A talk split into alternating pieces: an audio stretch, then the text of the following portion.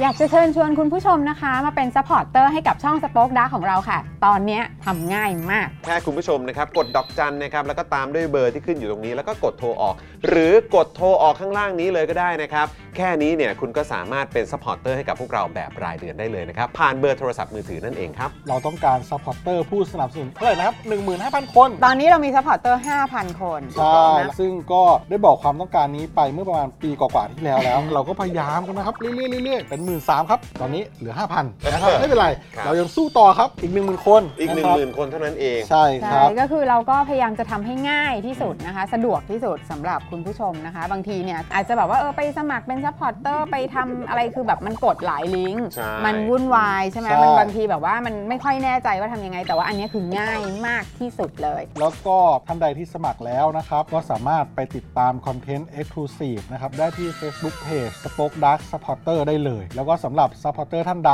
ที่เป็นผู้สนับสนุนอยู่แล้วทาง YouTube หรือ Facebook นะครับ ก็สามารถทักแชทเข้าไป บอกว่าเป็น Supporter อยู่แล้วอยากเข้ากลุ่มลับ Exclusive สำหรับผู้สนับสนุนเท่านั้นนะครับ รีบสมัคร แล้วก็รีบทักแชทกันไปได้เลยนะครับ มากันเยอะๆนะคะ อืมสมัครกันเลยครับผม อีก 1 0,000 คนจะถึงเป้าแล้ว มาสนับสนุนพวกเรากัน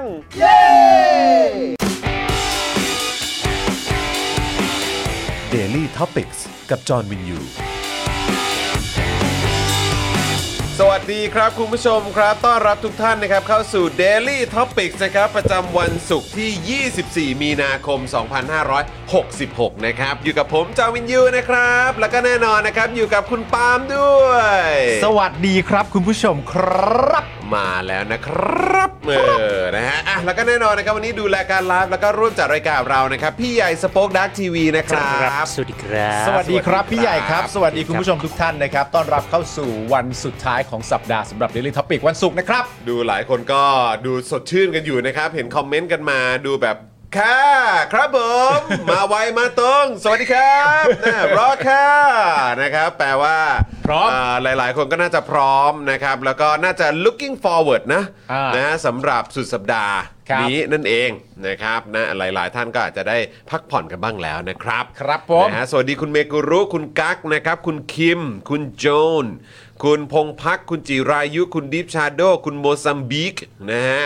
คุณแพม คุณพีทด้วยนะครับ ครับ สวัสดี ผม ทุกท่านเลยนะครับ ใครมาแล้วก็รบกวนคุณผู้ชมนะครับ กดไลค์ กดแชร์กันด้วยนะครับ แล้วก็ทักทายกันเข้ามาได้นะครับ ครับ คุณธนาโนนสวัสดีนะครับ คุณลูนันติกส์นะครับ สวัสดีนะครับ บอกว่าวันนี้ได้ฟังสดครับ ฟังในที่ทำงานยามบ่าย อ่า ฟังคนเดียวหรือว่า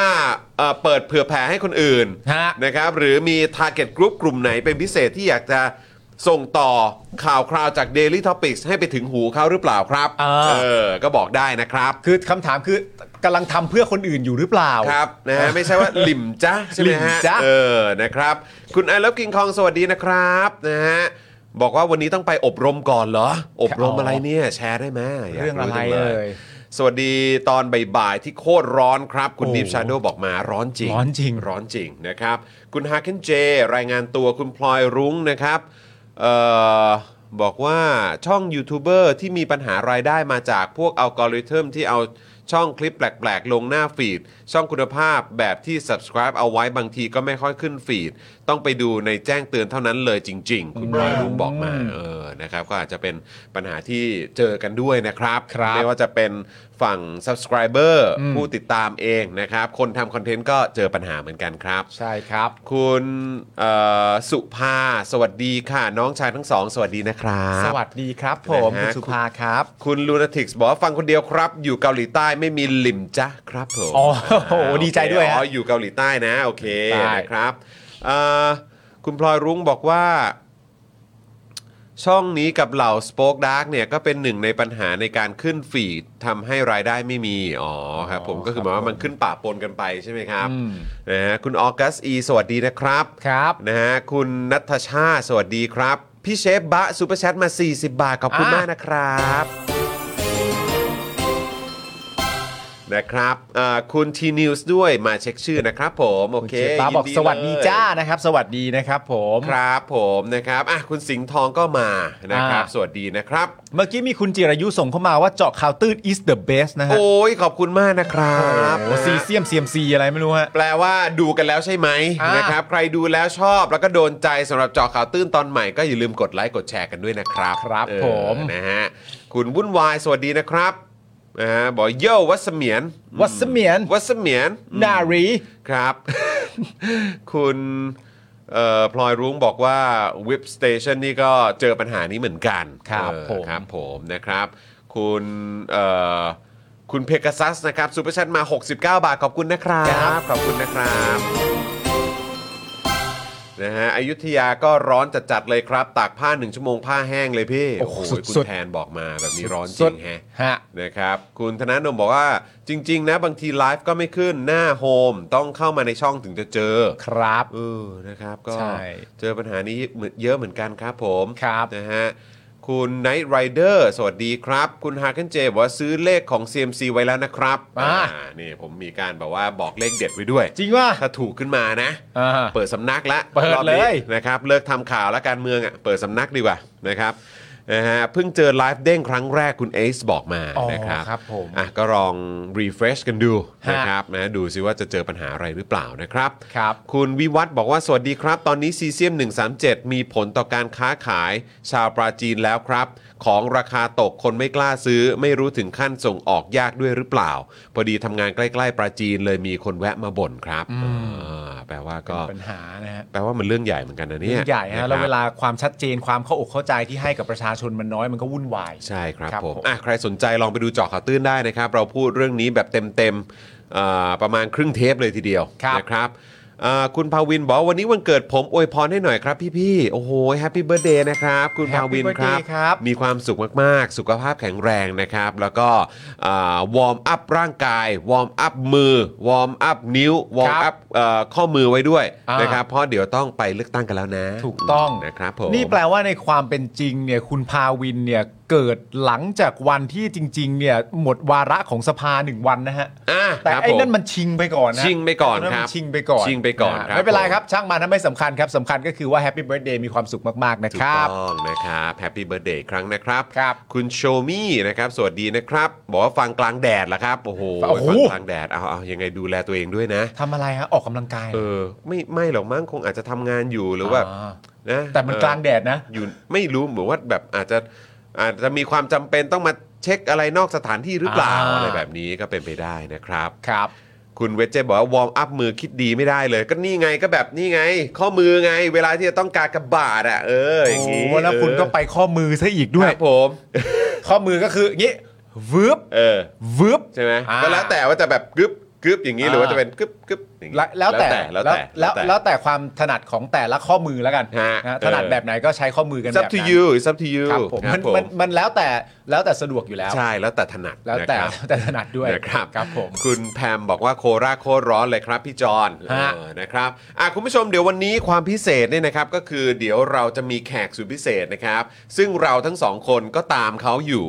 ใน Twitter ด้วยนะครับก็คือเขาก็แบบว่าคอยอัปเดตเรื่องราวที่เกี่ยวกับสิทธิมนุษยชน ครับ นะครับและที่สำคัญที่สุดเนี่ยเขาก็มาจากองค์กรนะครับหรือว่าหน่วยงานนะครับที่บอกได้เลยว่าพวกเราเองก็ค่อนข้างคุ้นเคย พูดถึงบ่อย ใช่ พูดถึงบ่อยนะครับ แล้วก็เคยมีโอกาสได้ร่วมงานด้วย นั่นก็คือ Amnesty Thailand นั่นเอง ครับ นะครับ ผม เดี๋ยวอีกสักครู่หนึ่งนะครับเราจะได้อยู่ใกล้ชิดกับคุณตั้ม ครับ นะครับซึ่งวันนี้ให้เกียรติมาอ่าจะมาพูดคุยใน อ่าร ายการของเรานะครับเกี่ยวกับประเด็นที่ทาง Amnesty Thailand เองเนี่ยนะครับมองว่าเป็นเรื่องที่สำคัญมากๆ แล้วก็อยากจะส่งต่อบอกต่อให้คนไทย หรือว่า อ่า แฟนๆรายการของเราได้ทราบ แล้วก็ได้รู้ถึงรายละเอียดมากยิ่งขึ้นด้วย ครับผม นะครับ ดีมากเลยนะฮะ ยอดเยี่ยม ถ้าเรา มาก สามารถกลายเป็นธีมได้เพราะว่าสุกร์ที่แล้วเนี่ยเราก็มีคุณเป๋ามา คุณเป๋ามา พูด ใช่ เรื่องประเด็น ใช่ เกี่ยวกับเรื่องกกตและการเลือกตั้ง ใช่ใช่ นะครับ ใช่ ผมวันนี้ก็ได้ได้อ่าได้ได้ให้ได้รับเกียรติจากคุณตั้ม ถูกต้องค นะ รับ ครับ ผ ผม ม จะมานั่งพูดคุยกัน ใช่ เมื่อสักครู่นี้นะฮะเห็นที่บอกว่าเอ่ออากาศร้อนทำงานอยู่ข้างนอกนี่รู้สึกว่าจะเป็นไรเดอร์ครับ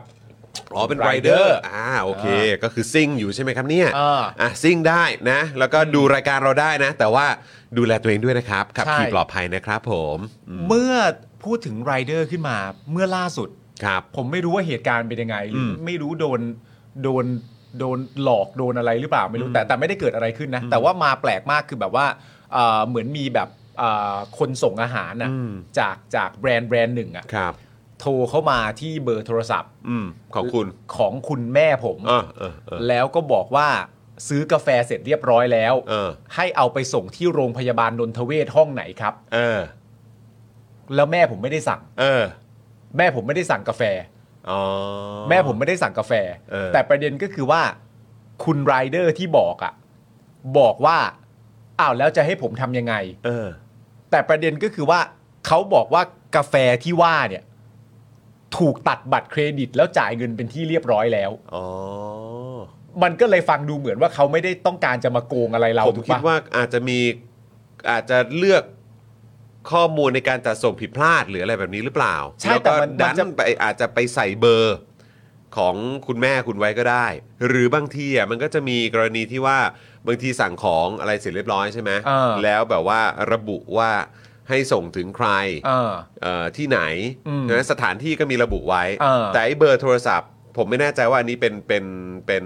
ของบริการไหนอะ เออ ของของไรเดอร์เจ้าไหนอะ เออ แต่มันจะมีอยู่เจ้าหนึ่ง อืม ก็คือหมายความว่าสามารถเลือกเบอร์ที่มันอยู่ในใน contact list ได้เลย แล้วบางทีเวลาพิมพ์เลือกเข้าไปอ่ะอาจจะไปกดผิดชื่อหรือเปล่า อ๋อ ก็มีความเป็นไปได้ อ่ามี มีความเป็นไปได้ อาจจะเลือกผิดคนก็ได้อะไรแบบเนี้ย แล้วแล้ว usually เราต้องทำยังไงวะ ถ้าเป็นแบบนี้เหรอ เออ ถ้ากรณีแบบนี้เหรอ เออ ไม่รู้ว่า อาจจะ ต้องแบบติดต่อแบบติดต่อไปที่ Grab ส่วนกลางไง เออ เออหรือว่าแบบไลน์แมนส่วนกลางหรือว่า เออ โรบิน o ู d ส่วนกลางอะไรก็ว่านไป เพราะว่าเขาบอกผมว่า เออ ก็ตัวเขาก็ถามอย่างอย่างใส่ซื่อและบริสุทธิ์ใจมากว่า แล้วจะให้ผม จะ จัด ยังไงดีครับ จะให้ผมจัดการ เออ ยังไงกับกาแฟที่ว่านี้ ผมก็ได้แต่ตอบไปว่า ผมก็ไม่รู้จริง ๆ ว่าพี่จะจัดการยังไง เพราะ เออ ว่าผมไม่ได้สั่ง เออ ถ้าผมเอาถ้าผมบอก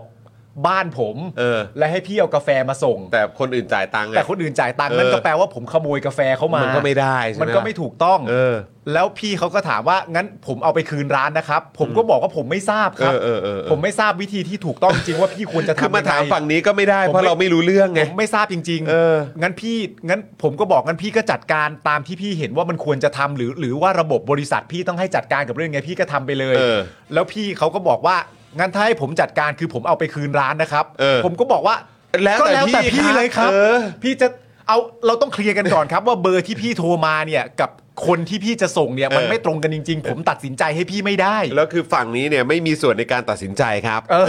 ครับผม กว่าจะเคลียร์กันเข้าใจก็ใช้ระยะเวลาพอสมควร แต่คือถ้าเกิดเขาระบุว่าเป็นที่โรงพยาบาลนนทเวชใช่ไหม ใช่ คือจริง ๆ ก็น่าจะเอาไปฝากที่นนทเวชตรงอาจจะเป็นแบบไอ้ตรงฝั่งแบบเขาเรียกว่าอะไรอะประชาสัมพันธ์อ่ะ เออ แล้วก็แจ้งว่าเออมีคนสั่งมาแล้วก็ระบุตรงนี้แล้วก็จ่ายเงินตรงนี้มา ใช่ อะไรอย่างเงี้ย แล้วมันกลับกลายเป็นว่าผมกับคุณแม่รู้สึกผิดว่าเจ้าของตัวจริงอ่ะเขาจะได้รับกาแฟนั้นไหม อ่ะ แต่กูก็พี่พี่ตัดสินพี่จะให้ผมทำยังไง เออ ผมไม่รู้จริงๆ นั่น ครับ นะดิฮะ เออ นะครับ เอออ่ ะน่าเห็นใจ น่าเห็นใจ น่าเห็นใจ นะครับ อ่ะ คุณผู้ชมครับ ก็เดี๋ยวก่อนที่เราจะไปอยู่ใกล้ชิดนะครับ กับแขกสุดพิเศษของเรานะครับ เรามาขอบคุณผู้สนับสนุนใจดีของเราก่อนดีกว่า ครับผม นะครับ เริ่มต้นที่ใครดี เริ่มต้นที่ผมเลย โอเค เชิญครับคุณปาล์ม นะครับผมเราเริ่มต้นกันที่ตั้งฮกกีนะครับผมตั้งฮกกีบะหมี่กวางตุ้งครับ อาหารที่นี่อุดมไปด้วยดราม่าแสนอร่อยสำหรับชาวเน็ตในทุกๆวันเลยนะครับ ใครสนใจเข้าไปสั่งได้เลยนะครับที่ Facebook ตั้งฮกกีครับ ถูกต้องครับผมนะครับ แล้วก็ต่อกันด้วยเลยนะครับ นี่ XP Pen ครับผมเมาส์ปากการะดับโปรเขียนลื่นคมชัดทุกเส้น เก็บครบทุกรายละเอียดในราคาเริ่มต้นไม่ถึงพันนะครับ ครับ อันี้ก็ไปดูข้อมูลเพิ่มเติมกันได้เลยนะครับ ที่ Facebook XP Pen Thailand นะครับ รับรองไม่ผิดหวังแล้วอันนี้ผมฝากไว้ด้วยเลยนะ ถ้าเกิดว่าคุณพ่อคุณแม่ ครับ ท่านไหนนะครับแบบรู้สึกว่าเฮ้ยแบบอยากจะเหมือนแบบอ่ะโอเค บางทีลูกๆเนี่ยก็ชอบแบบที่จะอยู่หน้าจออะไร อ่า ต่างๆเหล่านี้แล้วเราอาจจะแบบอื้อหือถ้าเป็นไปได้ก็ไม่เล่นเกมได้ไหมลูก ครับ นะครับ ถ้าเกิดว่าอยากจะให้เขาลองเปิดโลก อืม ในเรื่องของดิจิทัลอาร์ต อ่า ผ่านการใช้ XP Pen เนี่ยผมว่ามันตอบโจทย์มากนะครับ ใครสนใจก็ลองกดเข้าไปดูกันได้นะครับ ครับ คา ผม ก็เป็นมิตรมากๆด้วย ถูก นะครับ ต้องแล้วนะครับ ผมต่อกันที่จินตรักษณ์คลินิกนะครับ ผมจมูกพังเบี้ยวทะลุระเบิดมาจากไหนมาให้หมอเชษฐ์แก้ให้ได้หมดทุกรูปแบบเลยครับเขานะครับคือคนที่โรงพยาบาลทั่วไทยโยนงานยากมาให้เสมอเลย อันนี้รู้กันเฉพาะคนในวงการนะครับ เทพจริงนะครับเรื่องงานซ่อมจมูกพังต้องหมอเชษฐ์จินตรักษณ์คลินิกนะครับผมและอย่างที่เราเคยคุยกันไปแล้วนะไม่ใช่จมูกอย่างเดียวนะ คางด้วยนะ คางก็มา ห ค รื รับ ออะไรก็ตามแต่บน ได้ ใบ หมด หน้าของคุณนี้ได้หมดนะฮะชาวต่างชาติตอนนี้ก็แบบรู้สึกว่าจะทยอยมากันค่อนข้างจะเยอะแล้วด้วยเช่นกัน ใช่ ชาว นะฮะ ต่างชาติมาที่ไทยนะฮะ ถูกต้องครับ เพื่อ ผ มาหาหมอเชษฐ์ ใช่แล้วก็คืออันนี้ก็คือมันก็จะมีทั้งคนที่แบบก็ควักเงินเองใช่ไหมในการรักษา ใช่ ไหมครับ หรือว่าที่จะให้แบบคุณหมอเขาเขาดูแลให้ อ่า แต่ก็อย่างที่คุยกับพี่โรซี่ก็ก็จริง ๆ แล้วมันมีในประเด็นของ ประกัน ประกันก็มี ใช่ ด้วยเหมือนกัน ครับ นะครับ ซึ่งบางคนนี่ก็แบบมีประกันอยู่ อ่า ก็บินมาใช้ประกันที่เนี่ยแหละ ถูก กับหมอเชษฐ์เนี่ยแหละครับ ครับผม จินตรักษณ์คลินิกเนี่ยแหละครับผม อ่านะครับเพราะฉะนั้นถ้าใครสนใจนะครับ สอบถามไปได้เลยที่ Facebook จินตรักษณ์คลินิกนะครับ ถูกต้องครับผมนะครับอ่ะความสวยความงามไปแล้วมาที่ของอร่อยอีกเจ้าหนึ่งดีกว่านะครับ อ่ะ กับรสละไหมนั่นเองนะครับ ครับ ใครว่าชีวิตที่เร่งรีบเนี่ยจะหาของอร่อยทานยากครับ นี่เลย Daily Topics เนี่ยมาประชาสัมพันธ์ให้ สั่งกันเลยครับ กับแกงฮังเลจากรสละไหมนะครับ สูตรลับเฉพาะที่ส่งต่อกันมาจากรุ่นสู่รุ่นนะครับ เครื่องแน่นเนื้อนุ่มละลายในปากนะครับ พร้อมกลิ่นหอมของเครื่องแกงแทรกด้วยกลิ่นกระเทียมหอมๆแบบชาวเหนือแท้ๆเลยนะครับ เป็นรสชาติที่มีมิติแบบหาที่ไหนไม่ได้จริงๆ เพียงแค่เวฟไม่กี่นาทีนะครับ ก็พร้อมเอนจอยกันได้ทั้งครอบครัวเลยนะครับ ใครสนใจนะครับนี่นะครับก็สามารถสแกน QR Code นี้ก็เอ่อกันได้เลย หรือ Search นะครับ ID กันไปกับรถละไมนะครับที่ขึ้นอยู่ด้านข้างนี้สีเขียวๆนี่แหละ ครับ นะ นะครับหรือว่าโทรไปก็ได้ครับ 095 545 4266 นะครับ ราคาถุงละ 250 บาทนะครับ ที่มาพร้อมกับปริมาณแบบแน่น ๆ นะครับ โอ้โห แบบเต็มอิ่มแน่นอน 500 กรัมต่อถุงครับ ครับ นี่ แล้วก็ซื้อ 1-3 ถุงเนี่ยนะครับ ลดค่าส่ง 50%แต่ถ้าเกิดซื้อ 4 ถุงขึ้นไปนะครับ ส่งฟรีไปเลยนะครับ ครับผม ขอบคุณรถละไหมด้วยนะครับ ครับผม ครับ ต่อกันที่ flowers and scarfs นะครับผมร้านดอกไม้ใจกลางทองหล่อครับ กับเทคนิคการจัดสุดพิเศษแบบเฉพาะตัวเลยครับทำให้ช่อดอกไม้นี่นะครับ สวยประดุดงานศิลปะเลยทีเดียว ใครนะครับที่กำลังมองหาของขวัญสำหรับคนสำคัญอยู่นะฮะ ติดต่อไปได้เลยนะครับ ที่เบอร์ 0909619009 ครับ หรือว่าใครสะดวกทางไลน์ก็ไลน์ไปได้ครับ ที่ @btl.flower ครับ หรือจะเข้าไปดูแบบดอกไม้ที่ถูกใจก่อนก็ได้เช่นเดียวกันนะครับ เข้าไปเลยที่ Facebook flowers and scarfs ครับ ถูกต้องครับผมนะครับอ่ะ ฮะ อันนี้ก็สวยๆงามๆนะครับ เป็นการมอบเออของสุดพิเศษแทนใจให้กับคนพิเศษของคุณได้ด้วยเหมือนกัน ค อ รับ ย่าลืมไปดูกันได้นะครับ ที่ flowers and scarf นั่นเองนะครับ คุณสิงห์ทองบอกเหมือนกันนะว่าลองแล้วครับ อร่อยจริงน่าจะเป็น ไอ้ รส ย่า ละไมนะ โอ้ยดีใจจังเลยนะครับอ่ะ แต่ทีนี้เนี่ก็ยอุดหนุนกันนะ คุณไทเกอร์เอสเนี่ย ครับ กับคุณสุพันธ์นีเนี่ยเขาคุยกัน ว่า เขาคุยกันว่า ว่า อ่า ว่า กูกูเตน ฮะ มอร์เกน ครับ เฮอร์แฟรงค์ ครับ ผมหมดความสามารถแล้วครับ สวัสดีตอนเช้า คุณแฟรงค์หรือเปล่า สวัสดีตอนเช้าคุณแฟรงค์ ฮะ อ่าเนี่ยแหละครับเขาก็ ครับ ทัก ผม ทายกัน ผมก็ประมาณนี้เหมือนกันครับ นะฮะเอาเป็นว่าน่าจะน่าจะเป็นการทักทายกัน เป็นภาษาเยอรมัน เออค นะ รับผมก็เนี่ยแหละครับตามสไตล์คนที่แบบสื่อสารเป็นเอ่อภาษาดอยช์ได้ ครับ ดอยช์ ผม ดอยช์ เว นะครับ วิกโอ้อย่าดีกว่า ไม่ได้นะ เออพี่ใหญ่เดี๋ยวเดี๋ยวเอ่อผมอยากจะเอาอีกอันหนึงขึ้นด้วยนะ เมื่อกี้ผมส่งเข้าไปในกรุ๊ปและเออ ครับ สีแดงๆอ่ะเดี๋ยวช่วยเอาขึ้นหน่อยนะครับ ครับ อ่ะแน่นอนนะครับ แล้วก็ฝากคอร์สของพ่อหมอไว้ด้วยนะครับ ที่บอกไปว่าเฮ้ยคอร์สนี้กำลังมาแรงนะครับ เพราะมีคนติดต่อไปเยอะมาก หลังจากที่มีรีวิวออกมา และเป็นกระแสแบบปากต่อปากบอกกันมา ว่าแบบมันได้ผลจริงๆนะค ครั รับ บ ก็คือแบบว่าคนที่ใช้บริการแล้วก็แบบเฮ้ยมันเวิร์กจริง ๆ อ่า แล้วก็ไปบอกต่อกัน คนก็เลยทยอยโทรหาพ่อหมอเรื่อย ๆ แล้วนะครับโอ้โหซึ่งปกติก็มีมีมาต่อเนื่องอยู่แล้วนะครับ ตอนนี้มันเพิ่มขึ้นแฮะ ครับ นะครับแปลว่ามันได้ผลจริงนะครับ ครับ กับคอร์สนี่เลยนะครับ วิธีลดค่าโฆษณาและขยายฐานลูกค้านะครับ ด้วยการเพิ่มออร์แกนิกรีชนั่นเองนะครับนะฮะซึ่งอันนี้เนี่ยเอ่อคุณผู้ชมสามารถเรียนผ่านเอ่อคลิปวิดีโอได้เลยนะครับพ่อหมอเนี่ยเขาเปิดคอร์สไว้นะครับ เรียนสั้นๆ แป๊บเดียวเอง 30 นาทีครับนะฮะแล้วก็มาพร้อมกับเอกสารการเรียนนะครับ เป็น PDF อีก 11 หน้าด้วย ครับ เพราะฉะนั้นเรียนรัดเรียนไวเข้าใจพื้นฐานไปใช้ได้กับโซเชียลมีเดียได้ทุกแพลตฟอร์มเลยนะครับ จะได้ไม่ต้องเสียเงินค่ายิงแอดแพงๆไง ครับ นะครับใช้ออร์แกนิกรีชไปถึง Target Group ของคุณดีกว่านะค ครั รับบ ผม ใครสนใจนะครับก็ DM ไปหาพ่อหมอได้ที่คอร์สแก้ปัญหานี้เลย ครับ นะครับนะหรือโทรไปก็ได้นะครับที่เบอร์ 085 827 5918 นั่นเองนะครับ ครับผม นะฮะในช่องคอมเมนต์ตอนนี้ก็มีลิงก์ไว้ให้ด้วยนะครับ ใคร ใช่ สนใจก็สามารถดูกันได้นะครับ ครับผม นะฮะ อ่าเราตอบคำถามคุณเต้พีเคก่อนดีกว่า ครับ อ่ะพี่ใหญ่เอาขึ้นหน่อยเดี๋ยวผมจะตอบคำถามคุณเต้พีเค โอ้โหเออจะยังไงดีฮะเนี่ย อ่ะเดี๋ยวผมจะตอบคำถามให้ ครับผม เออ อ่า ว่ายังไงฮะเนี่ย อ๋อมันอ่ะคุณผู้ชมอาจจะเห็น พอ ไม่ตรง ขึ้น กับ จ เรา ออาจจะมองไม่เห็น ใช่ เออนะค ครั รับบ ผม แต่เนี่ย ก็ เวลาเราดูในกล่องข้อความก็เป็นภาษาเกาหลีนะ อ่า เออ ครับผม นะ อันนี้ก็อ่าผมอ่าทานข้าวแล้วครับ ครับ ทานแล้วใช่ไหมครับทานแล้วครับผม เออนะฮะ ครับ เออ นะ อ่ะแล้วก็อีกอันหนึงที่ผมอยากจะประชาสัมพันธ์หน่อยนะครับ เพราะว่าก็จริง ๆ ก็คนกันเอง เราเองก็เคยมีโอกาสได้คุยกับเขาด้วยนะครับนะฮะสำหรับเอ่องานที่เอ่ออะกตันยูคอมเมดี้คลับอ่ะ อ๋ออ่ะ นี่ไง อืม นี่นี่นี่นี่นี่นะครับ โอ้โห 25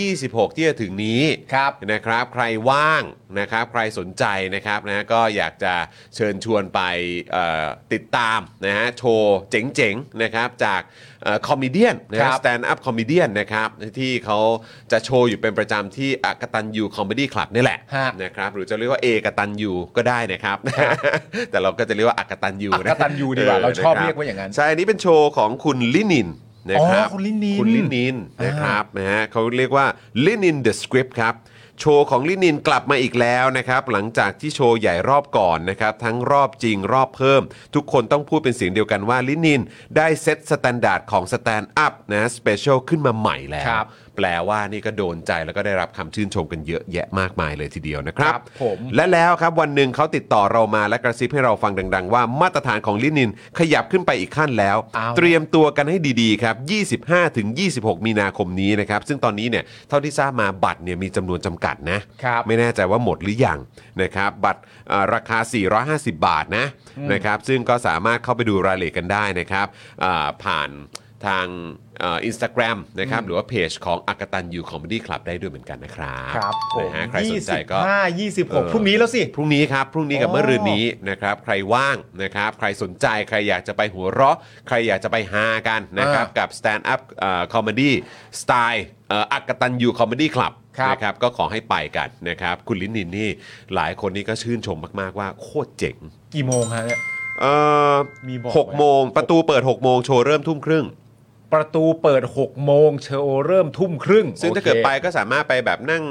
นั่งชิลนั่งดื่ม นั่งงจิบจิบ พู ไป ด ก่อน คุยเอ่อนั่งแลกเปลี่ยนแล้วก็ที่สำคัญเอ่อที่สำคัญเอ่อที่สำคัญเนี่ยอย่างตอนคราวที่แล้วที่ผมไปของคุณเอ่อของทางบัฟทอล์กเนี่ย อ่า เอ่อที่ผมเพิ่งไปมา อืม ก็เอิ่มเขาก็จะมีเป็นเหมือนเป็นเป็นเป็นโอเพนไมค์อะเออให้ให้ให้สแตนด์อัพ อ๋อมันจะมีมันจะ ให้ มี ให้สแตนด์อัพคนอื่น อ่า ได้แบบเหมือนขึ้นไปวอร์มเวทีให้ก่อน อ่า อะไรแบบนี้ ใช้แล้วเวลาไม่ ส ไม่ นุก ไม่มากนักแต่ละคนขึ้นไป ใช่ แล้วโชว์จริงก็จะเริ่มทุ่มครึ่งนี่แหละ ถูกต้องครับผมนะครับ คุณเดีย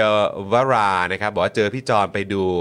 ที่อากตันยูเมื่ออาทิตย์ก่อนด้วย ใช่ใช่ อ๋อ ผม ครับ ไปกับผมไปกับคุณแก้วมานะครับ อ่า นี่ก็ดูอยู่เล็งอยู่ คืออ ม ถ้าเกิดว่ายังพอมีบัตรเหลือเนี่ยเดี๋ยวผมอาจจะไปดูของคุณลินิน เออ นะครับเพราะว่าเอ่อเอ่อเหมือนเสาร์อาทิตย์นี้อาจจะมีวันใดวันหนึ่งช่วงเย็นนี่ผมอาจจะแบบว่าแหมได้ ฟรีฟรี ได้ได้ได้ไปท่องเที่ยว อ่า เออได้ไปท่องเที่ยวข้างนอกบ้าง ใช่ เออนะครับ เวลาคุณจรได้ท่องเที่ยวคุณจรก็อย่างเงี้ยแหละครับ จะ ครับ ไปดูพวก stand up comedy อะไรพวกเนี้ยอย่างอื่นเขาก็ไม่ทำหรอกครั ไม่ บ ทำเหรอค ค รั รั บบ ผมเขาจะชอบ ผม ดูอะไรที่มันเพลิดเพลินใจ แน่นอน อะไรอย่างเงี้ยฮะ เออ ผมก็ไม่เคยเห็นเขาทำอะไรอย่างอื่นเลยฮะมีเวลาว่างก็เอ่อนอกจากหนึ่งคือคิดถึงแก้วคิดถึงลู ก แล้วก็ดูแซ่คอมเมดี้ฮะมีประมาณแค่สาครัมบผ อย่างเนี้ยฮะ ครับผม ครับผม ก็เอ่อ ดีปะ ผมผมได้สิ่งนี้มาจากเพื่อนรักของผม อ่า คุณปาล์มนั่นเอง ขอบคุณ นะ มากครับ คุณปาล์มมักจะย้ำเตือนผมเสมอนะครับ ใช่ จะทำอะไรเนี่ยก็ประมาณนี้ เออ นะคิดถึงคนรัก คิดถึงลูกๆ คิดถึง ใช่ ครอบครัว แล้วก็ เออ ไปดูสแตนด์อัพคอมเมดี้ ถูกต้อง ใช่ ค ไหม รับผม เออ หลาย ๆ คน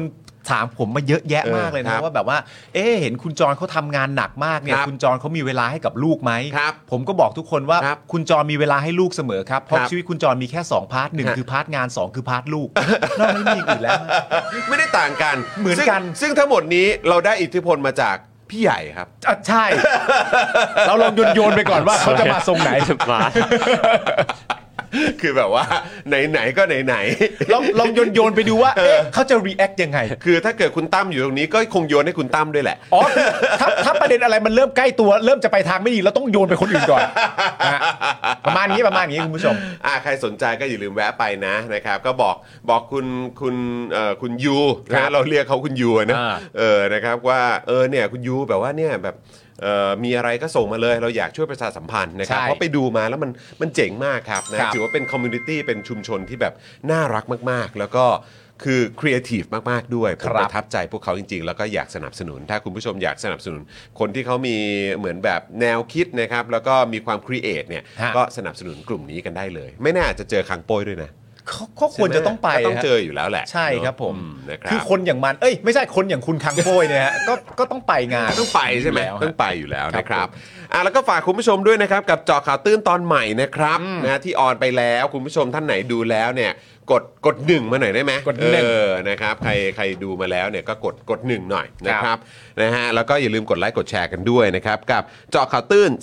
352 CMC ชีวิตคนไทยกับซีเซียม137 นั่นเองนะครับ ครับ เจาะข่าวตื้นเทปนี้นะครับ เมื่อซีเซียม 137 สารกัมมันตรังสีหายไปจากโรงไฟฟ้านะครับ ที่จังหวัดปราจีนบุรีแถมโดนเอาไปหลอมแล้วเรียบร้อยด้วยนะครับ เรามาชมไฮไลท์ความพังของงานแถลงข่าวที่มีทั้งผู้ว่าจังหวัดปราจีนบุรี และคนจากสำนักงานประมนูเพื่อสันติ คำถามเนี่ยก็คือใครคือหน่วยงานที่ต้องรับผิดชอบ ปัญหาสิ่งแวดล้อมที่พังเพราะกฎหมายพังเอ่อผังเมืองนะครับ เอ่อม4 ต้องเรียกว่ากฎหมายพังเมืองดีกว่า นะครับม44เนี่ยมันเกี่ยวไหม ครับ นะครับเหตุการณ์โคบอลนะครับ60 เมื่อปี 43 มีหน่วยงานรัฐโดนฟ้องคดีปกครองด้วยนะ รู้ไอ้ยังนะครับ และยุบสภาแล้วเนี่ยนะครับ แต่การแบ่งเขตการเลือกตั้งก็ยังป่วนนะครับ ผู้สมัครหลายคนนะครับ ร้องว่านี่มันเจอรี่แมนดาริงชัด อ่า แล้วเลือกตั้งเขต 28 กทมเนี่ยเป็นรูปอะไรนะครับเอ่อ หลายท่านเนี่ยอาจจะได้เห็นบ้างยังไม่เห็นบ้างนะครับ ก็ไปดูกันได้ในเจาะข่าวตื้นนั่นเองนะครับ ครับผม นะฮะก็ฝากกันด้วยนะครับ ใช่ กับเจาะข่าวตื้นตอนใหม่โอ้หลายท่านดูแล้ว ใช่ อย่าลืมกดแชร์กันด้วยนะครับ ก็หลายท่านก็ส่งเข้ามาว่าไม่ได้ดูอย่างเดียวกดแชร์แล้วด้วย เอ้ยน่ารักมากนี่พ่อหมอแบบอยากเปลี่ยนฟิลบ้างนะครับ อ่า ก็เลยเปลี่ยนมูดมาถ่ายในฝั่งเออของเอ่อฝั่งทีมงานของเรา อ่า อะ่ะเออนะครับเนี่ยด้านหลังอะ่ะใครอยากเห็นพี่ใหญ่พี่ใหญ่นั่งอยู่ด้านหลัง ซ้ายมือนั้นใครไข่เจียว ไข่เจียวไข่เจียว อ่าน นะครับพี่ใหญ่เขาเข้าซีนกับเราด้วย โอ้ ทั้งเทปครับทั้งเทปนะ เอ ครับ อพี่ใหญ่เล่นดีว่ะ ดีเล่นดี มากเออเป็นธรรมชาติ ธรรมชาติที่สุดแล้ว เป็นธรรมชาติที่สุดแล้วเออนะครับ แล้วก็ฝาก Daily Topics Exclusive กับอาจารย์วินัยวันจันทร์นี้ด้วยนะครับหัวข้อมาแล้วนะคุณ มาแล้ว หัวข้อมาแล้วนะครับ วันจันทร์นี้นะครับอยากลองถามความเห็นของจอและคุณผู้ชมดูนะครับว่า ในที่ทำงานทั่วไป ลูกน้องเก่งกว่า และฉลาดกว่าเจ้านายหรือไม่ และหากลองแลกหน้าที่กันดู ผลเนี่ยมันจะออกมาเป็นอย่างไรครับ เออ เป็นคำถามที่น่าสนใจนะ เออ คุณอย่าไปพูดและคุณผู้ชมดิในสคริปต์เขียนว่าเขาจะถามความเห็นคุณคนเดียว ของผมเหรอ่ะ เออ คุณนะคุณต้องคุยกับอาจารย์วินัยให้รู้เรื่อง คุณนะเป็นตัวแทนทุกคน คุณจะไปโยนคุณผู้ชมไม่ได้ คุณผู้ชมก็สามารถมาร่วมแสดงความเห็นกันได้ อ๋อโอเคโอเค เออ อ่าอย่างนี้โอเคอย่างนี้โอเค ผมก็คุณไปเติมสคริปต์มันอ่ะ ก็เติมไปด้วยว่า ใจ คุณผู้ชมก็มามาอยู่กับเราด้วยสิ เออ คุณผู้ชมต้องมีส่วนร่วมด้วย วันจันทร์นี้อยากลองถามเป็นของจอน ฮะ จอนมึงต้องตอบกู ไอ้เนาะไม่มีฮะ ไม่มีไม่มีไม่มีไม่มี โอเคได้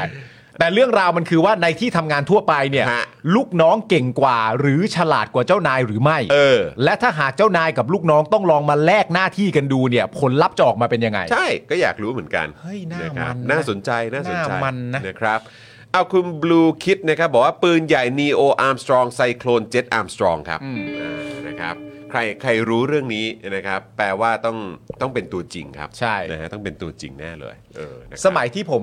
เอ่อเรียนอยู่เนี่ย ครับ ผมเคยเขียน ผมเคยเขียนบทละคร ครับ เอ่อแล้วบทไอตัวละครตัวหนึ่งในบทละครที่ผมเขียนอ่ะผมก็เขียนให้ตัวนั้นนะมันแทนตัวผม อ่ะครับ ก็คืออันที่คุณไปดูอะแหละ ครับ บทละครที่มันแทนตัวผม และในบทหนึ่งอ่ะ ผมก็เขียนขึ้นมาว่า ตอนนั้นผมหงุดหงิดอยู่ อืม ผมก็เลยเขียนขึ้นมาว่า เหมือนเป็นประโยคคุยกับเพื่อน แล้วก็บอกเพื่อนว่า มึงเชื่อกูปะว่ามนุษย์นะแม่งฉลาดขึ้นทุกวัน อืม เพอเผลอๆอาจารย์ที่สอนเราอยู่อ่ะแม่งโง่กูทั้งนั้นอ่ะ เออ ก็ ครับ สะใจดี ครับผม ครับผม ไม่ได้คิดอย่างนั้น แต่ว่าก็ออกมาในบทละครใช่ไหมล่ะ ออกมาในบทละคร เออมันเป็นมันเป็นการแสดงมันเป็น เป็น เรื่อราวการงแสดง ที่อยากแฉกัน แต่บทแม่งพูดเต็มตอนที่เล่นให้อาจารย์ดูครั้งแรกอาจารย์แม่งนั่งกันตึงทุกคนเลยเฮ้ยปาล์มเขียนอะไรวะเนี่ยเขียนอะไรวะเนี่ย มันเป็นบท เพื่อน มันเป็นบท มึงฟังกูนะเว้ย ฮะ มนุษย์แม่งฉลาดขึ้นทุกวัน เผลอๆไออาจารย์ที่สอนมึงอยู่เนี่ยแม่งโง่กูทั้งนั้น โอ้โหโหจริง อ่า เออนะครับ เป็นบทละครนะ บทละครครับ อ่า บทละครครับนะฮะแต่ว่าก็เนี่ยอยากจะฟังว่าเฮ้ยมันมีอะไรมาเอ่อเป็นบทพิสูจน์ มีงานวิจัยหรือว่าเฮ้ยมันอะไรยังไงเนี่ยนะครับ เดี๋ยวลองดูกันก็ได้ อืม นะครับว่าวันจันทร์เนี่ยอาจารย์วินัยจะเอาอะไรมานำเสนอให้พวกเราได้คิดต่อกันนะ ครับผม แล้วก็ฝากคุณผู้ชมนะครับ ใครที่อยากจะมาเป็นท่อนำเลี้ยงให้กับพวกเราสป็อคดักทีวีเจาะข่าวตื้น Daily Topics นะครับนะฮะถ้าเกิดคุณเชื่อในงานของพวกเรา คุณอยากสนับสนุนในสิ่งที่พวกเราทำนะค ค รั รั บบ ก็สามารถสนับสนุนพวกเรากันได้ ตอนนี้เนี่ยมีช่องทางใหม่ที่มันสะดวกแล้วก็ง่ายมากๆเลยสำหรับใครก็ตามที่อยากจะสนับสนุนพวกเราแบบรายเดือนนะครับแล้วก็ผูกไปเลยกับค่าโทรศัพท์มือถือนะครับรายเดือนของตัวเอง หรือว่าแบบบัตรเติมเงินของตัวเองก็ได้ ครับ นะครับกดดอกจัน 4 8 9 9 1 2 4 1 1 แล้วก็โทรออกนะครับสำหรับใครที่ใช้ AS แล้วก็ d t แทนะครับ อันนี้เนี่ยตกวันเอ่อตกวันละ 5 บาทนะครับ ครับ ทั้งเดือนเนี่ยก็ประมาณ 149 บาทนั่นเองนะค ครั รับบ นะฮะก็ใครใช้ 2 เครือข่ายนี้นะครับสมัครได้เลยทันทีนะครับ ส่วน True รอเดือนหน้านะครับ และใครที่เอ่อปกติชอบดูพวกเราผ่านทาง YouTube นะครับก็กด subscribe แล้วเนี่ยนะครับก็สามารถกดปุ่มจอยนะครับเพื่อเป็นเมมเบอร์กับพวกเราได้ด้วยนะครับ นะครับ ครับ จะได้ส่งซูเปอร์แชทมาให้พวกเรานะครับเหมือนกับหลาย ๆ ท่านก่อนหน้านี้นะครับเอ่อส่งซูเปอร์แตงก็ได้ด้วยเหมือนกันนะครับหรือถ้าใครสะดวกดูผ่านทาง Facebook นะครับชอบคอมเมนต์ชอบเมาส์นะครับผ่านทาง Facebook เนี่ยก็สามารถเป็นซัพพอร์ตเตอร์ได้ด้วย แล้วก็ส่งดาวให้กับพวกเราได้ด้วยเหมือนกันนะครับ ครับ แล้วก็นอกจากนี้ทิ้งท้ายนะครับคุณผู้ชมสามารถเติมพลังให้ให้กับพวกเราแบบรายวันได้เลยนะครับ ใครมาดูรายการของเราวันนี้ อยากจะสนับสนุนนะครับนะก็กดเอ่อเอ่อโอนเงินให้กับพวกเราผ่านทางเลขบัญชี 0698975539 หรือสแกนเคอร์โคตรงนี้ก็ได้ด้วยนะครับคุณ ครับ ผู้ชม ผม นะครับอ่ะสวัสดีคุณ Lighting Studio นะครับ นะฮะ คุณแทนบอกว่าบทโหดสัตว์เหรอครับ อ๋อ ครับผมเอ่อมีคนบอกช่างชาติจังวะ เออทำไมชันชาติจังหวะมึง เออนะครับ ชันชาติจังหวะ เอ่อคุณไทเกอร์เอสบอกว่าสคริปต์คุณปาล์มเนี่ย อันนี้คือหลอกด่าหรือเปล่า ไม่ได้หลอกด่ามันเป็นมันเป็นการเหมือนเอ่อประโยคเดียวแล้วสร้างตัวละครให้ชัดเจน อ่า ดังนั้นแบบ ครับผม แม่งมั่นเหลือเกินอะไรอย่างเงี้ย อืมครับ นะฮะ แล้วนี่เธอบอก made my day มากประโยคนี้ เมสไมเดย์มากนะครับ นะอ่ะคุณผู้ชมครับ งั้นเดี๋ยวเรามาเอ่อดูรายละเอียดของข่าวกันนิดนึงละกัน ครับ นะครับ เดี๋ยวเรามาคุยข่าวกันหน่อยดีกว่านะครับ แล้วก็เดี๋ยวพอจบตรงประเด็นพาร์ทข่าวตรงนี้แล้วเดี๋ยวเราก็จะเชิญนะครับ ใช่ ทางฝั่งคุณตั้มเนี่ยมาร่วมพูดคุยกับเราและ ครับ นะ ผม มาเริ่มต้นกันที่ข่าวแรกกันก่อนดีกว่านะครั ได้เลย กับ ประเด็นที่เจ้าหน้าที่ทหารแม่สอด ตรวจค้นตึกแถวนะครับค้นหาฝ่ายต่อต้าน รัฐบาลทหารเมียนมาครับ อ่า ทหารไทยนะครับ ครับ นะฮะไปค้นตึกแถว ครับ เพื่อตามหาฝ่ายต่อต้านรัฐบาลทหารเมียนมาครับ ฝ่ายต่อต้านนะครับ ครับผม ไม่ได้ไปค้นหาทหารเมียนมานะฮะ ครับ ไปค้นหาฝ่ายต่อต้านรัฐบาลทหารเมียนมา ครับ นะผม เรื่องนี้เนี่ยนะครับคือเรื่องที่เจ้าหน้าที่ทหารแม่สอดครับส่วนที่กำลังฝ่ายความมั่นคงตรวจค้นตึกแถวนะฮะในแม่สอดจังหวัดตากเกือบ 40 คูหาเลยนะครับ เพื่อค้นหาฝ่ายต่อต้านรัฐบาลทหารเมียนมาครับโดยเฉพาะกลุ่มกองกำลังป้องกันประชาชน หรือว่าที่เรารู้จักกันในชื่อ PDF นั่นเองครับ ซึ่งเจ้าหน้าที่นะครับระบุว่าขณะนี้เนี่ยมีฝ่ายต่อต้านรัฐบาลทหารเมียนมาเข้ามาอาศัยอยู่ในแม่สอดครับ โดยไร้กฎหมายควบคุมไม่มีสถานะหรือการขึ้นทะเบียนครับ เรื่องนี้เนี่ยนะครับประชาไทยรายงานว่าเมื่อวันที่ 22 มีนาคมที่ผ่านมา เจ้าหน้าที่ทหารหน่วยเฉพาะกิจกรมทหารราบที่ 14 อำเภอแม่สอด กองกำลังนเรศวรนะครับ เจ้านั้นแล้วก็เจ้าหน้าที่ด่านตรวจคนเข้าเมืองจังหวัดตาก และเจ้าหน้าที่ฝ่ายปกครองนะครับ พร้อมด้วยหน่วยข่าวด้านความมั่นคง ทั้งหมดที่ผมพูดไปเนี่ยนะฮะสนที่กำลังกันครับ เข้าตรวจค้นตึกแถวในหมู่บ้านมารวย ชุมชนหนาแน่นตำบลแม่ปะอำเภอแม่สอด จังหวัดตากครับ เข้าตรวจค้นเนี่ยกันถึง 40 คูหาเลยทีเดียวคุณผู้ชมฮะ เนื่องจากทราบว่ามีฝ่ายต่อต้านรัฐบาลทหารเมียนมานะฮะ กลุ่มกองกำลังป้องกันประชาชนหรือ PDF หลบหนีเข้ามาอาศัยอยู่ในแม่สอดครับ เจ้าหน้าที่นะครับเชื่อว่ากลุ่ม PDF เนี่ยเข้ามาเช่าบ้านอยู่ในแม่สอดจำนวนมากในบริเวณตึกดังกล่าวครับ เพื่อเคลื่อนไหวทางการเมือง และได้รับการสนับสนุนจากองค์กรระหว่างประเทศครับ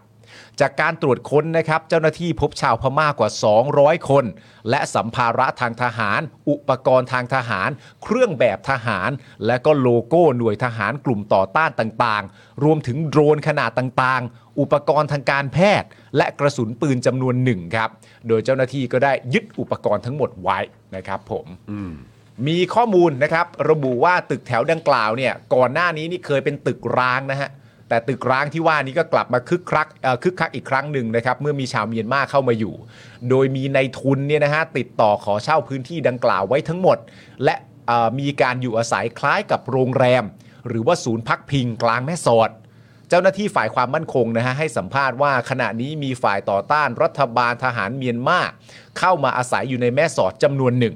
และทำงานรับจ้างต่างๆ ในเมือง ไร้กฎหมายควบคุม ไม่มีสถานะหรือการขึ้นทะเบียน เจ้าหน้าที่อ้างว่าด้วยนะฮะว่ามีองค์กรระหว่างประเทศให้ความช่วยเหลือ ไม่สามารถจับกลุ่มหรือผลักดันชาวพม่ากลุ่มนี้กลับไปได้ครับอ่า คือคุณผู้ชมเรื่องนี้มันเอ่อเราเราเราจะเริ่มต้นกันตรงไหนดีอะนะครับ คือเริ่มต้นกันตรงนี้ดีกว่า เริ่มต้นว่าเกิดการรัฐประหารในเมียนมาครับ ครับ ซึ่ง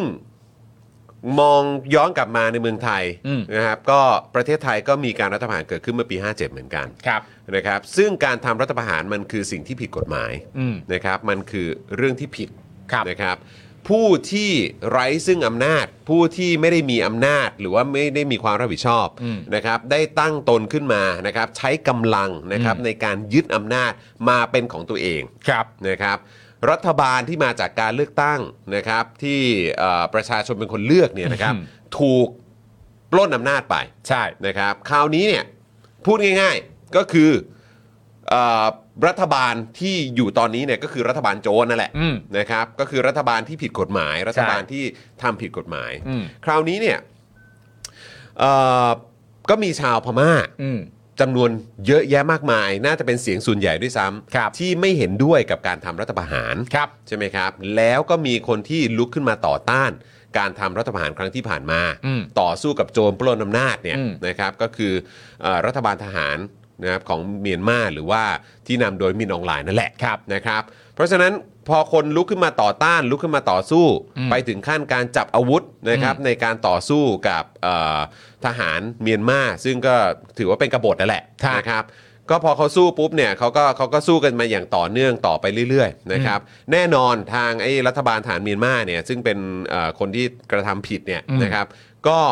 ควบคุมอำนาจไว้มากกว่า มี ครับ อาวุธมากกว่า มี อืม สัพพะกำลังมากกว่า มี อืม งบประมาณมีเงินอะไรต่างๆมากกว่า เรียกว่าแข็งแรงกว่า แล้วก็ ตัวใหญ่กว่า ใช่แล้วก็แถมมีพันธมิตร อืม ก็คือรัฐบาลไทย อืม นะครับซึ่งก็มาจากการทำรัฐประหารเหมือนกัน อืม นะครับก็ดูทรงแล้วก็ให้การสนับสนุนในหลาย ๆ ด้านหลาย ๆ ทาง ครับ ใช่ไหมครับเปิดทางให้ทำนั่นทำนี่ได้อย่างค่อนข้างสะดวกสบายเลยแหละ อืม นะครับคราวนี้เนี่ย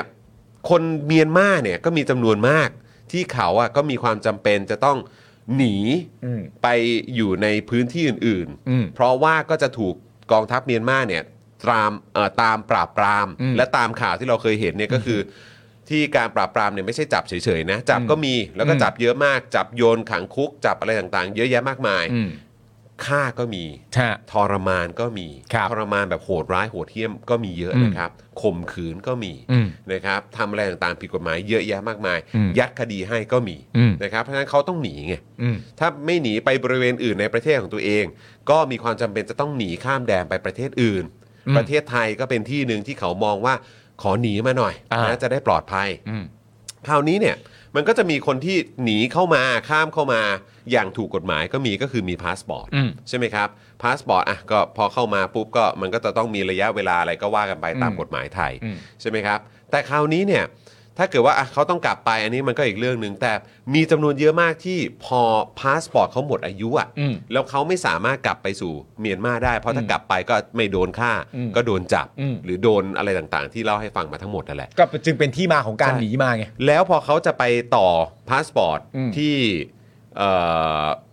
สถานทูตพม่า อืม ในบ้านเราเนี่ย อืม มันก็แทบจะเป็นไปไม่ได้ เพราะถ้าเกิดเข้าไปก็คงโดนอ่ะ อืม ใช่ไหมครับ ถ้าเกิดว่ามีชื่ออยู่ในลิสต์หรืออะไรก็ตาม หรือว่าดูแล้วก็น่าจะเป็นกลุ่มคนที่สนับสนุนการต่อต้านรัฐบาลฐานเมียนมา ฮะ เพ ราะฉะนั้นคือเขาก็จะอยู่โดยที่ไม่มีเอกสารที่ถูกต้องอะ อืม แต่เขามีความจำเป็นจะต้องหนีตายอะ อืม หรือว่าหนีคดีหรือว่าหนีการถูกทรมานอะไร อืม ต่างๆเนี่ยมาอยู่ในเมืองไทย อืม แล้วพอเป็นอย่างนี้ปุ๊บเนี่ย ก็อยู่ในเหมือนแบบโซนที่มันเป็นสุญญากาศอะ อืม เจ้าหน้าที่ไทยก็มีจำนวนเยอะมาก อืม ที่อยู่บริเวณตรงเนี้ยแหละแม่สอดเนี่ยแหละครับ อืม ที่สามารถจิ้มได้เลย เพราะรู้เลยว่าคนนี้เนี่ย คือสมมติว่ามีคนเมียนมาหรือมีชาวต่างด้าวเดินมาประมาณ 10 คนเนี่ย อืม เข้าไปในกลุ่มเนี้ยอย่างน้อยมันต้องมีอืมอาจจะสองสามคนน่ะ อ่า ที่ไม่มีเอกสาร อ่า หรือว่าเอกสารหมดอายุ อืม หรืออะไรก็ตาม อืม แล้วก็สามารถจับได้เลย อืม แต่ประเด็นคือมันไม่ใช่จับอย่างเดียวอะสิ เออ โดยส่วนใหญ่มันจะเป็นการคุยกันว่า อืม อ่ะอยากจะ อืม ทำบุญไหม ไม่ไม่มีใช่ไหม ทำบุญไหม เออ เออเข้า ไม่ ใจ มี ปะ นี่นี่อยู่นี่ไม่ถูกต้องเลยนะ เออ ไม่มีเอกสารใดๆ ลงทะเบียนก็ไม่ได้ นี่อยู่เหมือนคนไร้กฎหมายในบ้านเรานะ ไม่อยากถูกขังในคุกตอมอ หรือว่า เออ ไม่อยากโดนส่ง หรือว่าผลักดันกลับไป เพื่อไปเจอชะตากรรมอะไรก็ไม่รู้เนี่ย อืม ก็เงินน่ะช่วยได้ อืม แต่เงินมันก็ไม่ได้เข้าระบบไง เออ ใช่ไหมครับ เพราะฉะนั้นก็คือชาวเมียนมาจำนวนเยอะมากที่อยู่ในสถานการณ์แบบนี้นะครับ ใช่ ที่อยู่ในสถานการณ์แบบนี้ อืม แล้วก็ไม่ใช่แม่สอดที่เดียวด้วย ใช่ อืม นะครับแล้วก็คือการที่มีเจ้าหน้าที่ของไทยเราเนี่ย อืม นะครับ ซึ่งเป็นเจ้าหน้าที่ทหารด้วยเนี่ยนะครับ อืม ไปตรวจค้นคูหาที่เขาอยู่เนี่ยอ่ะ อืม ไอ้เรื่องกระสุนปืนเนี่ยอันนี้ผมก็เข้าใจผมก็เห็นด้วยอยู่แล้ว มัน อ่า อันตราย เจอก็ มันไม่ ต้อง ถู ยึด กต้องมันผิดกฎหมาย ครับ ใช่ไหมครับ แต่คือแบบไอ้พาร์ทอื่นๆนะครับ อืม นะฮะคือมันก็มันก็เป็นของของเขาด้วย อืม เขาก็หนีข้ามมานะครับ แต่คือไอ้พาร์ทเนี่ยผมก็แค่มีความรู้สึกว่าไอ้ตรงประเด็นที่ผมดอกจันตัวใหญ่ๆเนี่ยก็คือว่าเจ้าหน้าที่ทหารไทย ไปตรวจจับหรือว่าตามจับ อืม คนที่เขาต่อต้านรัฐบาลทหารเมียนมา อืม ใช่ไหมครับ แล้วก่อนหน้านี้เนี่ยก็มีทหารไทยอ่ะ อืม บินไปจับมือกับเผด็จการฐานพม่าไง อืม จะให้รู้สึกยังไง ใช่ เรามีภาพอยู่ใช่ไหมพี่ใหญ่ใช่ไหมครับ เรามีภาพอยู่ อันนี้ก็คือเมื่อวันที่ 20 มกราคมที่ผ่านมา อืม พลเอกเฉลิมพลศรีสวัสดิ์ผู้บัญชาการฐานสูงสุดของไทยนำคณะฐานไทยเข้าร่วมหารือกับมินออนไลน์ อืม ผู้บัญชาการฐานสูงสุดเมียนมาและผู้นำการทำรัฐประหาร อืม ซึ่งเป็นการพบกันครั้งแรกของเจ้าหน้าที่ทหารระดับสูงของสองประเทศ อืม หลังจากที่กองทัพเมียนมาทำรัฐประหารครับ ใช่ เพราะเราอะทำก่อน ใช่ เราทำก่อนแล้วเขาก็ทำหนึ่งกุมภา ใช่ แล้วเอกสารข่าวเนี่ยก็เผยแพร่ว่านะครับในกองทัพไทยนะระบุว่า เสริมสร้างความสัมพันธ์ และความร่วมมือทางทหารระหว่างกองทัพไทยและเมียนมาในการรักษาความสงบเรียบร้อย และแก้ไขปัญหาความมั่นคงในพื้นที่ของชายแดนไทยเมียนมา อืม รวมทั้งปัญหาเฉพาะอื่น อืม ๆ เพื่อความมั่นคงปลอดภัยของชีวิตและทรัพย์สินของประชาชนตามแนวชายแดนของทั้งสองประเทศครับ อืม นอกจากนี้เอกสารยังระบุด้วยนะครับ ว่ากองทัพไทยยึดมั่นในการดำเนินการตามนโยบายของรัฐบาล อืม ที่ไม่ยุ่งเกี่ยวกับการเมือง โดยให้ความสำคัญในการแก้ไขปัญหาความมั่นคง ชายแดนที่เกี่ยวกับกองทัพไทยและกองทัพของประเทศเพื่อนบ้าน อืม โดยเฉพาะด้านเมียนมาครับ อืม ซึ่งมีเคมีเส้นเขตแดนติดกันมากที่สุดมีความยาวถึง 2,401 กิโลเมตร อืม มีความจำเป็นที่ทั้งสองกองทัพเนี่ยจะดำรงไว้ซึ่งความสัมพันธ์ ให้เกิดความเข้าใจ และเป็นการป้องกันปัญหาในพื้นที่ชายแดนที่จะนำมาสู่ความขัดแย้งระดับประเทศครับ ครับผม นั่นแหละครับ เล่าให้ฟัง ก็เป็นข้อมูลที่น่าสนใจครับ คือจะให้พวกเราคิดยังไง คือไอ้ประเด็นการนำไปตรวจค้นไปอะไรต่างๆกันานานั่นนู่นนี่ในฐานะที่เขาเอ่อเข้ามาอยู่อะไรต่างๆกันานาอย่างผิดกฎหมายหรืออะไรอย่างเงี้ยก็เอ่อมีอาวุธมีเสื้อทหารมีอะไรต่างๆกันานามีอุปกรณ์นั่นนู่นนี่อะไรอย่างเงี้ยแล้วก็แม้แม้กระทั่งบอกว่าเขาเป็นกลุ่มไหนอย่างแน่นอนอะไรอย่างเงี้ยเป็น PDF อย่างแน่นอนอะไอ้ประเด็นนั้นมันก็เถียงตรงอยู่แล้วอะฮะ อ่ะครับผม มันก็เห็นตรงอยู่แล้วนะครับ แต่ว่าเอ่อมันแค่หน้าแปลกที่ว่าเรา เราจะไม่นำเสนอบริบทข้างเคียง อืม ลักษณะของตัวประเทศเราเอง อืม ลักษณะของประเทศเขา ว่าเขากำลังมีมีประเด็นอะไรอยู่ การร่วมมือกันระหว่างสองประเทศนี้ อืม ต่อทหารและทหารและทหารกับทหารก็ทำเผด็จการ อืม ทำเอ่อ รัฐประหาร รัฐประหารยึดอำนาจของประชาชนไปทั้งสองประเทศ ครับ แล้วก็ร่วมมือกันในลักษณะ อย่างเงี้ย อืม ก็จริง ๆ เรื่องพวกนี้ก็ควรจะพูดด้วยนะ อืม นะครับ ใช่นะครับ แล้วก็จริง ๆ มันมีประเด็นเสริมเรื่องของ PDF ด้วยปะ ใช่ ใช่ไหมครับนะฮะเราเราเราพูดสักหน่อยแล้วกันเนาะ อืม เออนะครับคุณผู้ชมจะได้พอเห็นภาพนะครับ ครับ แล้วก็ ผม เข้าใจสถานการณ์ตอนนี้ว่าเป็นอย่างไร ใช่ นะครับ เอ่อเกี่ยวกับกลุ่ม PDF เนี่ยนะครับในช่วงเดือนมกราคมที่ผ่านมานะครับสำนักข่าวอิระวดีครับเคยรายงานผลการประชุม หลังเจ้าหน้าที่ระดับสูงของรัฐบาลเผด็จการเมียนมากว่า 50 คนเนี่ยนะฮะได้ประชุมหารือการเกี่ยวกับเรื่องการสู้กับกลุ่มกองกำลังพิทักษ์ประชาชนหรือว่า PDF ที่ต่อต้านรัฐบาลเผด็จการเมียนมาซึ่งจากการประชุมครั้งนี้นะครับแสดงให้เห็นว่าเผด็จการเมียนมากำลังหมดปัญญา และล้มเหลวในการปลุกระดมการสนับสนุนจากสาธารณชนเพื่อต่อต้านรัฐบาลเอกภาพแห่งชาติ หรือรัฐบาลเงา กลับกันอีกด้านหนึ่งครับ ชาวเมียนมาและประชาคมโลกยังให้การสนับสนุนรัฐบาลเงา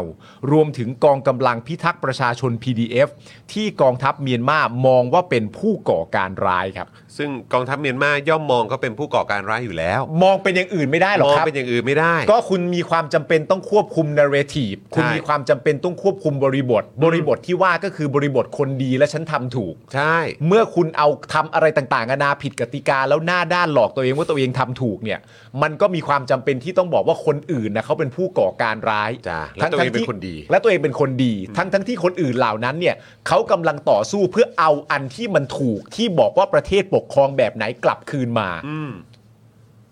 มันมันเป็นเรื่องตลกมากนะฮะ คนทำรัฐประหารน่ะเป็นเผด็จการน่ะแล้วบอกว่าผู้ก่อการร้ายหรือเปล่าเธอน่ะเป็นผู้ก่อการร้ายหรือเปล่า อืม ใครพูดว่าใครถามว่า อ๋อคนถามคือคนทำรัฐประหาร อืมก็เหมือน คำ บ้าน ถม เรา ข้ใจเหมือนบ้าน เห เรา มือนบ้านเราที่ไอ้คนทำรัฐประหารบอกให้คนอื่นเคารพกฎหมายอะครับ เหมือนบ้านเราว่า ขอให้คุณเคารพกฎหมาย เหมือนบ้านเราที่บอกว่า เอ๊ะอย่าก่อความวุ่นวายได้ไหม อืม เออ กฎหมายมันมีอยู่แล้วต้องเคารพสิเหมือนกันนะครับ เหมือนกันทั้งนั้นฮะ ครับ นี่คุณเต๋าบอกโอ้คนดีมีทุกที่จริงๆ มีทุกที่ครับ มีทุกที่ ทุก จริง ครับ ๆโดยนะครับการประชุมดังกล่าวเนี่ยนะฮะยังมีการเสนอให้ใช้เทคโนโลยี การประชุมดังกล่าวที่ว่าเนี่ยที่ที่บอกว่าเอ่อทหารเมียนมากกว่า 50 คนได้ประชุมกันเนี่ยนะฮะยังมีการเสนอให้ใช้เทคโนโลยีเพื่อสอดแนมข้อมูลจากฝ่ายต่อต้านกองทัพครับ เช่นการดักฟังหรือการแฮ็กแอคเคาท์โซเชียลมีเดียอันนี้ผมพูดถึงประเทศพม่าอยู่นะ พ ฮะ ม่านะครับ อันนี้ผมพูดถึงประเทศ พม่า เมียนมาอยู่ อืมเมียนมา นะครับ ครับ ผมที่มีผู้นำทหารก็คือมีนอองไลน์ อืม นะครับผมเอ่อเขาบอกว่าเขาใช้วิธีดักฟังครับ แล้วก็แฮ็ก Account โซเชียลรวมถึงการใช้ประโยชน์จากสัมมโนประชากรนะครับ อันนี้คือประเทศพม่านะฮะ อืม โดยฝ่ายเผด็จการเนี่ยบอกว่าหากทำได้จะทำให้ได้รับข้อมูลจากฝ่ายต่อต้านมากยิ่งขึ้น อันนี้ก็พูดถึงประเทศพม่าอีกครับ ครับ ซึ่งที่ผ่านมานะครับหน่วยข่าวกรองทางทหารของกองทัพเนี่ยนะครับ มีการไปถามข้อมูลเกี่ยวกับรัฐบาลเงา และกองกำลังพิทักษ์ประชาชนกับชาวบ้านในพื้นที่ต่างๆ แต่ก็ล้มเหลว แม้ว่าจะเสนอรางวัลให้ และสัญญาว่าจะเก็บเป็นความลับก็ตาม ก็ยังคงล้มเหลวอยู่นะฮะ ครับนะฮะก็นี่แหละครับแชร์ให้ฟังครับคุณผู้ชม อ่าน นะครับเพราะว่าก็แน่นอนแหละนะครับ ก็หลายท่านก็อาจจะมองว่าเฮ้ยก็ก็เขามีกระสุนปืน อ่ามี มีมีเสื้อผ้าอะไรต่างๆ ที่ดูเหมือนเป็นของทหาร อืม อะไรอย่างเงี้ยมันก็อันตราย ซึ่งเราก็เราก็เห็นด้วยครับว่ามันก็อันตรายจริงๆ ใช่ นะครับมีกระสงเอ่อกระสุนเอ่อกระสุนกระสงกระสุนนะครับ อยู่แบบนี้มันก็ย่อมอันตรายอยู่แล้วนะครับ ใช่ จะ เป็นคนไทยหรือเป็นชาวต่างต่างชาติ หรืออะไรก็ตามหรือเขาอยู่ในสถานการณ์อะไร ยังไงมันก็อันตรายครับ ครับ แต่เราก็ต้องไม่ลืมตรงจุดนี้ว่ารัฐไทยภายใต้การนำของเผด็จการที่มาจากการทำรัฐประหารเนี่ยมีท่าทีอย่างไรบ้าง กองทัพไทย ซึ่งสนับสนุนการทำรัฐประหารในบ้านเรามาเสมอ ครับ มีท่าทีอย่างไรกับสิ่งที่เกิดขึ้นในเมียนมา อืม และการกระทำของรัฐบาลเผด็จการทหารเมียนมากับประชาชนในประเทศของตัวเอง ครับ เราก็ต้องพูดกันถึงจุดนี้ด้วย และเจ้าหน้าที่รัฐของไทย อืม กระทำอะไรกับคนที่เขาหนีตายมาในเมืองไทยบ้าง ครับ เรื่องนี้เราก็ต้องคุยกันด้วยนะครับ ถูกครับ นะครับอ่ะอีกเรื่องหนึ่งได้ไหมครับ ขอเสริมหน่อย อ่าน นะครับก่อนที่จะไปคุยกับคุณตั้มนะครับ ก็คือประเด็นนะครับเกี่ยวกับเรื่องของการเลือกตั้ง อืม นะครับกับการหาเสียงในช่วงนี้แหละ อ่า ก็มีประเด็นของทางประวิทย์นะครับ ก็พูดกับสื่อมวลชนนะครับแล้วก็ตอบคำถามของคุณมายพัสราวลี ครับ นะครับเกี่ยวกับประเด็นของการทำรัฐประหาร แล้วก็ยังมีประเด็นของคุณแบมกับคุณตะวันนะครับที่ทำโพลหน้าเวทีปราศัยของพรรคเพื่อไทยด้วย ครับ ในประเด็นของม .112 นี่แหละ อืม นะครับ แต่ว่าก่อนที่จะไปเอ่อตรงพาร์ทของเออพลเอกประวิทย์ แล้วก็น้องแบมกับน้องตะวันเนี่ย อืม คุณมุกครับนะฮะส่งข้อมูลเข้ามา ซึ่งอยากให้พี่ใหญ่เอาขึ้นจอหน่อยนะครับ อ่า เป็นเรื่องสายด่วนของเขาอะ อ่าน นะครับ แล้วก็การเอ่อลงทะเบียนเลือกตั้งล่วงหน้านี่นะครับ ขึ้นจอแล้วคุณมุกส่งมาให้นะ รู้จริงเรื่องเลือกตั้งกับสายด่วนค1444รับ 25 มีนาคมถึง 9 เมษายน วันลงทะเบียนขอใช้สิทธิ์เลือกตั้งล่วงหน้าในเขตและนอกเขตเลือกตั้ง และนอกราชอาณาจักรนะครับ ซึ่งก็จะมีในพาร์ทของเนี่ยอย่างข้อ 1 นายทะเบียนอำเภอ หรือนายทะเบียนท้องถิ่น หรือเอกอัครราชทูต หรือผู้ที่เอกอัครราชทูตมอบหมายนะครับ อันนี้ก็คือเรื่องของการไปลงทะเบียนนะ อืม หรือว่าจะลงทะเบียนทางไปรษณีย์ก็ได้ ครับ นะครับ หรือว่าเนี่ยทาง เอ่อเครือข่ายอินเทอร์เน็ตต่าง ๆ ด้วยเหมือนกันนะครับ ก็อยากจะให้ชัวร์นะครับก็กดโทรไปสายด่วน 1444 แล้วกันนะครับ แล้วก็คุณมุกเนี่ยส่งมานะครับบอกว่าเอ่ออีกอันหนึงที่เป็นเอกสารทางราชการ ซึ่งเป็นประกาศของคณะกรรมการเลือกตั้งเนี่ย อืม นะครับก็จะมีเอ่ออาศัยอำนาจตามมาตราตืดตืดตืดตืดเนี่ยนะครับเอ่อก็คือการเลือกตั้งออกประกาศกำหนดวันและยื่นคำขอลงทะเบียน ใช้สิทธิ์ออกเสียงลงคะแนนก่อนวันเลือกตั้ง ดังนี้ 1. การยื่นคำขอต่อนายทะเบียนอำเภอ หรือนายทะเบียนท้องถิ่น หรือยื่นคำขอต่อเอกอัครราชทูต หรือผู้ที่เอกอัครราชทูตมอบหมาย ได้ตั้งแต่วันที่ 25 มีนาคมถึง 9 เมษายน ก็ตามเมื่อกี้เนาะ ฮะ สองนะครับ ยื่นคำขอทางไปรษณีย์ก็ได้ตั้งแต่ 25 มีนาคมถึง 9 เมษายนนะครับ แล้วก็3เนี่ยนะครับ การยื่นคำขอทางเครือข่ายอินเทอร์เน็ตเนี่ยนะครับ ซึ่งอันนี้เฉพาะการออกเสียงลงคะแนนก่อนวันเลือกตั้ง ณ ที่เลือกตั้งกลางกลางนอกเขตเลือกตั้ง ครับ และการออกเสียงลงคะแนนนอกราชอาณาจักรตั้งแต่วันที่ 25 มีนาคมเหมือนกันถึง 9 เมษายน โดยระบบจะปิดอัตโนมัติในวันที่ 9 เมษายนตอน เที่ยงคืน เที่ยงคืนนะครับตามเวลาประเทศไทยด้วยนะครับ ก่อนเข้าวันที่ 10อะนะฮะ ใช่ครับผมนะครับ เพราะฉะนั้นก็ใครที่อยากจะลงทะเบียนนะครับสำหรับการใช้สิทธิ์เลือกตั้งล่วงหน้านะครับในเขตแล้วก็นอกเขตเลือกตั้ง แล้วก็นอกราชอาณาจักรเนี่ยก็ 25 เมษเอ่อมีนาคมถึง 9 เมษายนนี้ทำได้นะครับ ก็คือ ครับ ตั้งแต่พรุ่งนี้เป็นต้นไปนะครับ อันนี้เรากำลังพูดถึงการลงทะเบียนนะฮะ ลงทะเบียนนะ ไปขอลงทะเบียน ลงทะเบียนก่อนนะครับ 25ถึง9นะครับ คุณผู้ชมครับ ถูกต้องครับผม ก็มีนี่นะฮะ ทางนายทะเบียนอันที่ 1 ทางไปรษณีย์แล้วก็เครือข่ายอินเทอร์เน็ต ถูกต้องค นะค รั รั บบ ผมจะมีรายละเอียดที่แตกต่างกันนะ ครับ คุณผู้ชมก็ลองโทรไปดูก็ได้นะครับ อันนี้ก็แจ้งข่าวกันเพราะว่าสำคัญ ใช่ค ครั รับบ ผมนะครับอ่ะงั้นเดี๋ยวผมเข้าตรงพาร์ทของเออคำถามที่ประวิทย์เขาโดนถามดีกว่า อ่ะเชิญฮะ นะครับก็คือคุณไม้เนี่ยนะครับแล้วก็มีสื่อมวลชนเนี่ยนะครับนะก็เข้าไปเอ่อยื่นไมค์ถามแล้วก็สัมภาษณ์นะครับกับพลเอกประวิทย์ซึ่งก็หลายคนก็บอกโอ้ดูแปลกเหมือนกันเนาะ อืม รอบนี้นี่ดูใจดีให้ อ่า สื่อเข้าใกล้ได้ขนาดนี้เลย ใช่ แล้วก็ดูตอบคำถามแบบเป็นกันเองมากเลย เออ นะครับ เป็นเพราะว่าจะใกล้ช่วงเลือกตั้ง เป็นช่วงหาเสียง อืม หรือว่ามีเอ่อน้องไมายเองซึ่งก็เป็นแกนนำนะครับ อ่า ของทางกลุ่มราษฎรเนี่ย ใช่ เข้ามาอยู่ในพื้นที่ด้วยหรือเปล่า อืม อะไรแบบนี้นะครับ หลายคนก็ตั้งคำถามนะครับ แต่ถ้ามันเอนหลังอีกนิดนึงคือแม่งก็คือนอนแล้วนะ ผมก็ว่าอย่างนั้น แม่ นะ งจะนอนอยู่แล้วนะ นั่นคือนั่นคือนั่งให้สัมภาษณ์อย่างนั้นเลยเหรอ โอ้โห เออนะครับ ซึ่งเห็นว่าน้องไมายเนี่ยเขาก็ไปในเอ่อฐานะของทางช่อง Friends Talk ด้วย อ่าใช่ นะครับ แล้วก็ไปเอ่อก็มีคำถามที่ถามไปถึงพลเอกประวิทย์ด้วยเหมือนกัน อืม นะครับ ในฐานะของหัวหน้าพักพลังประชารัฐนะครับนะฮะซึ่งเอ่อคำถามที่ถามเนี่ยก็มีประเด็นว่าพักพลังประชารัฐเน้นย้ำเรื่องการก้าวข้ามความขัดแย้ง ซึ่งเรื่องการนิรโทษกรรมทางการเมืองจะเป็นหนึ่งในนโยบายด้วยหรือไม่ นะครับพลเอกประวิทย์ก็ตอบว่า นโยบายการเมืองเป็นเรื่องของการหาเสียง และเป็นการที่ทำให้ประชาชนเลือกพักใดพักหนึ่งไม่ได้เกี่ยวข้องกับเรื่องนี้ แต่เรื่องก้าวข้ามความขัดแย้งเป็นความคิดของตน ว่าจะทำอย่างไรให้คนไทยเป็นหนึ่งเดียวกัน และทำประโยชน์ให้กับประเทศชาติ ส่วนเรื่องการเมืองเนี่ยใครจะคิดยังไงก็ว่ากันไป เพราะเป็นเรื่องของการเมือง แต่จะมุ่งเน้นทำให้คนไทยรักและสามัคคีกันครับ อืม ซึ่งถามว่าตอบตรงคำถามไหม ไม่ตรงฮะ ไม่ตรงนะครับ ไม่ตรง นะฮะอ่าก็อุตส่าห์ถามไปนะครับ ครั นะ บ ฮะแต่คำตอบที่เอ่อคุณไมล์แล้วก็ประชาชนได้ก็ก็ก็ไม่ได้เป็นคำตอบที่เป็นประโยชน์อะไรนะครับ ไม่ตรงและยังไม่เมคเซนด้วย ไม่ make sense ด้วยค ครั รับบ นะฮะอ่ะถามต่ออา ถามเรื่องของรัฐธรรมนูญ 60 นะครับพักพลังประชารัฐมีแนวทางในการแก้ไขรัฐธรรมนูญไหม ประวิตรตอบว่ายังไม่มีความคิดจะแก้ ขอให้เป็นเรื่องของรัฐสภา ให้บุคคลที่อยู่ในรัฐสภาเป็นผู้จัดการ ครับผม แล้ว ต่ ก็มองว่าเป็นเรื่องหลังเลือกตั้ง เออแต่ก็มุ่งเน้นความสามัคคีและปรองดองนะครับ เออแต่ว่าอันนี้ยังไม่คิดจะแก้หรอก แต่ไม่คิดจะแก้ครับ ครับผมรัฐธรรมนูญที่ร่างโดยคณะรัฐประหารคเนี่ย รับ ที่ทำขึ้นมาเนี่ยยังไม่คิดที่จะแก้หรอกแต่เดี๋ยวปรองดองกัน ครับผม นะครับ นะฮะคือพอมาถึงคำถามนี้เนี่ย ผม เออ ก็รู้สึกว่าเหมือนแบบ เออแหม่คือกูไม่แปลกใจเลยว่ามันจะเป็นคำตอบที่ คือถ้าสมมติเป็นพวกเราไปถามอ่ะ อืม คือกูว่าแม่งก็ทรงประมาณนี้ด้วยเปล่าวะ ใช่ ใช่ไหม ไม่ต่าง เออ ไม่ต่าง คงไม่ต่าง ไม่ แน่ ต่าง ๆคือแบบดูเหมือนว่าแม่งตั้งธงมาแล้วอะ อืม ว่ากูจะตอบประมาณเนี้ย เออ นะครับ แต่ก็ดีครับถือว่าเป็นเอ่อเขาเรียกว่าเป็นเป็นหลักฐานทางประวัติศาสตร์ ครับผม นะครับที่ที่ก็ถูกจารึกไว้ในโลกดิจิทัลเหมือนกัน ถามต่อถามว่ามีแนวทางในการป้องกันการทำรัฐประหารยังไง อืม ประวิทย์ก็ตอบว่าการการรัฐประหารจะไม่เกิดขึ้นอีกแล้วนะ อ่า นี่เป็นหลักฐานได้ อ่าน นะครับถ้าประเทศไทยเป็นหนึ่งเดียวกัน ถ้าประเทศไทยเป็นหนึ่งเดียวกัน การรัฐประหารจะไม่เกิดขึ้นอีกแล้วเนี่ย จริง ๆ ควรจะมีแค่นั้นนะฮะ มันก็ควรจะเป็นอย่างนั้นครับ มันควรจะเป็นอย่างนั้นมาตั้งแต่ตั้งนานแล้วฮะ แต่ดันมี if เข้ามาครับ ใช่ฮะ หรือว่าถ้าครับถ้าประเทศไทยเป็นหนึ่งเดียวกัน ซึ่งก็ไม่รู้ว่าหนึ่งเดียวกันแปลว่าอะไร หนึ่งเดียวกันใต้อะไรฮะ ไม่มีความขัดแย้งก็จะไม่มีการรัฐประหารอีก อืม ซึ่งก็ไม่ได้บอกว่าความขัดแย้งมันเริ่มต้นจากใคร ครับ ครับ จะมีอีกถ้าประเทศชาติไม่สงบบ้านเมืองลุกเป็นไฟก็ต้องจำเป็น คุณผู้ชม คนที่ตอบคนเนี้ย คนที่ตอบอย่างเงี้ย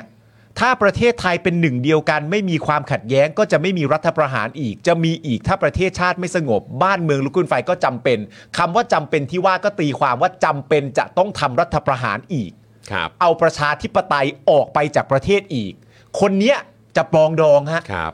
คนนี้จะปลองดองกับกับทุกคนในประเทศเลย ครับ อืม อืมนะฮะ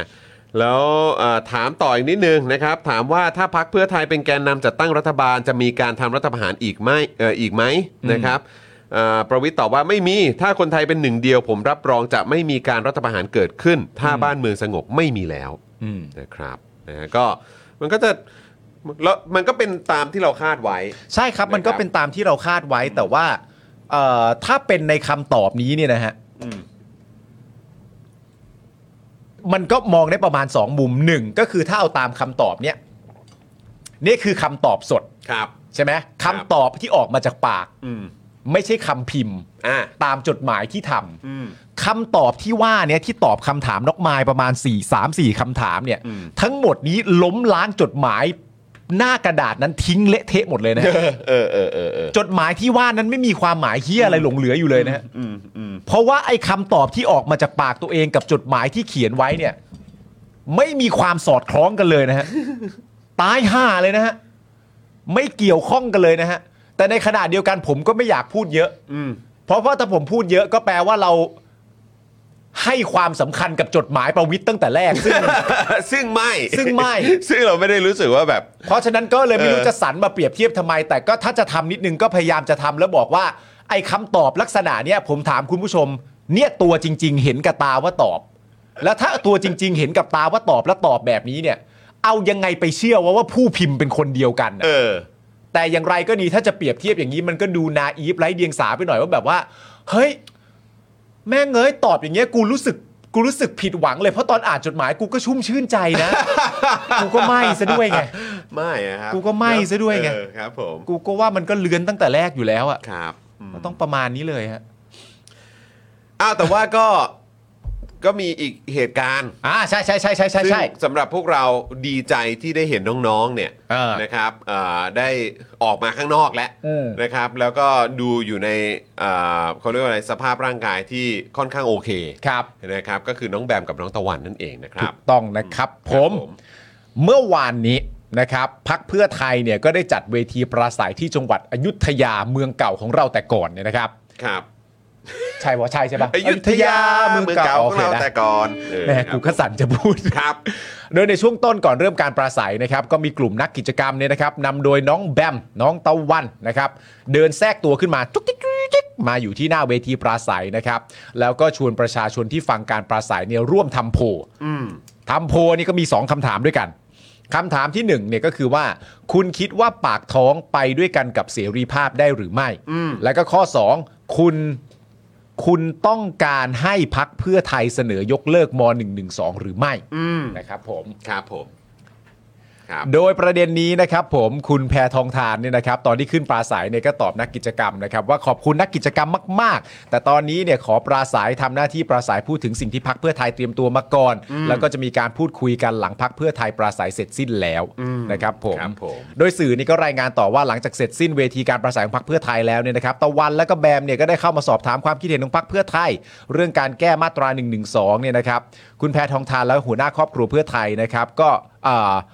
โดยขอให้คุณแพทองทานติดสติกเกอร์ ในโพลที่ถามว่าติดสติกเกอร์เหมือนที่เคยทำมาแล้วนะฮะ อ่าใช่ครับผม ในโพลที่ถามว่าต้องการให้พักเพื่อไทยเสนอนโยบายยกเลิกม .112 หรือไม่ และป้ายความเห็นว่าปากท้องกับเสรีภาพไปด้วยกันหรือไม่ แต่ว่าคุณแพทองทานก็ไม่ขอแสดงความคิดเห็นกับเรื่องดังกล่าวนะครับ ขณะที่อีกท่านหนึ่ง อีกหนึ่งชาวเน็ตที่มาเคยในรายการที่มานั่งในรายการแล้วก็คือคุณนัทวุฒิใสายเกลือ หรือว่าพี่เต้นของเรานี่เองนะครับผมผู้อำนวยการครอบครัวเพื่อไทยเนี่ยกล่าวว่าขอบคุณน้องๆ ที่มาแสดงความคิดเห็น ซึ่งพักเพื่อไทยไม่ปิดกั้นความคิดเห็น แต่การทำกิจกรรมอะไรเราต้องรับฟังความคิดเห็นของทุกคน และผู้ที่มาร่วมกิจกรรมกับพักเพื่อไทยทั้งหมดด้วยนะครับผมด้านตะวันกับแบมเนี่ยนะครับก็ให้สัมภาษณ์ว่าจะไปทำกิจกรรมทำโพลทุกพักแน่นอน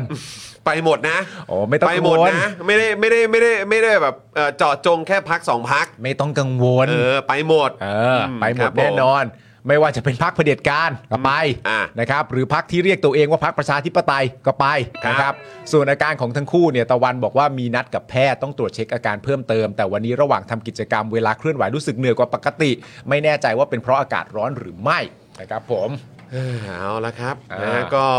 คือเมื่อวานนี้หลายๆ คนเห็นเอ่อเห็นการไปเขาเรียกว่าอะไรฮะไปร่วมทำโพลตรงบริเวณหน้าเวทีเนี่ยหลายคนก็ก็อาจจะมีความกังวลบ้างว่าเอ้ยจะเกิดอะไรขึ้นหรือเปล่า ครับ นะครับจะมีดราม่าเกิดขึ้นไหม อืม นะครับจะมีอะไรที่แบบโอ้ยไม่อยากให้มันเกิดขึ้นเลยมันเกิดขึ้นหรือเปล่านะครับ อ่า แต่ท้ายที่สุดแล้วทุกอย่างก็ดูราบรื่นดีนะครับ ไม่มีฮะ ไม่มีปัญหาอะไร แล้วก็ตัวคุณแพทองทานเองก็รักษาสัญญาด้วย ใช่ ตอนที่พูดขึ้นบนเวทีก่อนจะเริ่มต้นว่าทุกอย่างเสร็จเรียบร้อยแล้วจะลงมา ใช่ ก็ลงมา ก็ลงมา ใช่ ครับผมนะครับเพราะฉะนั้นก็เป็นการแสดงให้เห็นว่ากะน้องๆเนี่ย ใช่ เขาไป ครับ ทำโพลหรือแล้วก็ตามเนี่ยไม่ได้มีปัญหาอะไรเลย ใช่ คุยกันได้ ใช่ แลกเปลี่ยนความคิดเห็นกันได้ เออ ไม่ไม่จำเป็นจะต้องแบบโอ้โหแบบกลัวอะไรกันขนาดนั้น คือผมมาเห็นด้วยกับย้อนกลับไปเนี่ยตอนที่เราพูดคุยกับคุณถาใช่ไหม ครับ คุณถาไอรอว์นะฮะแล้วคุณถาไอรอว์ก็เอ่อบอกกับพวกเราก็คือว่าในความเป็นจริงแล้วอ่ะ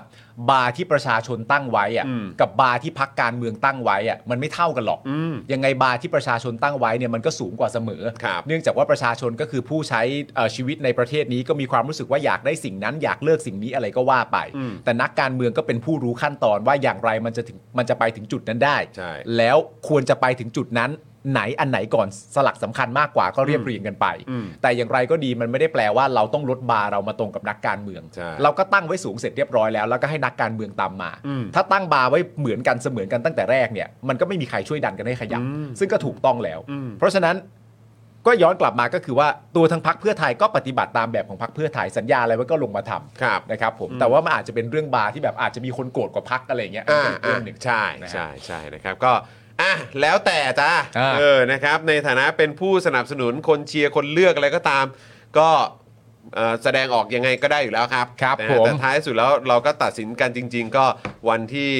วันที่ 14 ใช่ พฤษภาคมนั่นแหละ ถูก นะครับ ต้อง ก็เดี๋ยวเตรียมตัวไปเลือกตั้งกันนะครับ ครับ และใครที่ไปกันไม่ได้ ก็เอ่อไปไปเลือกตั้งในวันนั้นไม่ได้นะครับนะก็อย่าลืมรีบไปลงทะเบียนเลือกตั้งล่วงหน้าหรือว่านอกพื้นที่กันนะครับ ตั้งแต่วันพรุ่งนี้เป็นต้นไปจนถึงวันที่ 9 เมษายนนั่นเองนะครับ ครับ ผมนะครับอ่ะคุณผู้ชมครับ รอคอยกันอยู่แล้ว นะครับ กับการที่จะมาพูดคุยกันกับแขกของเราในวันนี้นะครับ จริงๆแล้วเป็นเป็นการพูดคุยที่มีการปูทางกันเอาไว้นะครับกับทาง Amnesty Thailand เนี่ยนะค ครั รับบ มาสักพักหนึ่งแล้ว ฮะ นะครับแล้วก็วันนี้ครับเราก็จะได้อยู่ใกล้ชิดกับคนที่เราทั้งสองคนก็ Follow อยู่ ถูกต้อง นะครับแล้วเขาก็อยู่ในองค์กรแล้วก็หน่วยงานที่พวกเราเนี่ยโอ้โหก็ชื่นชมนะค ค รั รั บบ ติดตามแล้วก็ได้มีโอกาสเอาข้อมูลเนี่ยมานำเสนอให้กับคุณผู้ชมอยู่เรื่อยๆอยู่ ถู แล้ว กต้องครับ นั่นก็คือ Amnesty Thailand นั่นเองนะครั ครับ บ วันนี้นะครับเราจะมาพูดคุยกันนะครับกับนักวิจัยระดับภูมิภาคนะครับ ครับ ประจำ Amnesty International นะครับคุณชนาทิพย์ ตติยะการุณวงศ์นั่นเองนะครับ หรือว่าคุณตั้มนั่นเองนะครับ สวัสดีครับ สวัสดีคุณตั้มครับ สวัสดีครับ สวัสดีคุณตั้มครับ เช็คเสียงดีๆก่อนเอ เสียองดีๆ นะเดี๋ยวเสียงเราจะดังกว่าคุณตั้มไม่ได้ เสียงคุณตั้มได้ไหม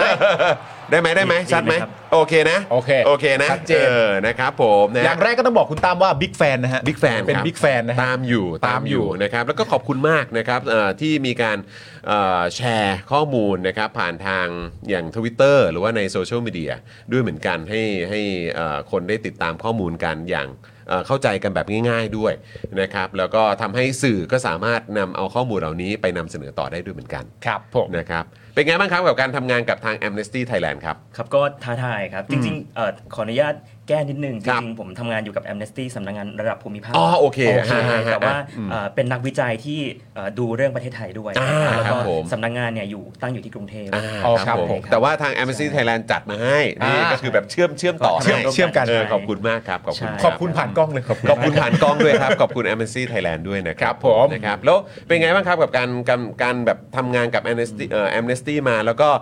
คือเราในฐานะก็ก็เป็นคนไทยเนอะนะครับแล้วก็มองในสิ่งที่มันเกิดขึ้นในภูมิภาคแล้วก็บ้านเราเนี่ยที่ผ่านมาเป็นไงบ้างครับ จริงๆ ก็เป็นช่วงเวลาที่น่าสนใจอะครับ เพราะว่าผมเริ่มทำงานสิทธิมนุษยชนเนี่ยตั้งแต่ช่วงปลายปลายๆยุคคสช ครับ ครับ ประมาณปี 2018 อะไรเงี้ยนะครับ ก่อนที่จะมีการเลือกตั้ง แล้วก็เอ่อแต่ว่าเพิ่งจะมาเริ่มทำกับ Amnesty ช่วงนี้เนาะ ครับ เอ่อทีนี้เนี่ยก็เห็นความเปลี่ยนแปลงของบริบทมาเรื่อย อืม ๆ แต่ว่าบางเรื่องก็ดีขึ้นบางเรื่องก็แย่ลง ครับ นะครับแล้วก็เอ่อพอมาอยู่ Amnesty เนี่ยข้อท้าทายเอ่อหลักๆ อย่างหนึ่งก็คือมันมีคนจับตาดูเราเยอะ อ่าครับผม ก็อย่างที่หลายๆ คนอาจจะทราบนะครับ องค์กร Amnesty เนี่ยก็บางทีก็อาจจะตกเป็นเป้าของการโจมตีหลาย ๆ ครั้งกับ ครับ ฝ่ายที่ไม่เห็นด้วยอะไร ครับ เงี้ยนะครั ผ บ ม ก็เอ่อเป็นงานที่ทำให้เรายิ่งต้องมีความระมัดระวังในการนำเสนอข้อมูล แต่ก็เหมือนเรียกว่าเรียกได้ว่าผลักดันให้เราเนี่ยยิ่งเอ่อเก็บข้อมูลเชิงลึก แล้วก็ตั้งใจที่จะทำงานวิจัยหลาย ๆ อย่างออกมา เพื่อที่จะนำเสนอว่าจริง ๆ ประเทศไทยมันมีปัญหาสิทธิมนุษยชนหลายอย่างจริง ๆ ครับ แล้วก็ไม่ได้เป็นอย่างที่หลาย ๆ คนพยายามที่จะ discredit องค์กร หรือว่า ครับ หลาย ๆ คนพยายามที่จะโจมตีงานของเราอะไรเงี้ยครับ ครับผม คือคำถามนี้ผมว่ามันน่าสนใจที่จะถามต่อนะครับในในฐานะที่ที่คุณตั้มเองก็ก็ทำในในพาร์ทของแบบงานวิจัยในการค้นหาข้อมูลนะฮะในที่จะมานำเสนอให้กับสาธารณะได้รู้กัน คือการการทำข้อมูลเหล่านี้ การนำเสนอข้อมูลเหล่านี้เออของ Amnesty เองนะครับจากของไทยหรือของภูมิภาคหรือของโลกเนี่ยต้องถามกันว่าการทำข้อมูลเหล่านี้เราต้องคำนึงถึงความเป็นกลาง ไหมหรือว่ามากขนาดไหน แล้วก็หรือว่าจริง ๆ แล้วเราเน้นในเรื่องของการนำเสนอข้อเท็จจริง เป็นข้อสำคัญที่สุด หรือว่ายังไงคือแบบอยากจะถามในฐานะเป็น อืม เป็นเป็นผู้ทำงานวิจัยเหล่านี้แล้วต้องนำเสนอออกมาด้วยค ค รั รับ บ ได้ครับ จริง ๆ ผมคิดว่าคำว่าความเป็นกลางเนี่ย ถ้าเรามามองมันในบริบทประเทศไทย มันอาจจะถูกเอาไปใช้แบบเอ่อแปลก ๆ หรือว่าอาจจะถูกเอาไปใช้เป็นเครื่องมือทางการเมืองในหลาย อืม หลายๆครั้งเนาะ ครับ แต่ว่าจริง ๆ เนี่ยเอ่อแน่นอนว่า Amnesty ทำงานโดยยึดอยู่บนหลักของความเป็นกลาง แต่ว่าความเป็นกลางของเราเนี่ยหมายหมายความว่าเราไม่ได้เลือกสนับสนุนว่าเราจะต้องไปเชียร์พรรคการเมืองไหน อืมครับ นักการเมืองคนไหน ครับ ระบอบการเมืองยังไงอะไรอย่างเงี้ยนะครับ แต่ว่าเอ่อเราเป็นกลางในฐานะที่ว่าพอเราได้ข้อเท็จจริงมาเนี่ยเรามีหลักยึดอยู่อย่างหนึ่งก็คือกฎหมายสิทธิมนุษยชนระหว่างประเทศ ครับ แต่เอ่อพอเราเอามาวิเคราะห์กับหลักแล้วเนี่ย ถ้าเกิดว่าอะไรผิดเราก็ต้องว่าไปตามนั้น อืมครับ หมายความว่าไม่ใช่ว่าเราเลือกไม่ได้หรือว่าชี้ไม่ได้ว่าอะไรถูกหรือว่าผิด ฮะ นะครับ แต่ว่าเราเอ่อใช้หลักการอันเนี้ยเป็นเป็นเป็นตัวยึดมากกว่า อืมครับ นะ อืมเป็นไกด์ไลน์ของเรา ใช่ใช่ครับ เพราะว่าคือหลายคนก็จะบอกว่าเฮ้ยแอมเนสตี้โดยเฉพาะแอมแอมเนสตี้ประเทศไทย เออ ออกไปเพราะไม่มีความเป็นกลาง เอออ ไรอย่างเงี้ยไอ้เราก็เลยแบบเอองั้นอย่างนี้เนี่ยเรื่องของการทำงานหรืออะไรก็ตามหรือแม้กระทั่งอย่างงานวิจัยเนี่ยเราต้องคำนึงถึงความเป็นกลางเป็นหลัก หรือว่าเราต้องคำนึงถึงข้อเท็จจริงสิว่ามันเกิดอะไรขึ้นไง มันก็ต้องเป็นข้อเท็จจริงไหมอ่ะ เออ พอได้เราได้ข้อมูลที่เป็นข้อเท็จจริง จากการศึกษามาเสร็จเรียบร้อยแล้ว หลังจากนั้นก็เป็นประเด็นเรื่องประชาชนนำข้อมูลเหล่านี้ไป แล้วก็ไปรู้สึกไปสังเคราะห์ไปวิเคราะห์กันเอง ไม่ได้เกี่ยวความเป็นกลางและที่สำคัญก็คือว่าเอ่อสมมติว่ามีใครสักคนหนึ่งที่อาจจะไม่พอใจ ซึ่งซึ่งในมุมหนึ่งมันก็คงเป็นเรื่องที่แปลกเพราะว่า เอ่ออย่างที่คุณตั้มบอกคือสิ่งที่ Amnesty เน้นหลักๆ เลยเนี่ยคือประเด็นเรื่องเออกฎหมายเรื่องเออความเหลื่อมล้ำเรื่องสิทธิมนุษยชน แล้วเมื่อเราทำเรื่องนี้เนี่ยคือประเทศเราต้องเป็นประเทศลักษณะไหนที่ ที่เราทำเรื่องนี้และให้ข้อมูลเรื่องนี้ แล้วหน่วยงานของเราจึงต้องถูกเพ่งเล็งเป็นพิเศษเนี่ย อืมอืม มันก็แสดงออกถึงประเทศนั้นได้ได้ได้ค่อนข้างจะชัดเจนเหมือนกันนะ จริง เคยเคยมองมุมนี้ไหมครับว่าเอ้ยทำไมทำข้อมูลเหล่านี้ออกไปแล้วเราถึงจะต้องโดนเพ่งเล็งเป็นพิเศษ อืม มันมีลักษณะประเทศโดยเฉพาะไหมที่เราจะโดนเรื่องอะไรแบบนี้ อืมเอ่อจริง ๆ เรื่องความเป็นกลางก่อนแล้วกันเนาะผม ฮะ คิดว่าอาจเราอาจจะเปลี่ยนคำก็ได้นะ หลักการของเราก็คือจริง ๆ เป็นเรื่องความเป็นธรรมมากกว่า ครับ อ่า ไม่ได้หมายความว่าเราจะเอ่อชี้ได้ว่าอะไรผิดหรืออะไรถูกคือเรา ฮะ เราสามารถทำสิ่งนั้นได้ เพราะเรา อื มี ม หลักการเกณฑ์กลางอยู่ ครับ แต่ว่าเอ่อสิ่งที่เราเลือกข้างไปเนี่ยที่ที่คนอาจจะมองว่าเป็นการเลือกข้างเนาะ ฮะ มันเลือกเบสจากหลักการบางอย่าง เลือกจากหลักการของความยุติธรรม ครับ ของกฎหมายระหว่างประเทศ ฮะ ฉะนั้นก็อาจจะไม่คือหน้าที่ของนักสิทธิมนุษยชนไม่ใช่แค่ a อ n เนสตี้นะครับ ครับ คือไม่ใช่ว่าเราลอยตัวเหนืออยู่ทุกอย่าง อืมฮะ แล้วก็บอกว่าฉันเป็นกลาง ฉันจะไม่มีโพสิชันกับอะไรเลย อืม แต่ว่าเป็นการเอ่อชี้ให้คนเห็นนั้นให้ได้มากกว่าว่าอะไรคือสิ่งที่ถูกต้องเป็นธรรม หรือว่าอะไรคือสิ่งที่ไม่ถูกต้อง ครับ ส่วนเอ่อเกี่ยวกับเรื่องเอ่อแนวโน้มในการจับตาดูงานด้านสิทธิมนุษยชนของ ครับ ภาครัฐนะครับ ก็ที่จริงมันอาจจะไม่ใช่แค่ประเทศไทย แต่ว่าเป็นเทรนด์โลก คือในปัจจุบันเนี่ยมันมีหลายประเทศที่ออกกฎหมายในการควบคุมภาคประชาสังคมออกมา ครับ บางประเทศเนี่ยถึงขนาดว่าออกกฎหมายที่เกี่ยวกับการให้เงินก่อการร้ายนะครับ แต่ว่าดันเอาไปใช้กับองค์กรภาคประชาสังคม สั่ง เอาไปบอกว่าภาคประชาสังคมเนี่ยให้เงินก่อการร้ายบ้าง หรือว่ากล่าวหาว่ามีการฟอกเงินทุจริตบ้าง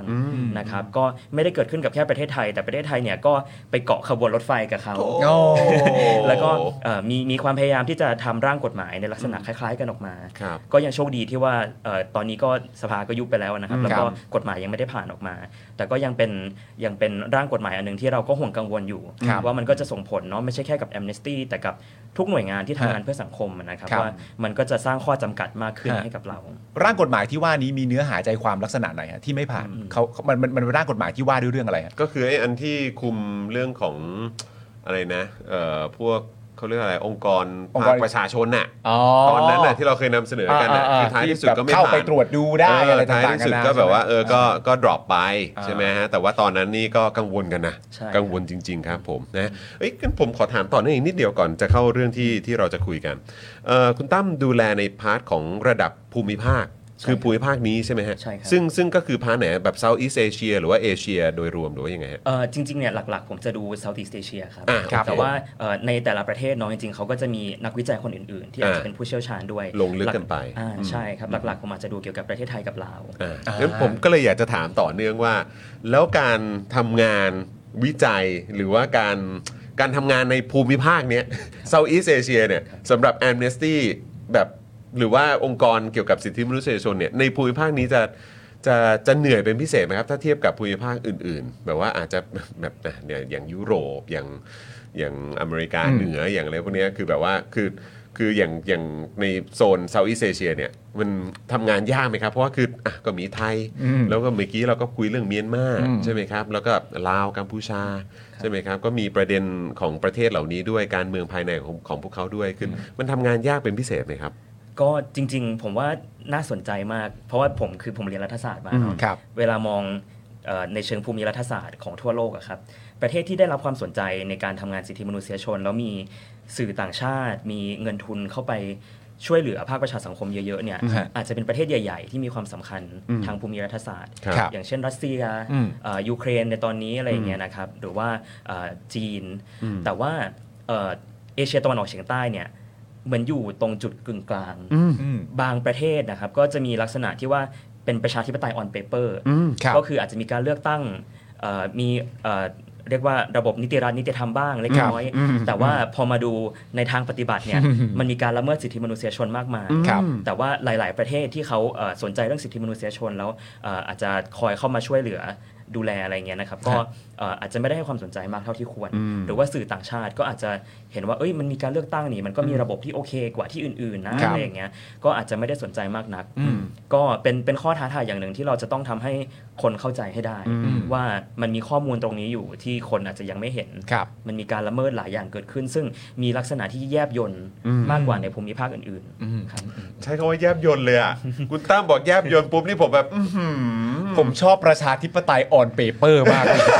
ผมชอบคำนี้มาก มันเคลียร์นะ มันเคลียร์ มันเคลียร์มากเลย ประชาธิปไตยออนเปเปอร์ถ้าสมมติว่าเอ่อต่างชาติจะมาถามก็เอาเปเปอร์ที่ว่ายื่นให้ดูว่าประชาธิปไตยนะ ครับ แต่ว่าข้อมูลเหล่านี้แหละ มันจะเป็นข้อมูลที่มาบ่งบอกให้เรารู้อีกทีหนึ่งว่าออนเปเปอร์ไม่ได้แปลว่าทั้งหมด และอาจจะไม่ถึงครึ่งของทั้งหมดด้วยซ้ำไป ครับ นะครับ นะฮะอ่ะเอาละครับคุณผู้ชมครับวันนี้นะครับในฐานะที่เราจะได้คุยกับคุณตั้มนะครับ ฮะ กับ Amnesty International แล้วก็ในพาร์ทของไทยด้วยเนี่ยนะครับนะก็วันนี้เราเราเราจะเน้นไปที่อ่ะอยากอยากพูดถึงภาพรวมก่อนที่ที่เราจะมาคุยกันในวันนี้ จริง ๆ ก็เอ่อเรามีการหยิบยกข้อมูลในในเอ่องานวิจัยนี้เนี่ยมานำเสนอบ้างในหลาย ๆ พาร์ทของรายการของเรา แต่ว่าอาจ ครั จะ บ ไม่ ไม่ใช่แบบภาพรวมทั้งหมด ซึ่งผมคิดว่าคุณตั้มน่าจะอธิบายได้เห็นภาพชัดเจนที่สุด วันนี้เราควรจะโฟกัส หรือว่าจะคุยกันในในเรื่องไหนเป็นพิเศษดีครับ อันนี้คือเรื่องของเยาวชน เรื่องของแบบหรือว่าในภาพรวมโดยรวมครับอ่าคุณคุณตั้มช่วยแชร์ให้คุณผู้ชมฟังหน่อย ได้ครับ จริง ๆ เราอาจจะมาพูดคุยเกี่ยวกับเอ่อภาพรวมก่อนก็ได้นะ ค ค รั รับ บแล้วก็เดี๋ยวเราเจาะลึกเกี่ยวกับเยาวชนลงไป โอเค รับผมนะครับสถานการณ์เนาะ ใช่ เกี่ยวกับสิทธิมนุษยชนที่ภาพรวมในบ้านเราด้วย อืม แล้วก็โดยเฉพาะที่เราจะต้องเน้นย้ำกันเลยก็คือเยาวชนนะครับ คือเมื่อสักครู่นี้เนี่ยเอ่อก่อนที่ก่อนที่เอ่อหลังจากที่ที่เราคือจริง ๆ เราเราคุยกันถึงประเด็นของน้องแบมน้อง ใช่ ตะวันด้วยใช่ไหมครับซึ่ง ครับ ก็มีประเด็นที่เกี่ยวกับการที่น้องๆเขาก็ออกมาเรียกร้องเอ่อในเรื่องของการประกันตัวของผู้ต้องหาคดีทางการเมืองทั้ง ครับ หลาย ทั้งหลายนะครับที่โดนคุมขังอยู่ใช่ไหมครับ แล้วก็ไปจนถึงประเด็นเรื่องของมาตรา 112 ด้วยนะครับ แล้วก็จริง ๆ แล้วเราอัปเดตทุกวันนะครับคุณผู้ชมนะครับเอ่อแล้วก็แชร์ให้คุณตั้มฟังด้วยว่าเราอัปเดตทุกวันในเรื่องของเอ่อผู้ต้องขังทางการเมืองที่ยังคงถูกคุมขังอยู่ระหว่างการต่อสู้คดี ครับ อย่างวันนี้เนี่ยที่ขออัปเดตไปพร้อม ๆ กันเลยละกัน ก็คือประเด็นของคุณคาทาทรที่ตอนนี้ก็ถูกขังเยอะสุดแล้วล่ะครับ ครับ นะครับ ในตอนนี้นะ ในตอนนี้ที่ยังคงถูกคุมขังอยู่นะครับ คือ 347 วันนะครับ อืม คุณธีรนัย 37 วัน คุณชัยพร 37 วัน คุณทัตพงศ์23 วัน และคุณชนะโดน 9 วัน ครับ นะครับเพราะฉะนั้นอันนี้เป็นส่วนหนึ่งเท่านั้นครับ ก่อนหน้านี้เนี่ยทาง Amnesty เนี่ยเขามีสถิติไว้หมดแล้วครับ ใช่ฮะ นะครับ จนวันนี้ก็ออกมาเป็นงานวิจัย ครับ ฉบับนี้เนี่ยแหละครับ เดี๋ยว ครับ เรามา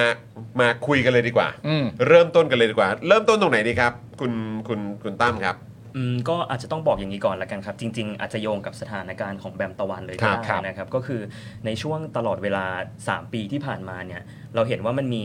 เอ่อการขึ้นขึ้นลงลงของการชุมนุมประท้วงในประเทศไทยเนาะ ครับ แล้วก็เอ่อถึงตอนนี้เนี่ยการชุมนุมมันจะค่อนข้างเฟดลงไปนะครับ ครับ ผลกระทบที่เอ่อเกิดขึ้นระหว่างช่วง 3 ปีที่ผ่านมาเนี่ยก็คือมีคนเป็นจำนวนหลายพันคน อืม ถูกดำเนินคดีทางอาญา ครับ นะครับแล้วก็เอ่อหลายส่วนเนี่ยเป็นคนที่ออกมาชุมนุมโดยสงบ ก็คือไม่ได้ใช้ความรุนแรงออกมาพูดแสดงออกเฉย ครับ ๆแล้วก็อีกหลายส่วนเนี่ยเอ่อถึงเขาจะถูกกล่าวหาว่าใช้ความรุนแรงระหว่างการชุมนุมนะครับ อืมฮะ หลายคนพอเข้าไปสู่กระบวนการเอ่อพิจารณาคดีอาญาเนี่ยเขาไม่ได้รับสิทธิเอ่อที่จะป้องกันตัวเองในในเอ่อกระบวนการเท่าที่ควร อย่างเช่น ไม่ได้รับสิทธิในการประกันตัว ครับ เป็นต้นนะครับก็ทำให้เป็นปัญหายืดเยื้อแล้วก็เรื้อรังมาถึงทุกวันนี้ เอ่อจริงๆ Amnesty เนี่ยติดตามหลาย ๆ กรณีมาตลอดนะครับ แล้วก็เอ่อคิดว่ามันก็ยังเป็นเทรนด์ที่น่าเป็นห่วง เพราะว่ารัฐบาลเนี่ยไม่ได้มีแนวโน้มที่จะเข้ามาเอ่อรับฟังเสียงของคนกลุ่มนี้เลยนะครับ อืมครับ แล้วก็ยิ่งยิ่งพอเอ่อการชุมนุมมันลดลงเนี่ยก็เหมือนยิ่งปล่อยเลยไปเรื่อยๆ อืม เอ่อตอนเนี้ยนะครับก็เข้าใจว่าคดีส่วนใหญ่เนี่ยยังอยู่ในชั้นสอบสวนด้วยซ้ำหมายความว่าถึงเขาเขาอาจจะถูกตั้งข้อกล่าวหามาตั้งแต่ปี 2020 อย่างเงี้ย ครับ ครับ กระบวนการก็ลากยาว 3-4 ปีไปเรื่อย อืม ๆ ไม่จบไม่สิ้น ไม่ต้องใช้ชีวิตกันเลย อืม ก็ ครั มั บ นมันก็มีความยากลำบากอะนะครับ แล้วก็หลายๆเอ่อหลาย ๆ คดีเนี่ยเข้าใจว่าส่วนใหญ่เลยด้วยซ้ำอะนะครับ ก็จะเป็นคดีภายใต้พรกฉุกเฉิน ครับ ซึ่งก็เป็นกฎหมายที่ยกเลิกไปแล้ว ครับ นะครับไม่ได้มีประโยชน์อะไรที่จะมาเอาผิดอะไรกันอีก ฮะ แต่ก็ยังคนหลายคนก็ยังถูกดำเนินคดี ครับ นะครับก็เอ่อภาพรวมเนี่ยจะเป็นประมาณนี้ อืมโดยเฉพาะอันนี้เนี่ยก็คือในในในบ้านเราอะแหละ ครับ นะครับค่อนข้างชัดเจนเอ่อคุณผู้ชมที่ติดตามข่าวสารเนี่ยหรือแม้กระทั้งดู Daily Topics แหละนะครับ เราก็ไม่อยากใช้คำว่าขยี้เลยเออนะครับแต่ว่าคือเราก็ต้องเน้นกันจริงๆว่าเฮ้ยมันไม่โอเคจริงๆ มันไม่ปกติ มันไม่ปกติจริงๆ บ้านเราพรกฉุกเฉินนะครับต่อเนื่องมาตั้งแต่เอ่อแล้วก็เอ่อต่อเนื่องสถานการณ์ต่างๆเนี่ยตั้งแต่หลังรัฐประหารมาเนี่ย อะไรต่างๆ ที่มันไม่โอเคเลย ครับ ช่วง 63 นี่ก็หนักสุด อืม ๆนะครับ64 นี่อาจจะมีความเบาบางลงมาหน่อย ครับ นะครับในเรื่องของการชุมนุมจนมาถึง 65 เนี่ยนะครับแต่ 63 นี่คือหนักมาก อืม แต่ผลที่มันต่อเนื่องมาก็ยังจนถึงปัจจุบัน อืม นะครับตัวเลขที่ที่เรานำเสนอกันไปเนี่ยก็คือ มันก็ยังคงอยู่นะครับยังคงดำเนิ คน รับ อยู่เหมือนกัน แต่บ้านเรานี่หนักขนาดไหนครับ แล้วก็ถ้าเทียบกับแบบเทรนด์ในโลกของเราตอนนี้เนี่ยการชุมนุมการออกมาแสดงออกโดยเฉพาะของคนรุ่นใหม่เนี่ย แล้วก็เรื่องของการควบคุมจากอำนาจรัฐต่างๆเนี่ยมันเป็นยังไงบ้างครับ ครับก็เอ่อจริง ๆ ถ้าเกิดว่าเรามาพูดกันถึงเทรนด์ของเยาวชนแล้วก็เด็ก อืม ที่ออกมาประท้วงอะนะครับ ครับ ไม่ได้เกิดขึ้นแค่ในไทย ฮะ แต่ว่าเกิดขึ้นทั่วโลก อืม นะครับ โดยเฉพาะตั้งแต่ปี 2018 มาที่อาจจะมีน้องเกรตา อ่าครับ ผม เด็กเอ่อผู้หญิงชาวสวีเดนใช่ไหม ครับ ครับที่ออกมาเรียกร้องเรื่องการเปลี่ยนแปลงสภาพภูมิอากาศ อืม ครับ เขาก็ไปกระตุ้นให้เด็กทั่วโลกเนี่ยออกมาสนใจเรื่องนี้ อืม โดยเฉพาะเกี่ยวกับเอ่อโดยคือเหตุผลที่เขาสามารถดึงดูดเด็กหลาย ๆ คนมาเข้าร่วมการชุมนุมประท้วงได้เนี่ยเพราะคว่ารับ เอ่อเรื่องการเปลี่ยนแปลงสภาพภูมิอากาศเนี่ยเป็นเรื่องที่เหมือนผลกระทบมันจะเกิดขึ้นในระยะยาว อืม เป็น 10 20 ปีเนาะ ฮะ ซึ่งเด็กเนี่ยเริ่มสนใจเพราะว่ารู้สึกว่าพอตัวเองโตขึ้นปุ๊บอะเดี๋ยวตัวเองจะได้รับผลกระทบ แต่ว่าผู้ใหญ่ที่กำลังจะแก่ตายเนี่ยไม่สนใจอะไรเลย อืม เขาก็เลยออกมาเรียกร้องเออให้ก็ก็เลยเริ่มมีการชุมนุมประท้วงของเด็กที่เป็นอยู่ในระดับมัธยมอะไรอย่างเงี้ยนะครับเอ่อส่วนของไทยเนี่ยบริบทก็อาจจะเริ่มมีเด็กออกมาแอคทีฟเรื่องการชุมนุมประท้วงมากขึ้นในปี ครับ 2020 ก็คือช่วงโควิดนะครับ ฮะ เอ่อแล้วก็เราจะเห็นว่าเอ่อจริงๆเนี่ยในในไทยมันมีข้อแตกต่างกับบริบทอื่น ๆ ทั่วโลกที่ค่อนข้างน่าสนใจ ผมอาจจะต้องกลับมาประเด็นที่ผมบอกว่าการละเมิดที่ไทยเนี่ยมันมีความแยบยลมากกว่า อืม คือถ้าเกิดว่าเราไปดูในประเทศที่อำนาจนิยมจ๋าๆนะครับ ครับ อย่างเช่นอิหร่าน ค เป รับ รูอะไรอย่างเงี้ยนะครับมีเด็กออกมาชุมนุมเหมือนกัน มีการประท้วงสเกลใหญ่เหมือนกัน อืม แต่การละเมิดของเขาเนี่ยอาจจะเป็นการยิงทิ้งเลย โอ้โห อะไรอย่างนั้นนะครับ อืม อาจจะเป็นการยิงทิ้งเลย อาจจะเป็นการจับไปขังแล้วทรมาน อืม อืม นะครับแต่ว่าพอมาถึงประเทศไทยเนี่ยการละเมิดส่วนใหญ่จะเกิดขึ้นผ่านการดำเนินคดีทางกฎหมาย คือใช้กฎหมาย อืมอืม อื อื ม ม ใช่ ในการจัดการ ใช่ อืม เอ่ออย่างหนึ่งที่น่าสนใจโดยเฉพาะเวลาเราพยายามที่จะมีไดอะล็อกกับภาครัฐนะครับ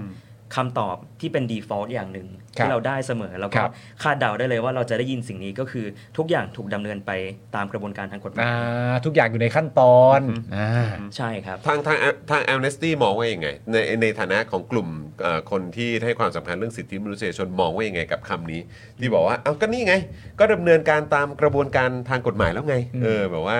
พวกคุณยังต้องการอะไรอีกอ่ะในในในมุมของเอ่อนักสิทธิมนุษยชน แล้วก็ทางแอมเนสตี้เองมองว่ายังไงครับ กับ ครับ คำคำพูด default แบบนี้ ก็คือสิ่งที่สำคัญที่คนที่เป็นเอ่อภาครัฐต้องเข้าใจนะครับ อืม ก็คือกฎหมายมันไม่ใช่เอกสารศักดิ์สิทธิ์ มันไม่ได้ถูกต้องไปซะทุกอย่าง ครับ นะครับ แล้วก็เอ่อกฎหมายหลายฉบับเนี่ยละเมิดสิทธิมนุษยชนในตัวของมันเอง อืม อืม ที่จริงเอ่อข้อเท็จจริงอย่างหนึ่งที่ทุกประเทศทั่วโลกไม่ใช่ประเทศไทยนะครับ ต้องยอมรับก็คือว่า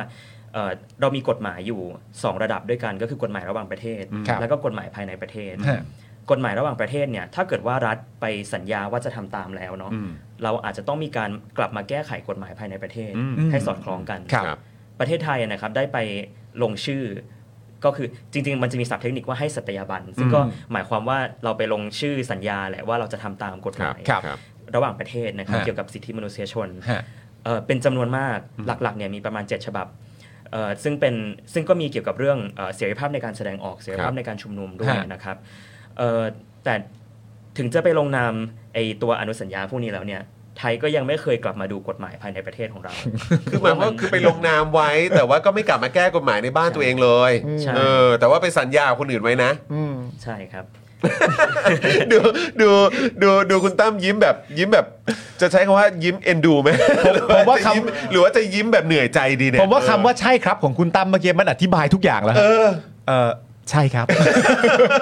คือแบบ อ่า จะยังไงวะเนี่ย ไปเอ่อเขาเรียกสัตยาบันกับเขาก็คือ เออ ลงนามกับเขาว่า ครับ ว่าจะมีส่วนร่วม ครับ กับกฎหมายระหว่างประเทศข้อนั้นข้อนี้ของไทยเราเนี่ยก็อย่างน้อย 7 ฉบับที่ว่านี้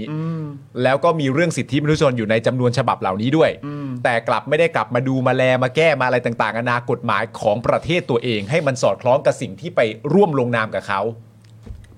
ก็สัญญาแหละว่าจะว่าจะทำอย่างอย่างนี้อย่างที่พวกเราคุยกันไว้ แต่พอ ฮะ กลับมาบ้านตัวเองก็คือแบบ เออเอ อ คือมันคนละเรื่องกันไหมเออ อ่า ไปคุยกับต่างประเทศกับทำข้างในบ้านตัวเองอ่ะ หรือว่ายังไง จะให้รู้สึกไงเนาะ อ่า เออครับผมอ่ะแล้วแล้วแล้วแล้วยังไงต่อฮะ อืมจริง ๆ เรื่องกฎหมายระหว่างประเทศเนี่ยก็น่าสนใจครับ เพ ครั ราะ บ ว่าเวลาเราไปให้สัตยาบันเนาะเราจะต้องรายงานสถานการณ์ให้กับสหประชาชา อ๋อ ติ ต้องคอยอัปเดต อ๋ออัปเดต ใช่ โอเค ต้องคอยอัปเดต เออ จะมีหลายกลไกเลยที่เราต้องส่งข้อมูลไปให้เขา อืมครับ ทำอะไรไปแล้วบ้าง ฮะ แล้วเอ่อพอสหประชาชาติเขาได้ข้อมูลนะครับ ครั เขา บ ก็จะเอามาประมวล แล้วก็ดูว่าจริงหรือเปล่า ฮะ เขาอาจจะเอามาประกอบกับข้อมูลอย่างองค์กรอย่างเราอย่าง Amnesty International หรือว่าอย่าง โอเค ภาคประชาสังคมอื่นๆ ครับ แล้วก็เอามาเอ่อสร้างเป็นข้อเสนอแนะ ฮะ ว่ารัฐบาลควรจะปรับปรุงยังไงบ้าง ครับผม ซึ่งข้อเสนอแนะจากสหประชาชาตินะครับก็มีอยู่ตลอดว่าไทยต้องแก้กฎหมาย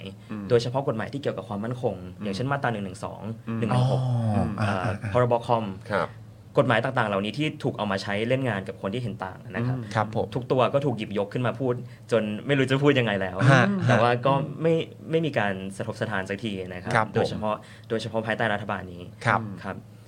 เพราะฉะนั้นคือหมายความว่าทางสหประชาชาติเองเนี่ยหรือ ฮะ แม้กระทั่งจากเนี่ยอ่ะคุณมาลงสัตยาบันอย่างเงี้ย อืม ก็คือเวลา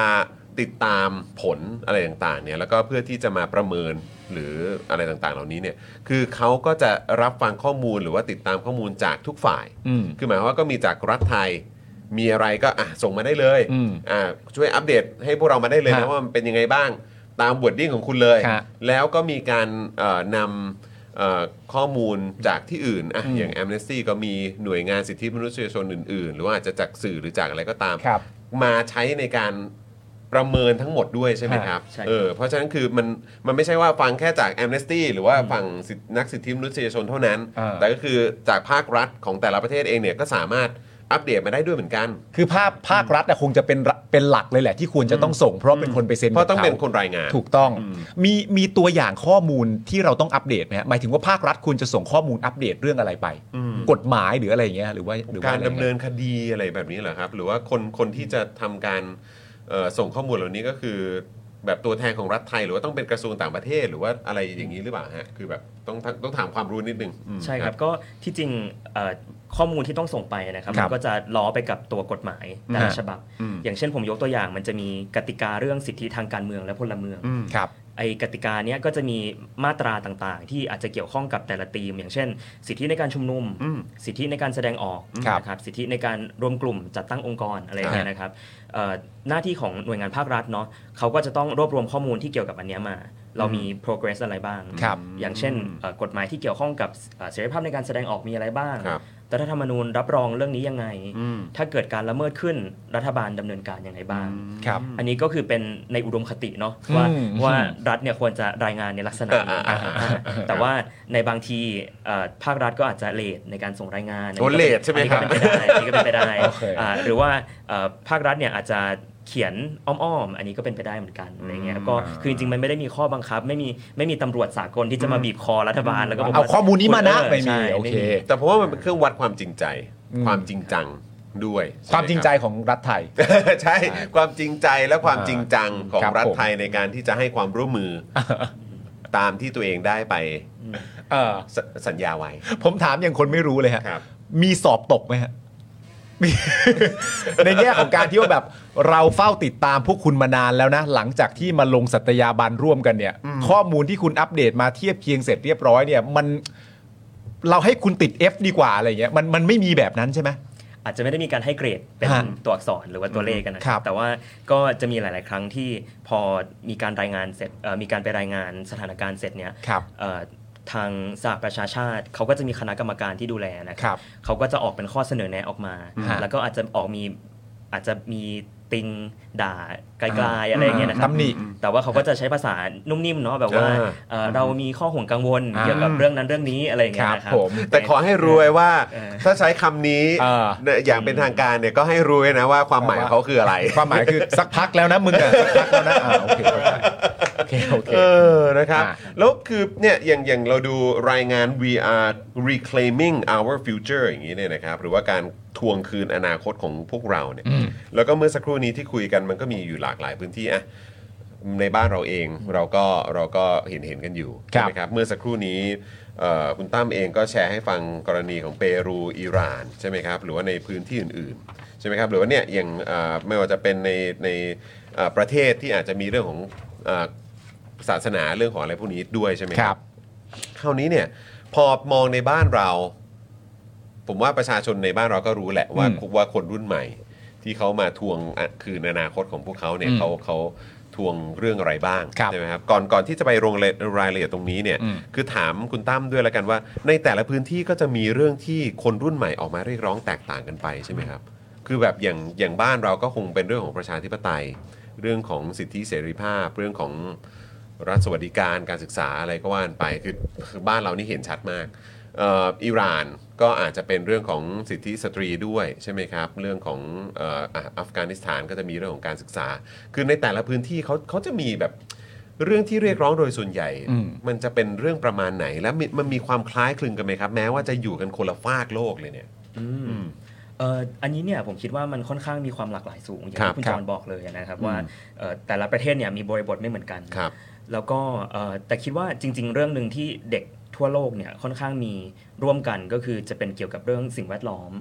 เรื่อง climate change ครับ อะไรอย่างเงี้ยนะครับ อย่างในประเทศไทยก็มีหลาย ๆ กลุ่มที่เป็นเยาวชน แล้วก็ออกมาขับเคลื่อนเกี่ยวกับปัญหาสิ่งแวดล้อมเอ่อภายในประเทศอะไรอย่างเงี้ยนะครับ หรือว่าในชุมชนของเขา อย่างเช่น อาจจะเคยได้ยินข่าวเกี่ยวกับที่จะนะ อืม อ่า ครับ ที่ ผม มีแพลนจะสร้างนิคมอุตสาหกรรมนะครับ ก็มีกลุ่มชาวบ้าน แล้วก็รวมถึงเด็กที่อายุต่ำกว่า 18 เนี่ย ฮะ ออกมาเรียกร้องให้เอ่อยุติการสร้างนิคม เพราะว่ามันอาจจะมีผลกระทบกับสิ่งแวดล้อมในชุมชนของเขาอะไรอย่างเงี้ยนะครับหรือว่าแม้กระทั่งตอนที่ผมไปสัมภาษณ์น้องๆเอ่อสำหรับรายงานฉบับนี้นะครับ ฮะ ก็มีกรณีของเด็กหลายคนเหมือนกันที่เขาสังเกตเห็นปัญหาสิ่งแวดล้อมในชุมชนก่อน อืม และเขารู้สึกว่ามันน่าเป็นห่วงกังวล ครับ จากนั้นก็เลยค่อยๆ ขยับเข้าไปศึกษาว่า แล้วทำไมมันมีปัญหาสิ่งแวดล้อมเหล่านี้ ซึ่งหลายๆ ครั้งมันเชื่อมโยงกับโครงสร้างทางการเมือง ครับ ที่มีปัญหา มีเรื่องอำนาจนิยม มีเรื่องการคอร์รัปชัน ครับ มีเรื่องการไม่ปรึกษาหารือชุมชนต่าง ครับ ๆ เนื่องด้วยเนเจอร์ของสังคมที่มันไม่เป็นประชาธิปไตยอะนะค ครั รับ บ ก็ ก็เลยเกิดเอ่อความสนใจเกี่ยวกับการเมืองภาพใหญ่ขึ้นมา ออกมาเรียกร้องเรื่องอื่น ๆ เพิ่มเติม แต่ว่าหลายหลายครั้งเนี่ยก็จะเห็นว่าจุดเริ่มต้นมันมักจะมาจากเรื่องใกล้ตัวแบบนี้ โอ อาจ เค จะเกิดที่ใกล้ตัวนี่ก็อาจจะเป็นในชุมชน อืม ใช่ไหมฮะเอ่อในภูมิภาคตัวเอง อ่า ในจังหวัดของตัวเอง แต่ท้ายสุดก็คือไต่ไปไต่มาเนี่ย ใช่ มันก็คือไปเกี่ยวกับเรื่องของโครงสร้าง อืม อำนาจเรื่องของการเมืองอยู่ดีอ่ะ อืมซึ่งมันเป็นเป็นหน้าเป็นเรื่องของการค้นหาคำตอบ หมายถึงว่าเริ่มต้นเล็กๆเอ่อแถวนี้บ้านฉันทำไมเป็นแบบนี้แล้วเริ่มต้องการจะค้นหาคำตอบ จึงไปเจอว่าอ๋อเหล่านี้เชื่อมโยงกับอย่างนั้น และอย่างนี้ก็จะยาวไปเรื่อยๆ แล้วก็หลายครั้งมักจะเป็นการเชื่อมโยงกับโครงสร้างทางการเมืองของประเทศเสมอ ใช่ครับ โอเค นะครับนี่บอกว่าเอ่อ8กุมภา66 Amnesty เปิดตัวรายงานฉบับนี้ ซึ่งเป็นงานวิจัยสัมภาษณ์นักกิจกรรมที่เป็นเด็ก 30 คน เข้าร่วมการชุมนุมทั่วประเทศ โดยไม่จำกัดเฉพาะการชุมนุมทางการเมืองนะครับคุณผู้ชม ครับ แต่รวมถึงการชุมนุมสาธารณะประเภทอื่น อืม ไม่ว่าจะเป็นการเรียกร้องสิทธิชุมชน อ่า นนี้คือระดับชุมชนด้วยนะ ใช่ครับ เออ นะครับ เรื่องของสิ่งแวดล้อม การศึกษา เพศสภาพ รวมถึงหน่วยงานภาครัฐที่เกี่ยวข้อง 4 หน่วยงานด้วย เพราะฉะนั้นอันนี้ไม่ได้ฟังแค่เฉพาะน้อง ๆ เท่านั้น อืม แต่นี่ฟังหน่วยงานภาครัฐด้วยนะ อืม โหนี่แฟร์มากนะ แฟร์ครับ ในวามสึก ต้องแฟผมร์อะเออฮะ ครับเนื่องจากว่าเราเรามักจะถูกกล่าวหาเนอะว่า อ๋อไม่กลางไม่กลางอ๋อไม่ก ใช่ ลาง ครับ อันนี้ก็คือ ก็ จ แอม ริงๆ เอ่อแอมเนสตี้ประเทศไทยก็ก็โดนโดนบอกเหมือนกันว่าจะให้ออกจากประเทศนี้ไปเลย เออใช่ เออครับผม ใช่ นะฮะอ่ะตรงนี้ตรงนี้ยังไงบ้างครับเออคุณตั้มครับเราเราเรามองในเรื่องของรายงานฉบับนี้เราเราเราจะดูกันไปเรียงข้อเลยไหมครับ หรือว่ายังไงดีครับ เอ่อผมอธิบายเกี่ยวกับวิธีการวิจัยนิดนิดนิดนิดนิดหน่อยหน่อย ดีครับ นะ ได้ ฮะ ครับ ก็คือจริงๆเนี่ยอย่างที่บอกเลยว่าเราพยายามที่จะคุยกับหลาย ๆ ฝ่าย อืม เพื่อที่จะให้เข้าใจข้อเท็จจริงหลาย ๆ ส่วนเนาะ ครับ เอ่อปัญหาของเรื่องการชุมนุมอะครับจริง ๆ ผมสังเกตตั้งแต่ก่อนที่จะทำงานวิจัยว่ามันไม่ได้เกิดขึ้นกับแค่กลุ่มที่ออกมาเรียกร้องประชาธิปไตย อืม ครับ แต่ว่ามันเป็นปัญหาของวิธีการจัดการกับภาครัฐเอ่อวิธีการจัดการของภาครัฐนะครับ กับคนที่ออกมาใช้เสรีภาพในการแสดงออกทุกแบบ ครับ ไม่ว่าจะเกี่ยวกับเรื่องอะไร ฮะ อะไรที่มันไปกระทบกระเทือนคนที่มีอำนาจหน่อย หรือว่าโครงสร้างทางการเมืองหน่อย ก็กลายเป็นเรื่องขึ้นมา กลายเป็นเรื่องที่ต้องใช้บังคับใช้กฎหมายกลายเป็นเรื่องที่ต้องใช้กำลังในการสลายการชุมนุม อืม นะครับมันก็เลยเป็นที่มาว่าเด็กที่คุยด้วยเนี่ยไม่ใช่แค่คนที่ออกมาเรียกร้องเรื่องประชาธิปไตยเรื่อง อืม การเขียนรัฐธรรมนูญใหม่หรือว่า ครับ อะไรก็ว่าไปนะครับแต่ว่าก็จะมีอย่างเช่นเอ่อเด็กในพื้นที่บางกลอย อืม ที่เป็นชาวกะเหรี่ยง ครับ ที่ออกมาเรียกร้องเกี่ยวกับเอ่อสิทธิในที่ดินของชุมชนเขานะครับหรือว่าจะมีอย่างเช่นเอ่อเด็กชาวมาลายูสามจังหวัดชายแดนภาคใต้ ครับ ออกมาพูดถึงเรื่องสิทธิทางวัฒนธรรม อืม อะไรอย่างเงี้ยนะครับ แล้วก็อีกอย่างหนึ่งเนี่ยที่ไปพูดกับหน่วยงานภาครัฐเนอะคือจริงๆ Amnesty ก็ไม่ใช่องค์กรที่จะเป็นเครื่องด่าอย่างเดียวนะ ครับผม ค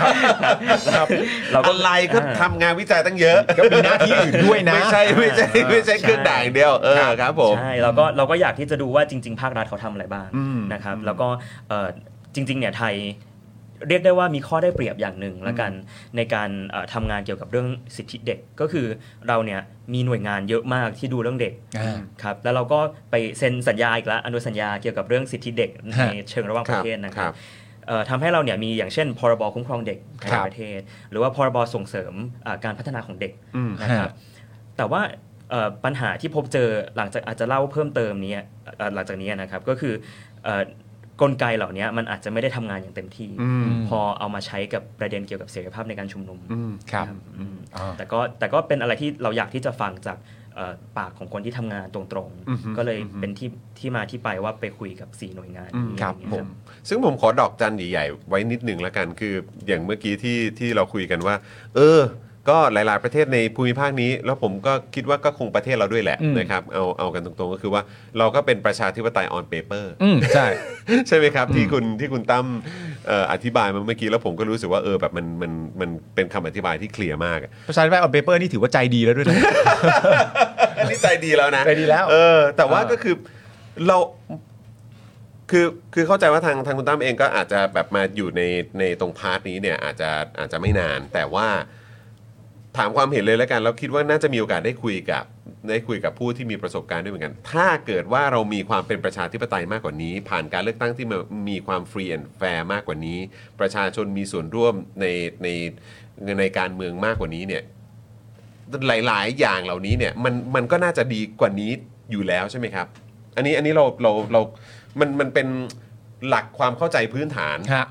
ที่ที่เราน่าจะเข้าใจตรงกันเนาะ อืม ใช่ไหมครับ เราเราเราฟันธงอย่างนี้ได้เลยไหมฮะ เออจริง ๆ อาจจะฟันธงร้อยเปอร์เซ็นต์ขนาดนั้นไม่ได้ อ่าโอเค ครับ โอเคเข้าใจ แต่ว่า อืม เพราะว่าอันนี้ต้องต้องบอกก่อนว่าจริงๆเอ่อจากการที่ศึกษาเกี่ยวกับสสถานการณ์หลาย ๆ ประเทศทั่วโลกกันนะครับ บางทีตำรวจในประเทศประชาธิปไตยอย่างเงี้ยเขาอาจจะยังไม่ได้เข้าใจการสลายการชุมนุม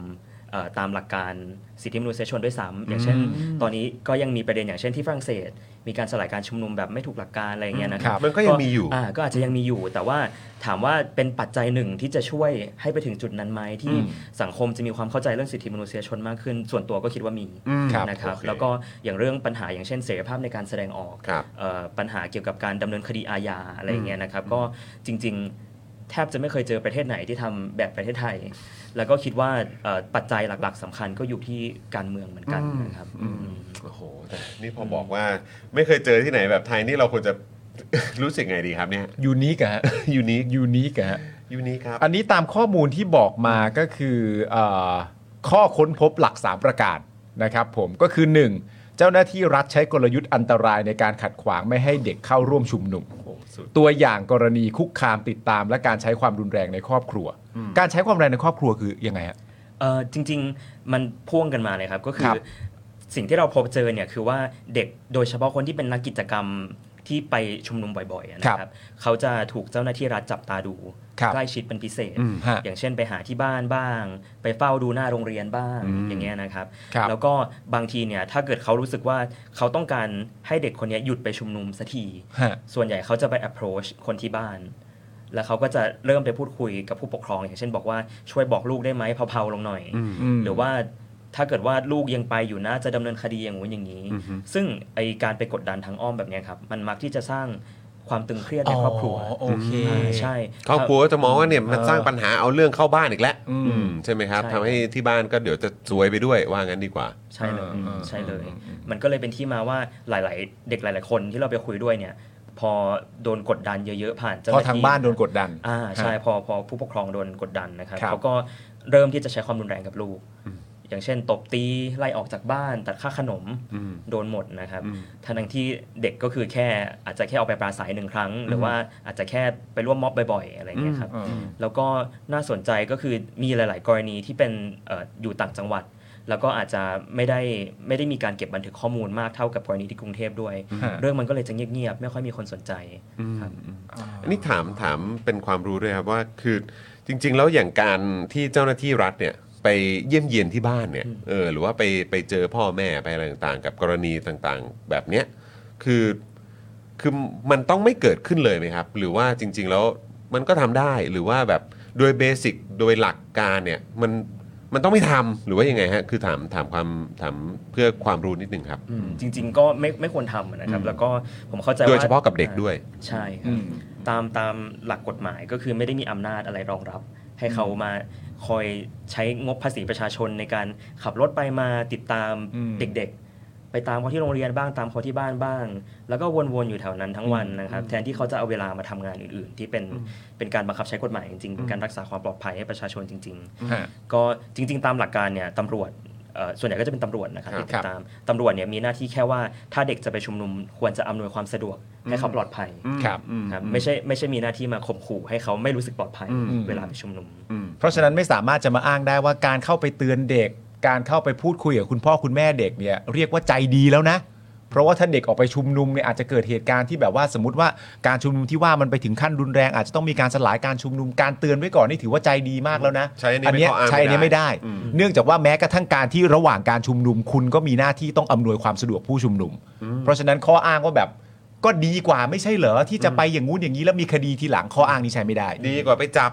เอ่อในที่ชุมนุมเลยอะไรอย่างเงี้ย เออ เออนี่เราอุตส่าห์ไปคุยถึงที่บ้านนะ เอ ทำ อ ความเข้าใจกับพ่อแม่เขาอันนี้ อืม คือไม่ได้ ไม่มีสิทธิ์ คุณ นะ ทำแบบนี้ไม่ได้ ไม่มีสิทธิ์ คือให้รู้โดยทั่วกันว่าแบบนี้ไม่ได้นะค ครั รับบ คุณผู้ชมเองที่ดูอยู่ทางบ้านก็ อืม นะเออต้องถ้ามันเกิดเหตุการณ์อะไรประมาณเนี้ยก็คืออ ม ต้องให้รู้ไว้ว่ามันทำไม่ได้ ครับผม เออนะครับโดยโดยเบสิกแค่นั้นเลย อ่า นะครับซึ่งอันนี้ก็ต่อเนื่องกับเรื่องของเด็กที่ไม่ปลอดภัยเมื่อออกไปชุมนุมด้วยหรือเปล่าฮะ ใช่ครับก็เอ่อจริง ๆก็เป็นเรื่องที่เกี่ยวข้องกันเนาะเพราะว่า ครับ เนื่องจากภาครัฐเนี่ยมองเด็กกลุ่มที่ออกไปชุมนุมเป็นเป็นปฏิปักษ์กับภาครัฐอยู่แล้วนะ ค ค รั รั บบ เอ่อพอเขา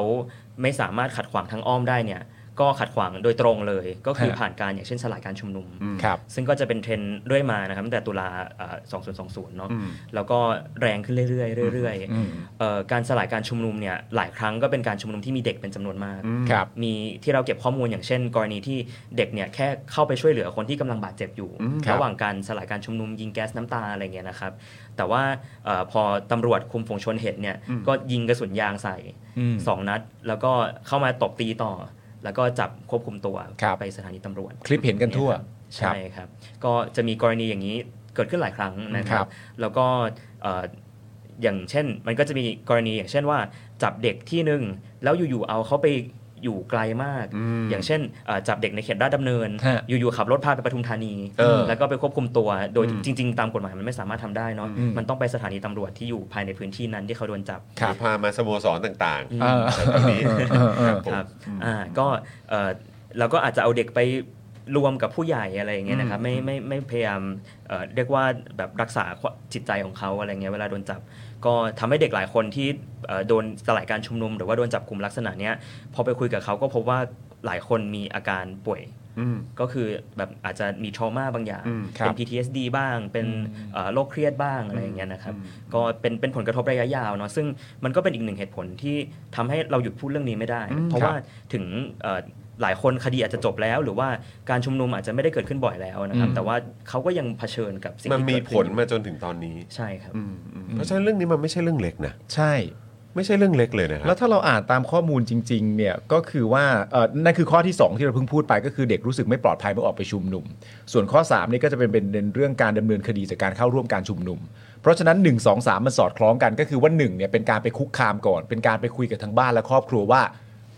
อย่าออกไปชุมนุมเพื่อป้องกันไม่ให้การชุมนุมมันเกิดขึ้น นั่นข้อทีหนึ่งข้อที่สองที่ตามมาก็คือว่าใช้การสลายการชุมนุม และข้อที่สามก็คือการเอ่อดำเนินคดีกับผู้ร่วมชุมนุมแม้จะชุมนุมอย่างสงบก็ตาม แสดงว่าสามข้อนี้มันเป็นเหมือนหลักปฏิบัติเลยด้วยซ้ำไปที่ไล่เรียงกันมาว่าสิ่งเหล่านี้จะเกิดขึ้นนะถ้าเกิดว่าจะไปชุมนุม ซึ่งเหล่านี้คุณตั้มมองว่ามันผิดหลักผิดเกณฑ์ทั้งหมด ใช่ครับ โอเค ใช่ก็จริง ๆ อย่างข้อที่3เนี่ยคือในทางเอ่อหลักสิทธิมนุษยชนระหว่างประเทศเนาะ ครับ มันไม่ควรจะมีเด็กคนไหนโดนคดี หรือว่าต้องเข้าสู่กระบวนการทางอาญาเลย อืมครับ แค่แค่เพราะเขาออกมาชุมนุมอะนะครับ ฮะ เพราะว่าจริง ๆ มันก็เป็นเป็นเรื่องปกติเอ่อเด็กเนี่ยถ้าเกิดว่าเรามองในทางรัฐศาสตร์เนาะเขาเป็น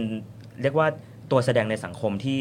มีอำนาจน้อย อืม เพราะว่าไม่ไม่มีสิทธิ์โหวต ฉะนั้นเนี่ยเขาไม่มีสิทธิ์ในการมีส่วนร่วมในสังคมมากเท่ากับผู้ใหญ่ อ่าโอเค วิธีการเดียวที่เขาจะสามารถทำได้ เพื่อที่จะส่งเสียงของตัวเองก็คือการชุมนุมประท้วง ฮะ ฉะฉะนั้นเนี่ยมันเป็นแนวทางที่มีความชอบธรรม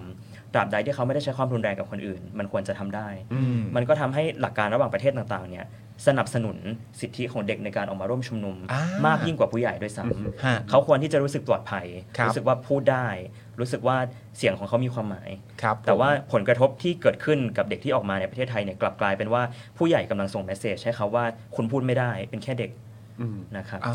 ไอ้ไอ้ไอ้เทรนด์ที่กำลังที่เรากำลังพูดถึงกันอยู่ตรงนี้เนี่ยมันมันเราเราเราเราเราควรจะมองไปในแง่ของว่า มันเป็นเทรนด์ที่เยาวชนหรือคนรุ่นใหม่กำลังกำลังโดน หรือว่าเราสามารถพูดได้ไหมครับว่าเฮ้ยจริง ๆ เทรนด์ที่เด็กรุ่นใหม่ หรือคนรุ่นใหม่ หรือเด็กที่อาจจะยังไม่ได้แบบมีอายุถึงขนาดที่สามารถไปโหวตหรืออะไรต่างๆได้เนี่ยเขากำลังออกมามากขึ้นเรื่อยๆครับ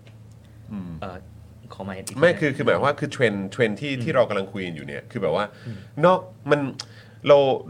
เราเรามองเป็น 2 อย่างได้เลยไหมครับว่าเทรนด์นี้เนี่ยว่าเยาวชนและคนรุ่นใหม่กำลังถูกถูกดำเนินคดี อืม โดนกดโดน อืม อะไรยังไงบ้าง อืม ใช่ไหมแล้วมันมันมีแนวโน้มสูงขึ้นเรื่อย อืม ๆ แล้วก็เทรนด์นี้เนี่ยก็คือมันกำลังบ่งบอกให้เห็นด้วยหรือเปล่าว่า เด็กและเยาวชนเนี่ยกำลังออกมามากขึ้นเรื่อยๆอะ อืม ในการชุมนุมต่างๆ ในพื้นที่สาธารณะไม่ใช่แค่เฉพาะในเมืองไทยนะคือแบบว่าทั่วโลกอะ มันถึงจึงมีจำนวนดำเนินคดีที่เยอะมากขึ้นด้วย ใช่ เนื่องจากว่า ใช่ พวกเขาเหล่านั้นออกมาเยอะมากขึ้นกว่าเดิมเรื่อยๆ ไห ด้ ม วย ไหมหรือว่าหรือว่ายังไงครับ เออ เออจริง ๆ ก็เป็นเป็นคำถามที่น่าสนใจแล้วก็ผมเองอะก็ไม่กล้าฟันธงว่าต่อไปมันจะมี อ่าๆ เยาวชน ครับผม ฮะ ออกหรือว่าเด็กออกมาเยอะขึ้นไหมนะค ครั รั บบ เนื่องจากว่าอย่างที่เราเห็นกันทุกวันเนาะกระแสเรื่องการชุมนุมมันค่อยๆ แผ่วลงเรื่ ใช่ อย ครับ ๆอ่าแล้วก็เอ่อถามว่ามันมีเด็กกล้าที่จะแสดงออกความคิดเห็นทางการเมืองเยอะขึ้นไหมอันนี้ ครับ ผมคิดว่าเป็น อืม แล้วก็อาจจะเอ่อเปลี่ยนรูปแบบจากการชุมนุมประท้วงบนท้องถนนมาเป็นออนไลน์มากกว่า ครับผมกล้าส่งเสียง อ่าใช่ แต่ว่าไอการลงถนนเนี่ยมันซาลงไป โดยที่มีปัจจัยสำคัญมากๆเลยอย่างหนึ่งก็คือไอสามข้อเนี่ยครับสิ่งที่มันเกิดขึ้นกับเด็ก เพราะเขาโดน ตลอ อัน สาม เนี้ย ปี อ่า ใช่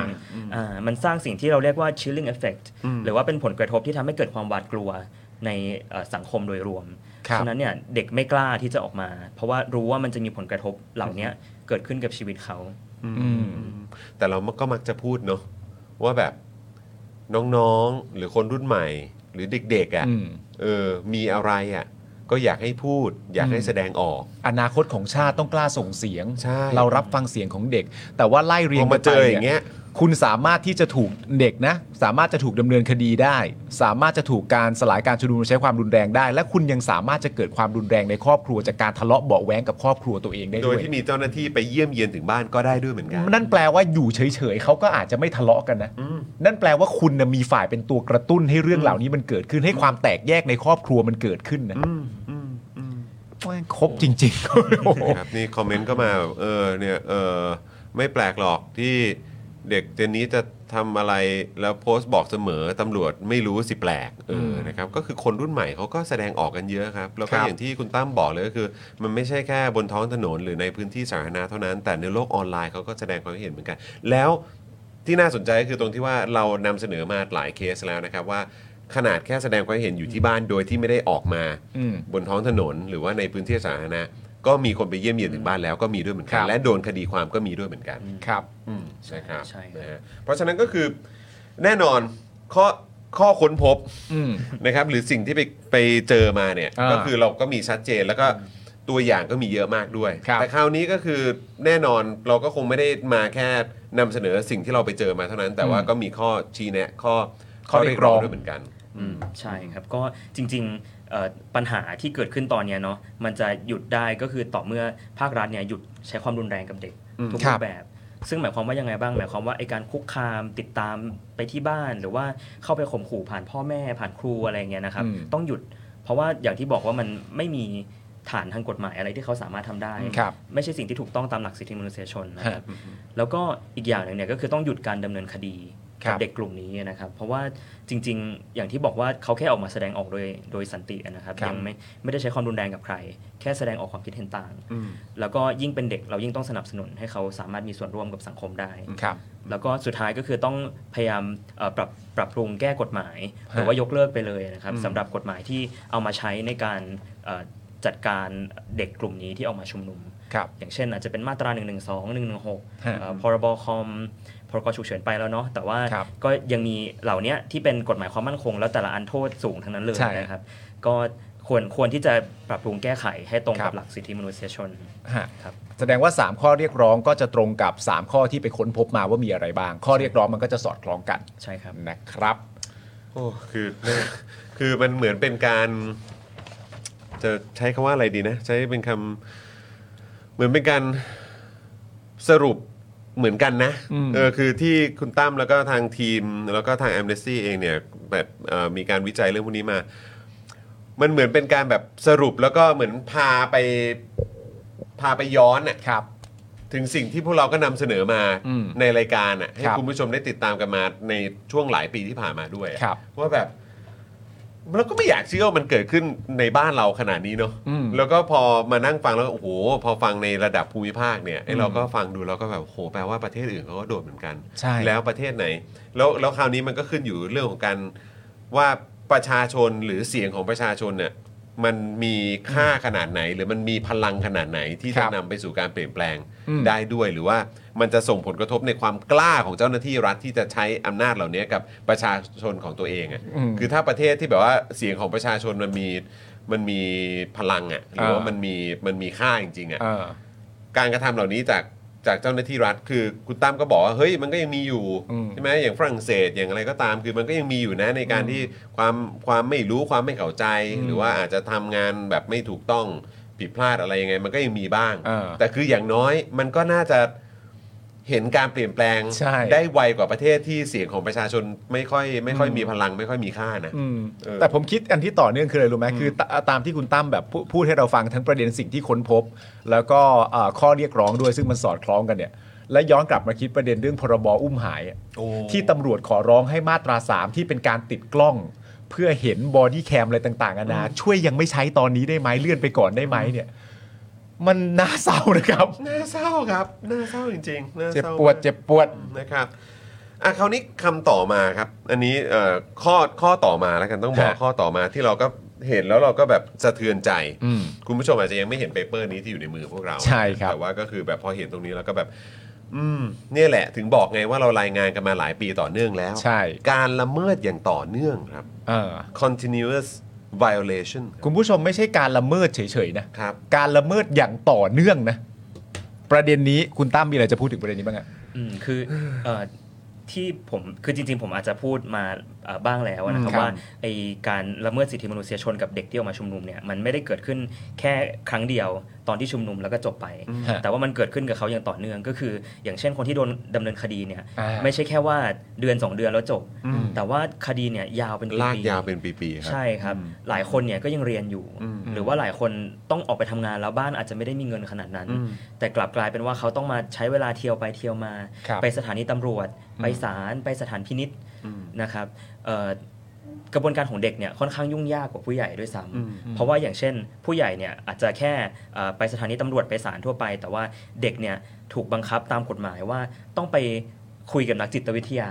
ก่อนเพื่อประเมินสภาพทางจิตใจ อ่า เราไม่ใช่แค่ครั้งเดียวแต่ว่าหลายครั้งด้วยนะครับ ฮะ ก็เอ่อแถมเวลาไปคุยเสร็จนักจิตวิทยาบางคนก็มีทัศนคติที่อาจจะไม่ได้เอ่อไม่ได้เฟรนลี่นักกับเด็กที่ออกมาชุมนุมประท้วงอะไรอย่างเงี้ยนะครับบางคนมีแบบเหยียดเพศด้วยซ้ำอะไรอย่างเงี้ยนะครับมีถามคำถามอย่างเช่นว่าเอ่อเคยมีเซ็กส์กับเพศเดียวกันไหมอย่างเงี้ยนะครับก็เอ่อมันเป็นการละเมิดที่เกิดขึ้นอย่างต่อเนื่องเป็นเวลาหลายปี แล้วเด็กเนี่ยสูญเสียโอกาสในชีวิตที่จะเอาไปทำอย่างอื่น ครับ นะครับเอ่อ ล่าสุดเนี่ยก็มีกรณีของน้องคนหนึ่งที่เพิ่งโดนตัดสินไป ครับ เอ่อในคดี1นึสองสองคดีนะครับ ฮะ ว่าเอ่อมีความผิดจริงทางนั้นที่น้องก็คือแค่ไปปราศัยบนเวทีทั่วๆไปนะค ครั รับบ ไม่ไม่ได้พูดอะไรที่เอ่อที่ที่ดูรุนแรงมากขนาดนั้นนะฮะแล้วก็เอ่อถูกตัดสินให้ไปฝึกอบรม นะครับเอ่อฝึกอบรมในเป็นเอ่อสถานที่อบรมของสถานพินิษนะครับเอ่อก็เป็นในลักษณะของการไปควบคุมตัวนั่นแหละอยู่ที่นั่นแล้วก็ไปอบรมเอ่ อ อาจจะไม่ใช่ติดคุกกันนะครับ แต่ว่าก็ก็เป็นการควบคุมตัวอยู่ดี ก็คือหมายความว่าก็ต้องไปอยู่ที่เนี่ยแหละ อ่า แล้วก็ต้องผ่านการอบรมนี้ ใช่ครับ ถึงจะสามารถพ้นออกมาได้จากความผิดดังกล่าว ใช่อ่า ก็ไม่ได้ต่างกับอยู่ในคุกอะ ตอนนี้ก็คือยังอุทธรณ์อยู่ก็อยากจะยังไม่ได้เข้าไปเนาะแต่ว่าเอ่อก็แสดงให้เห็นว่ามันมีแนวโน้มที่แย่ลงเรื่อยๆนะครับแล้วก็ยังมีคนถูกดำเนินคดีอยู่เรื่อยๆ แม้ว่างานวิจัยมันจะจบไปแล้วนะครับ แต่ว่าทางเราก็อัปเดตข้อมูลอยู่ตลอด ก็จะมีอย่างเช่นเอ่อล่าสุดเนี่ยมีน้องอายุ 14 ปี ครับ เพิ่งโดนหมายเอ่อคดี1นึไปนะครับ ฮะ ก็เป็นเด็กที่อายุน้อยที่สุดที่ที่เราเอ่อบันทึกมานะครับว่า ฮะ โดนหมาย1นึก็คิดว่ามันจะมีแนวโน้มอย่างเงี้ยไปเรื่อยๆ ตราบใดที่ไอ้ปัญหาต้นเหตุก็คือกฎหมายเหล่าเนี้ยมันยังไม่ได้ถูกแก้ ฮะ ครับ ซึ่งทางเอ่อการดำเนินคดีอย่างที่คุณตั้มบอกที่มันไม่ใช่แค่เดือน 2 เดือนจบที่มันลากยาวไปเรื่อยๆเนี่ยมันมันผิดหลักผิดเกณฑ์ไหมฮะการที่คดีมันลากยาวไปเรื่อยๆไม่จบไม่สิ้นสักทีหรือว่ารูปแบบการดำเนินคดีมันก็จะประมาณนี้แหละ ตัวคุณตั้มมองว่ายังไง อืมจริงๆเอ่อถ้าเกิดว่ามองในเอ่อตามหลักของกระบวนการยุติธรรมอะนะครับคือผมอาจจะไม่ใช่นักกฎหมายเนาะ ครับครับ ก็เลยไม่ไม่สามารถบอกได้ว่ามาตรฐานของ โอเค กฎหมายไทยอะประมาณไหน เข้าใจ แต่ว่าถ้าเกิดมองในแง่กฎหมายระหว่างประเทศนะครับมันก็มีหลักเกณฑ์อยู่ว่าจริงๆเอ่อการดำเนินการพิจารณาคดี มันควรจะเร็วที่สุดเท่าที่ทำได้ ครับ นะครับ คำว่าเร็วที่สุดเท่าที่อืมครับ ไม่เพราะมองย้อนของตัวเอง เข้าใจปะนี่ขนาดไม่ใช่เยาวชนนะครับ ครับ เออ ก็คือแบบว่ามีคดีความกับทางผู้มีอำนาจอย่างเงี้ยเออคือแค่นัดเพื่อคุยหรืออะไรก็ตามบางทีข้ามปีนะฮะ เออ เอ ใช่ อ ใช่ แล้วเนี่ยอย่างที่คุณตั้มบอก ถ้าเกิดว่ายิ่งเป็นเด็กเป็นเยาวชนเนี่ยต้องเจอเอ่อนักจิตวิทยาก่อน ต้องมีขั้นตรงขั้นตอนอะไรเยอะแยะมากมาย อืม แล้วถ้าไปก็ต้องไปที่ที่เฉพาะเจาะจงด้วย อืม ใช่ไหมฮะเออ ขั้นตอนมันเยอะกว่า แล้วนี่ยังไม่พูดถึงงบประมาณเงินที่เอาไว้ใช้ในการต่อสู้คดีอีก อืม ถ้าเกิดว่าไม่ได้อยู่ภายใต้การดูแลของเอ่อทางเขาเรียกว่าอะไรนะแบบอย่างเนี่ยเอ่อเอ่อกองทุนราษฎรประสงค์ อืม ใช่ไหมหรือแม้กระทั่งทางเอ่อเนี่ยทางเอ่อทนายความเพื่อสิทธิมนุษยชนน่ะ อืม ศูนย์ทนายใช่ไหม อืม เอออะไรแบบเนี้ยซึ่งจริง ๆ แล้วมันมีความเป็นไปได้นะครับว่ามันอาจจะมีเยอะกว่าที่ที่เราได้รับรายงานด้วย อืม เอออั นอันนี้น่าสนใจครับ อืม เพราะว่าเอ่อจริง ๆ Amnesty เนี่ยไม่ได้เป็นองค์กรใหญ่ขนาดนั้นเนาะ ครั ห บ ลาย ๆ ครั้งเราพึ่งสถิติของศูนย์ทนายความเพื่อสิท ครั ธิ บ มนุษยชนเหมือน ครั กับ นเอ่อช่องว่างหนึ่งที่เราเห็นนะครับ ก็คืออย่างเช่นเอ่อศูนย์ทนายเนี่ยเขาอาจจะทำงานอย่างแข่งขันมาก ๆ เกี่ยวกับคดีที่เป็นการเมือง ครับ เอ่อที่เป็นเกี่ยวกับเรื่องการชุมนุมเพื่อประชาธิปไตยนะครับ แต่ว่าอาจจะไม่ได้เก็บข้อมูลของคดีที่เอ่ออย่างเช่นอาจจะเป็นเกี่ยวกับการชุมนุม เกี่ยวกับประเด็นเฉพาะเจาะจง สิทธิชุมนุม ครับ เอ่อสิทธิชุมชนอะไรอย่างเงี้ยนะครับหรือว่าเอ่อสิทธิชนเผ่าพื้นเมืองอะไรเงี้ยครับ ฮะ อาจจะไม่ได้เก็บข้อมูลตรงนั้น ซึ่ง อืม จริง ๆ อาจจะมีการคุกคาม หรือว่ามีการดำเนินคดีมากกว่าที่เราเห็นเป็นตัวเลขสถิติของของศูนย์ทนายก็ได้นะครับ ครับผม ใช่เพราะว่าก็คือจำได้ว่า เราก็เคยรายงาน หลายหลายครั้งที่เรารายงานเนี่ย อืม เอ่อบ่อยครั้งด้วยขอบคุณน้ำนิ่งด้วยเพราะว่าคือน้ำนิ่งก็จะคอยแบบว่าสรุปมาให้ แล้วเวลาเราไปกดดูเองอะหลาย ๆ ครั้งจะมีทิ้งท้ายไว้อะ อืม แบบว่าว่าเท่าเท่าที่ทราบอะ อืม เหมือนอารมณ์แบบเท่าที่ได้รับรายงาน เท่าที่ติดตามมาได้อะ อืม เราก็เลยมีความรู้สึกว่า แปลว่ามันมีความเป็นไปได้ว่ามันจะมีเยอะกว่านี้ปะวะ อืม เออ แล้วถ้ามีเยอะกว่านี้ก็ไม่รู้เหมือนกันนะว่ามากน้อยแค่ไหนอะ อืม อืม ซึ่งในนี้มีข้อมูลเพิ่มเติมก็คือว่าการละเมิดไม่ได้เกิดขึ้นแค่กับเด็ก อีกประเด็นหนึ่งก็คือว่าการกำหนดเงื่อนไขการประกันตัวที่กีดกันในการใช้สิทธิ์ในการแสดงออกชุมนุม การกำหนดเงื่อนไขการประกันตัวที่กีดกันการใช้สิทธิ์ในการแสดงออกและการชุมนุมคือประมาณว่ายังไงฮะ ครับก็จริง ๆ อันเนี้ยจะไปเชื่อมโยงกับเรื่องของตะวันกับแบมเนอะที่เขา ครับ ออกมาเรียกร้องล่าสุดเกี่ยวกับนักโทษที่เอ่อถูกควบคุมตัวระหว่างพิจารณาคดีใช่ไหมค ครั รับ คือเอ่อหลาย ๆ คนที่เป็นเยาวชนแล้วออกมาร่วมชุมนุมเนี่ยเขาเอ่อโดยเฉพาะช่วงที่มีการชุมนุมที่ดินแดงอะนะค ครั รับ บก็จะถูกหลายคนจะถูกกล่าวหาว่ามีวัตถุระเบิดในครอบครอง อ่า อ่า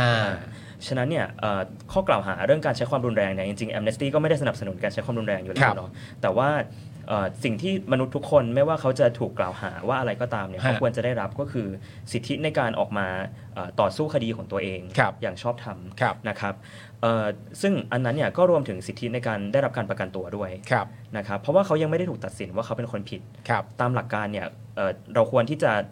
คิดเอาไว้ก่อนว่า คนทุกคนเป็นคนบริสุทธิ์ ครับ จนกว่าจะพิสูจน์ได้จริง ๆ ว่า ครั เขา บ ไปทำการนั้นนะครับ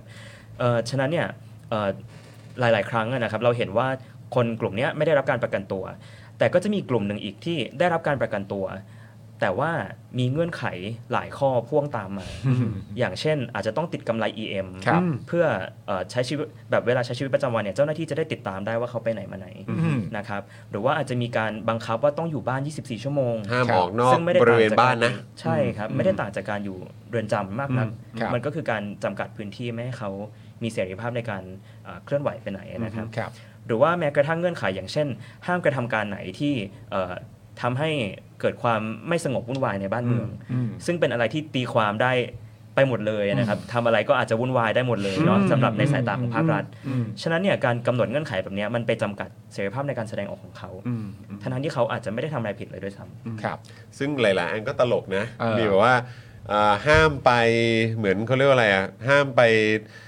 อยู่ใกล้ชิดหรือมันจำจำได้ที่มัน มัน มีแบบ มีการห้ามไปห้ามไป ห้ามไปทำอะไรคล้าย ๆ แบบเดิมใช่ไหม ห้ามไปห้ามไปชุมนุมห้ามห้ามไปชุมนุมที่เป็นสถานที่ที่ใช้ความรุนแรง อะไรอย่างนี้ แล้วก็มีห้าม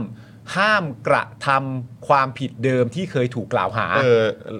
เป็นทั้งทั้งที่ยังไม่ได้โดนตัดสิน ถูก ว่าผิดนะ เออ อะไรอย่างนี้ก็ เออ มีใช่ไหมหรือว่าห้ามไปคบค้าสมาคมหรือสักอย่างอะ เออ ถ้าเกิดจะไม่ผิดมันมีมันมีคำประมาณนี้ด้วยอะ เออ ว่าห้ามไปคบค้ากับกลุ่มคนหรือสักอย่างที่แบบว่าอาจจะนำพาไปสู่การกระทำที่ผิดกฎหมายหรืออะไรประมาณนี้ซึ่งเรา คือยังไงวะเนี่ยเอองั้นงั้นผมถามคุณตั้มเพิ่มเติมอีกนิดนึง แล้วมุมมองเกี่ยวกับเรื่องของการติดกำไร EM คิดว่ายังไงครับ แล้วโดยเฉพาะกับการติดกำไร EM กับเยาวชนครับ ำคือการติดกำไร EM เนี่ยด้วยคอนเซปต์ไม่ใช่สิ่งที่เลวร้ายครับ อืม ปกติเนี่ยในโลกนี้เนาะมันมีเทรนด์ว่าเราอยากจะเอาคนออกจากคุกให้ได้มากที่สุดเท่าที่ทำได้ อืมครับ เพราะว่าคุกมันแออัดคุกมันบางทีอาจจะไม่ได้มีเงื่อนไขในการเอ่อดูแลคนตามหลักสิทธิมนุษยชนเท่าที่ควร ครับ ฉะนั้นเนี่ยเอ่อจริง ๆ สิ่งที่เรียกว่า non custodial measure ครับ หรือว่ามาตรการในการเอ่อไม่คุมขังคน ครับ นะครับถือว่าเป็นเรื่องที่ดี EM เนี่ยก็เป็นหนึ่งในเรียกว่าทางเลือกละกัน อืมอืม ในการทำให้คนเนี่ยไม่ต้องไปอยู่ในเรือนจำ ครับ แต่ว่าก็รับผิดเอ่อตามโทษของตัวเองได้ ครับ แต่ทีนี้เนี่ยพอมันมาถึงเรื่องเสรีภาพในการแสดงออกการชุมนุมอะครับเขาไม่ควรจะโดนคดีอะไรเลยตั้งแต่แรก อืม ฉะนั้นเนี่ยจะ EM หรือไม่ EM ก็ไม่ควรจะก็ก็ก็ไม่ควรอยู่แล้ว คือไม่ควรจะต้องมายุ่งเกี่ยวกับคดีความเลย สักนิดเดียวครับ แต่ว่าก็ใส่กันยับเลยนะครับ ใส่กันเต็ม จับใส่กันยับเลยครับนะฮะเอ่อคุณ Tiger S บอกว่าคือเอาคนออกจากคุกแต่นี่ใช้ผิดวิธีนะครับ ใช่ฮะ อืมครับผม ยืนชู 3 นิ้วก็โดนปิดปากลากตัวไปเก็บได้นะเออซึ่งซึ่งมันไม่ควรเกิดขึ้นใช่ไหมฮะ ฮะ เออนะครับ ถ้าไทยปฏิรูปการเมืองให้เป็นประชาธิปไตยที่แท้จริงได้เมื่อไหร่ เราจะยอมไปหาหมออีกครั้ง และต้องเป็นหมอที่มีเอมพัตตีเท่านั้น ไม่เอาหมอประเภทที่มีความคิด ครับผมโอ้โหครับผม แรงเหมือนกัน ะครับแปลว่าก็ไปเจอแบบเหมือนสายแบบเหมือนนักจิตวิทยาที่แบบอาจจะไม่ค่อยโอเคเท่าไหร่ใช่ไหมครับ คุณบรอกโคลีบอกว่าคอนเซปต์คือเอาคนที่ติดคุกออกมาโดยติดกำไร EM แต่ของไทยเนี่ยยังไม่ตัดสินโทษเลยเออใช่ ใช่ อันนี้ก็เป็นประเด็นที่ที่ก็น่าจะต้องดอกจันตัวใหญ่ๆเลยนะครับ เออ ก็คือว่าเขายังไม่ถูกตัดสินด้วยซ้ำอ่ะ ใช่ ใช่ไหมครับ แต่ติดกำไร EM เขาแล้วอ่ะ ใช่ เออแบบมันใช่เหรอ แล้วว่าไปมันก็มีอีกประเด็นหนึ่งคืออุปกรณ์ต่างๆ นานาเหล่านี้มันก็เป็นอุปกรณ์ที่มาจากภาษีประชาชนอยู่แล้ว แล้วมันก็มีจำนวนจำกัด เพราะฉะนั้นถ้าคุณเอามาใช้ผิดวิธีผิดประเทศผิดประเภทผิดคนเนี่ย คนที่ควรจะได้รับมันจริง ๆ ก็ขาดก็ผลกระทบเป็นวงกว้างอีกนะฮะ นะครับ นักโทษยาเสพติดปล่อย นักกิจกรรมจับจับแค่คิดต่างก็มีคดีไปอืมครับ อืม ผมนะครับก็จะก็จะโดนกันเยอะจริง ๆ ครับ แล้ว ครับผม เนี่ยก็เลยจะหันหันไปถามคุณตั้มต่อคือก่อนที่เราจะไปในในเรื่องต่อไป คือช่วงนี้เอ่อทาง a อมเนสซี่เองแล้วหรือแม้กระทั่งทางทีมวิจัยเนี่ยคือเหนื่อยมากขึ้นเป็นพิเศษไหมครับ คือเพราะว่ามันเหมือนคดีความมันก็เยอะมากขึ้นเป็นพิเศษด้วย แล้วก็เนี่ยเทรนด์มันก็อย่างที่บอกไปว่าดูมันเพิ่มมากขึ้นนะเออ ใช่ครับ ก็จริง ๆ งานวิจัยจบแต่งานมันไม่จบอย่าง เอ ที่ อ คุณจอห์นว่าจ ครั ริ บ งๆ เพราะว่ามันมีข้อมูลใหม่เกิดขึ้นเรื่อยๆนะค ครั รับ บ แล้วก็จริงๆอย่างเอ่ออย่างหนึ่งที่เราพยายามที่จะทำมาตลอดเนาะคือ ครับ การพยายามที่จะเปลี่ยนทัศนคติของเจ้าหน้าที่รัฐ ต่อการจัดการเกี่ยวกับปัญหาเรื่องเนี้ยเพราะว่ามันมันมีคอนเซปต์หนึ่งที่เอ่อผมคิดว่าเจ้าหน้าที่รัฐเนี่ยมอง กลุ่มเยาวชนแล้วก็เด็กนะครับที่ไปร่วมชุมนุมแบบเป็นคือผมใช้คำว่าเป็นแบบพ่อปกครองลูกคือแล้วมันแล้วมันไม่เคยเปลี่ยนแปลงตั้งแต่ปี 2020 จนถึงปี ครับ 2023 คือผู้ปกพ่อปกครองลูกหมายความว่าเอ่อผู้ใหญ่ถูกตลอด ผู้ใหญ่สามารถตัดสินใจแทนเด็กได้ และไอ้พวกนี้มันแค่ดื้อ อ่าใช่ครับ สิ่งที่เด็กพูดเนี่ยไม่มีความหมาย อืม แล้วก็เราจะเห็นวัฒกรรมแบบเนี้ยหลุดออกมาจากปากผู้นำประเทศตลอด นะครับ ครับ อย่างเช่นอาจจะมีการใช้คำพูดอย่างเช่นว่า เด็ก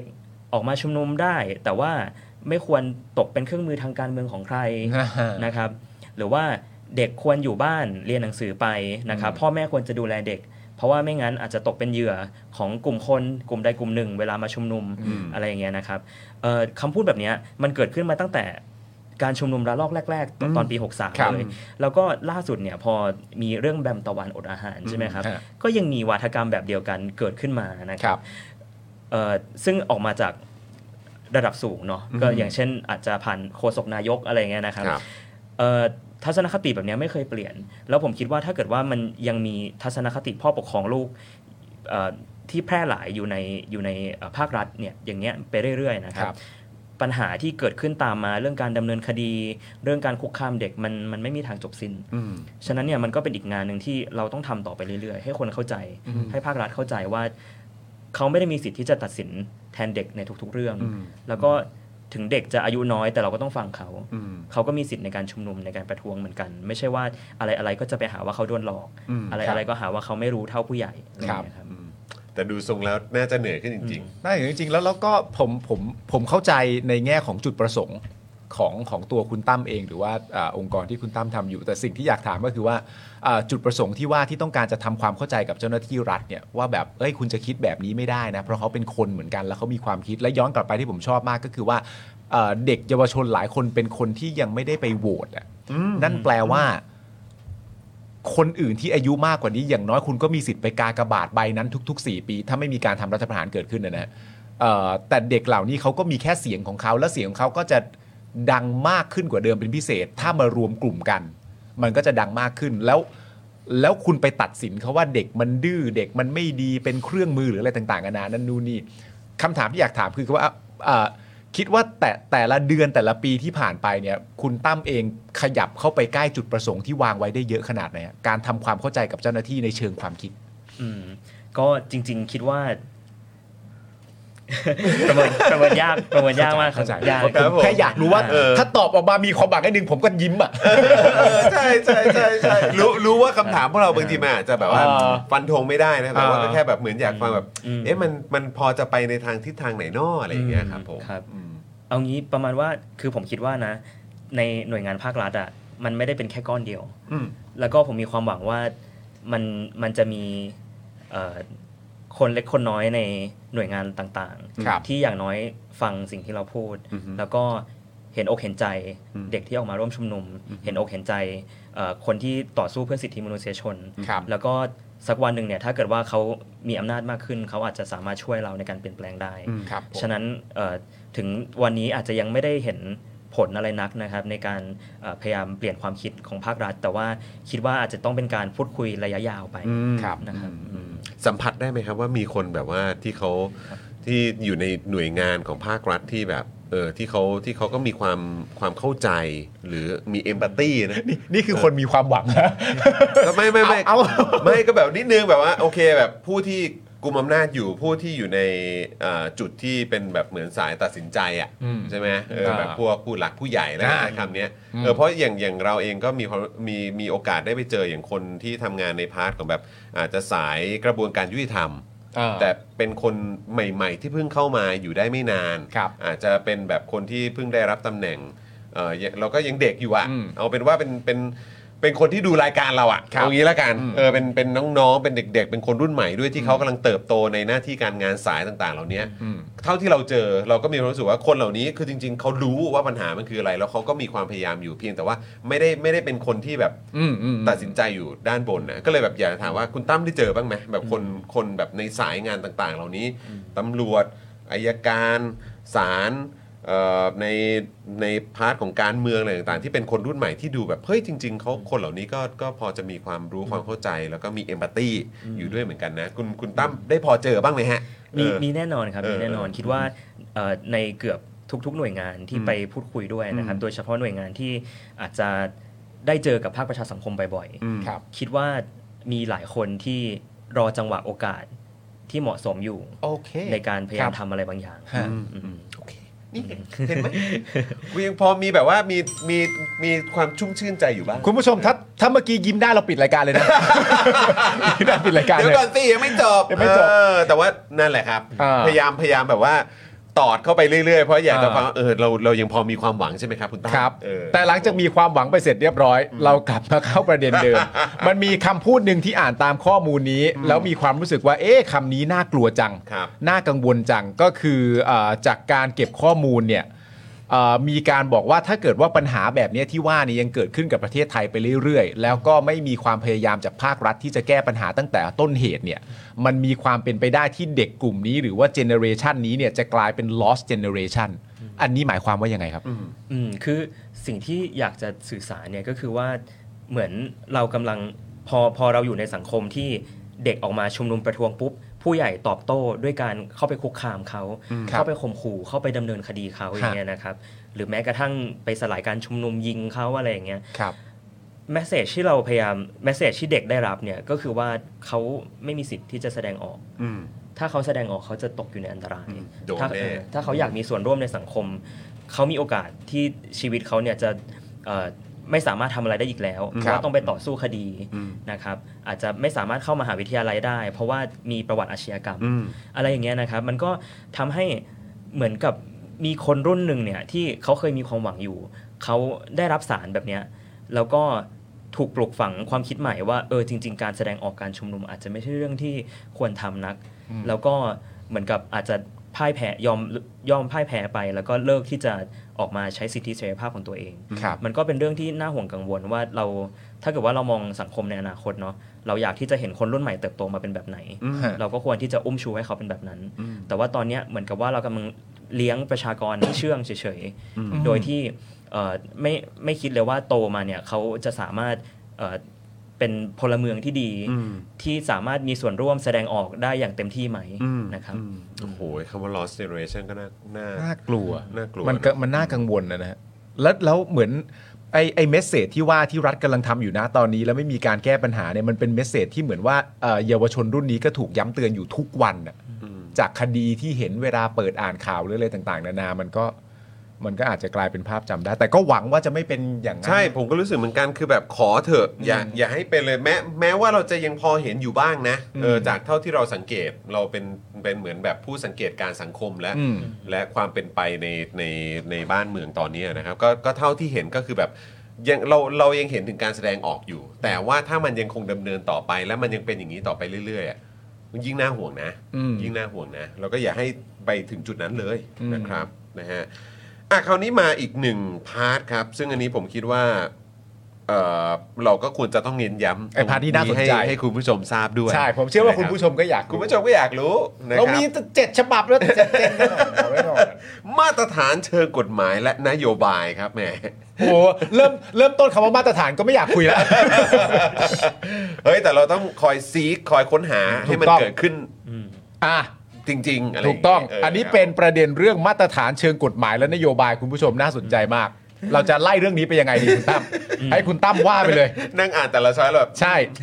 อ่าโอเคอ่าอ่าไม่ไม่เราเราเราเราต้องช่วยกันผลักดั ช่วยกัน เราต้องช่วยผลักดั ข น อฟังมวลของมาตรฐานเชิงกฎหมายและนโยบายหน่อยครับ เป็นยังไงฮะ โอเค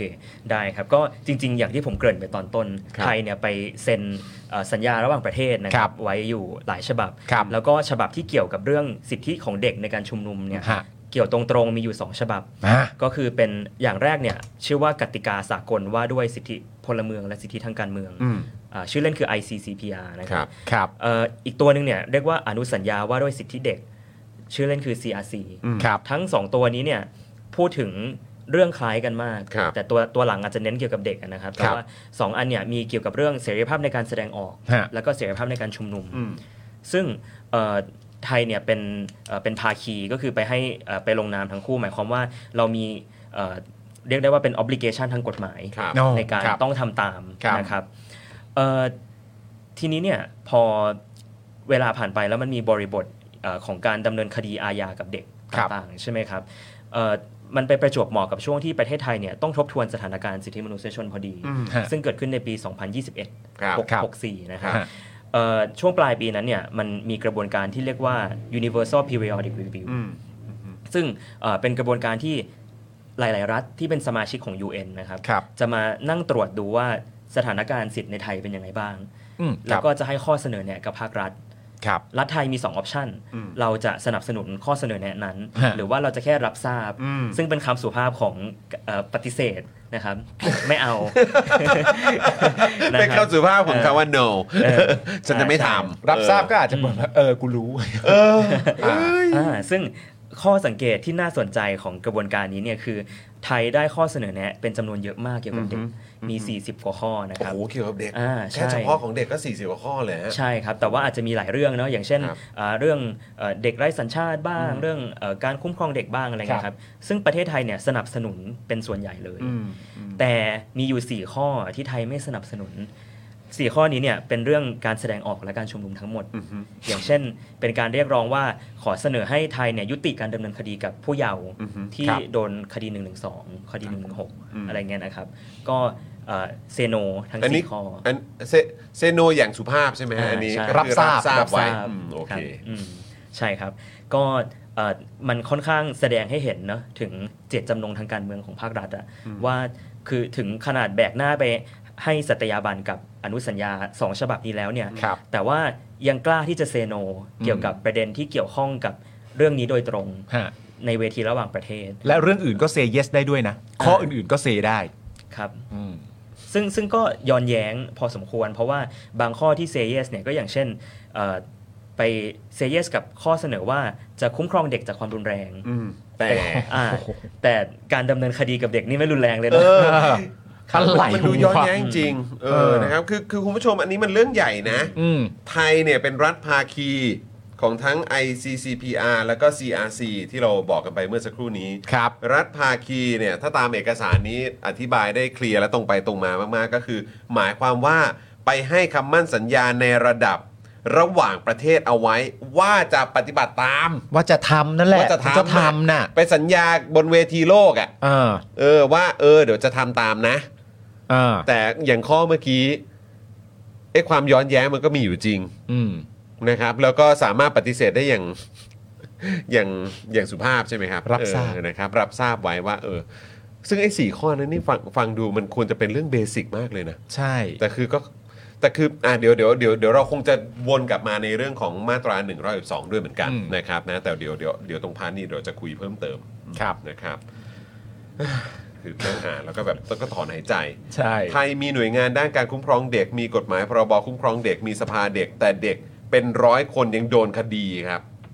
และหลายสิบคนยังถูกตามคุกคาม เพราะร่วมชุมนุมโดยที่หน่วยงานพวกนี้ยังไม่สามารถเข้ามาจากการดูแลให้การช่วยเหลือได้ นั่งฟังแล้วก็ คือคุณคุณตั้มในฐานะที่เป็นคนไทยอะ เหนื่อยใจขนาดไหนกับการที่ที่เห็นประเทศไทยอยู่ในสภาพแบบนี้ครับ อืมจริง ๆก็ ยากเหมือนกันนะครับที่ที่เราทำงานคือจริงๆเนี่ยแอมเนสตี้เมื่อก่อนจะไม่ให้คนที่อยู่ในประเทศตัวเองทำเกี่ยวกับประเด็นประเทศนั้นๆ คือมันอาจจะมีเรื่องความเสี่ยงเรื่องอะไรด้วยนะครัครับบ แต่ว่าโครงสร้างองค์กรตอนนี้ก็เปลี่ยน อืม แล้วก็เอ่อเขาก็มองว่าจริง ๆ คนที่อยู่ประเทศนั้นก็จะรู้ดี อืม กว่ากว่าคนที่มาจากต่างประเทศอะไรเงี้ยนะครับ ซึ่ง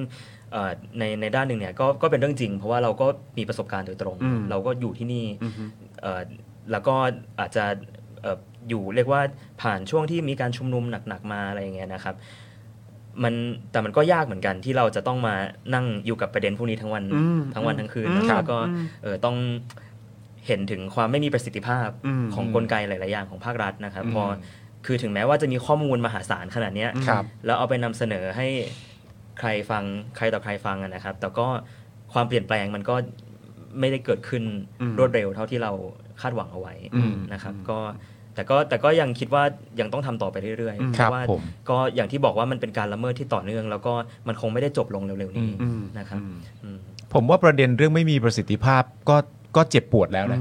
แต่ว่าจริง ๆ แล้วเชื่อว่าหลาย ๆ คนก็อาจจะคิดไปในทางเดียวกันก็คือว่าไอ้ที่น่าเจ็บปวดมากกว่าก็เหมือนประมาณแบบจงใจทำตัวไม่มีประสิทธิภาพเพื่ออะไรบางอย่างอะเอออันนี้ก็เป็นเรื่องน่าเจ็บปวดเหมือนกัน ถาม ประเด็น เออ เรื่องมาตรฐานเชิงกฎหมาย อันนี้เพิ่มเติมแล้วกันนะครับจากข้อมูลเนี่ย เราเนี่ยนะครับคุณผู้ชมครับ อยู่ในประเทศที่ไปเซ็นอนุสัญญา CRC CRC อย่างที่คุณตั้มอธิบายก็คือ CRC จะเอ่อกับ ICCPR ค่อนข้างคล้ายกัน แต่ว่า CRC จะเน้นเรื่องเด็กโดยตรงมากกว่านะครับผมไอตัว CRC ที่ว่าเนี่ยนะครับก็คือการเอ่อรับรองสิทธิ์ของเด็กที่เด็กเนี่ยจะได้รับการรับฟัง อืม นะครับเด็กจะต้องได้รับการรับฟังเราไปเซ็นกับเขานะครับผม และเราคือประเทศที่จับผู้ชุมนุมที่ประท้วงครับ อืม ครับ มัน แบบเฮ้ยเฮ้ยเฮ้ยอะไรของมึง นี่มึงนี่นะ มึงนี่นะ เราเราเราเราพอจะคือเราผมพูดอย่างนี้ได้ไหมคิดว่ากราฟมันจะขึ้นหรือมันจะลงเนี่ย อืม ว่ามันจะดีขึ้นหรือมันจะแย่ลงเนี่ย เราเราอาจจะต้องมาดูกันอีกทีด้วยไหมครับ หลังการเลือกตั้ง อืม ที่จะถึงนี้ถามถามความเห็นเอ่อคุณตามนิดนึง คิดคิดว่าเป็นปัจจัยสำคัญนะครับ อืม แล้ ครั ว บ ก็อาจจะต้องหวังพึ่งพรรคการเมืองหลายๆพรรค อืม ด้วย เพราะว่าอย่าง Amnesty เนี่ยเราก็มีความพยายามที่จะทำเป็นเรียกว่า Human Rights Agenda อืม หรือว่าเป็นแพลนเอ่อเอ่อเรียกว่าได้ว่าเป็นเหมือนเครื่องมือชุดหนึ่งนะครับสำหรับ อืม พรรคการเมืองว่าเวลาออกแบบนโยบายเนี่ยควรจะคิดถึงประเด็นสิทธิมนุษยชนเรื่องไหนบ้าง อืม ซึ่งเรื่องหนึ่งที่อยากที่จะให้แต่ละพักลองเอาไปพิจารณาดูนะค ครั รับบ ก็คือเกี่ยวกับข้อเสนอแนะที่มาจากรายงานฉบับนี้ อืม ครับ อย่างเช่นถ้าได้เป็นรัฐบาลเนี่ยจะดำเนินการยังไง ให้เด็กไม่ต้องถูกดำเนินคดีแล้ อื ว ม นะครับ หรือว่าจะทำยังไงให้เจ้าหน้าที่ภาครัฐเนี่ยหยุดไปคุกคามเด็กเวลาออกไปชุมนุม อืม อืม แล้วก็แก้กฎหมายต่างๆ ที่มันมีปัญหาอยู่ อืม นะครับก็คิดว่าเป็นปัจจัยสำคัญเหมือนกันว่าผลการเลือกตั้งจะออกมาเป็นแบบไหน แล้วเราจะได้พรรคการเมืองที่มีเจตจำนงในการทำงานเรื่องสิทธิมนุษยชนเข้ามาเป็นรัฐบาลหรือเปล่า เอ่อถามต่อครับ ครับ ถ้าถ้าเกิดว่ารัฐบาลต่อไปมีหน้าตาคล้าย ๆ กับรัฐบาลในช่วงที่ผ่านมา คิดว่ามันมีความเป็นไปได้ขนาดไหนที่จะเกิดการเปลี่ยนแปลงครับ เฮ้ย มึงถามเอาอะไรเนี่ย เอาต่อต่อต่อต่อ ถาม เชิญเชิ เพื่ ญ อเป็นหลักฐานทางประวัติศาสตร์ ดีครับดีครับ เป็นดิจิทัลฟุตพิ i น t อ่า ไว้ตรงนี้ เออ ก็ก็คงต้องกลับไปย้อนดูประวัติศาสตร์เนอะเกิดอะไรขึ้นในรัฐบาลนี้ ก็รัฐบาล คิดว่าคงดำเนินต่อไป ถ้าคล้ายกันก็อาจจะไม่ได้มีการเปลี่ยนแปลงมากครับ อืมนะครับ เพราะฉะนั้นก็คุณผู้ชมครับ ครับ 14 พฤษภา ครับ ครับผม แต่แต่ก็มีความหวังนะครับว่าว่าถ้ามองโลกในแง่ดีว่าเขาจะเรียนรู้ นี่ก็ยังรู้จักคุณตั้มนี่น่ารักจริง คุณตั้มครับ โอ้โห นับถือครับ นับถือ นับถือครับ นับถือจริง นั ฮะ บถือครับ โอ้โหนับถือจริง ต้องรีบจิบน้ำเลย จิ้มน้ำเลยน้ำถึงจริงแต่แต่มันจำเป็น ขอให้เลยเมื่อกี้ มันจำเป็นผมเข้าใจมันจำเป็น การที่ได้การที่ได้คุยกับคุณตั้มเนี่ยมันก็ช่วยเราสองคนด้วย ครับผม เวลามีคนมีความหวัง อย่างเงี้ยมันก็ช่วยเราด้วยจ เรา ริง ต้อง ๆขอบ กา คุณ ร มาก นอกจากไม่ใช่ไม่ใช่แค่เราสองคนแล้ว อ่า ทีมงานด้วยแล้วก็คุณผู้ชมที่กำลังดูอยู่ด้วย ใช่ เอออันนี้สำคัญมากครับ แล้วอันนี้ถามต่อเนื่อง เพราะว่าเอ่อตัวคุณตั้มก็บอกเองว่าแบบก็มีความหวังไว้กับการเอ่อทำเอ่อรัฐบาลเอ่อในการเลือกตั้งที่จะมาถึง อืม สมมติว่ารัฐบาลเปลี่ยนรูปแบบของคุณจรคือมันไม่ใช่หน้าเดิม เป็นรัฐบาลใหม่ที่ขึ้นมามีความเป็นประชาธิปไตยรักและเคารพในความเป็นประชาธิปไตยเอ่อคุณตั้มก็มีความรู้สึกว่าการดำเนินคดีลักษณะนี้กับเด็กที่ออกมาส่งเสียงเนี่ยมันไม่ควรจะเกิดขึ้นแล้ว เพราะฉะนั้นถ้าเปรียบเทียบกันคุณตั้มรู้สึกยังไงกับผู้นำณตอนนี้ คุณตั้มบอกว่าไม่อยากให้การดำเนินคดีลักษณะแบบนี้มันเกิดขึ้นแล้ว ผู้นำณตอนนี้ของเราที่ชื่อว่าประยุทธ์เนี่ย บอกพวกเราอยู่เสมอว่าบ้านเมืองมีกฎหมาย ก็อย่าทำผิดกฎหมายมันก็ไม่โดนไง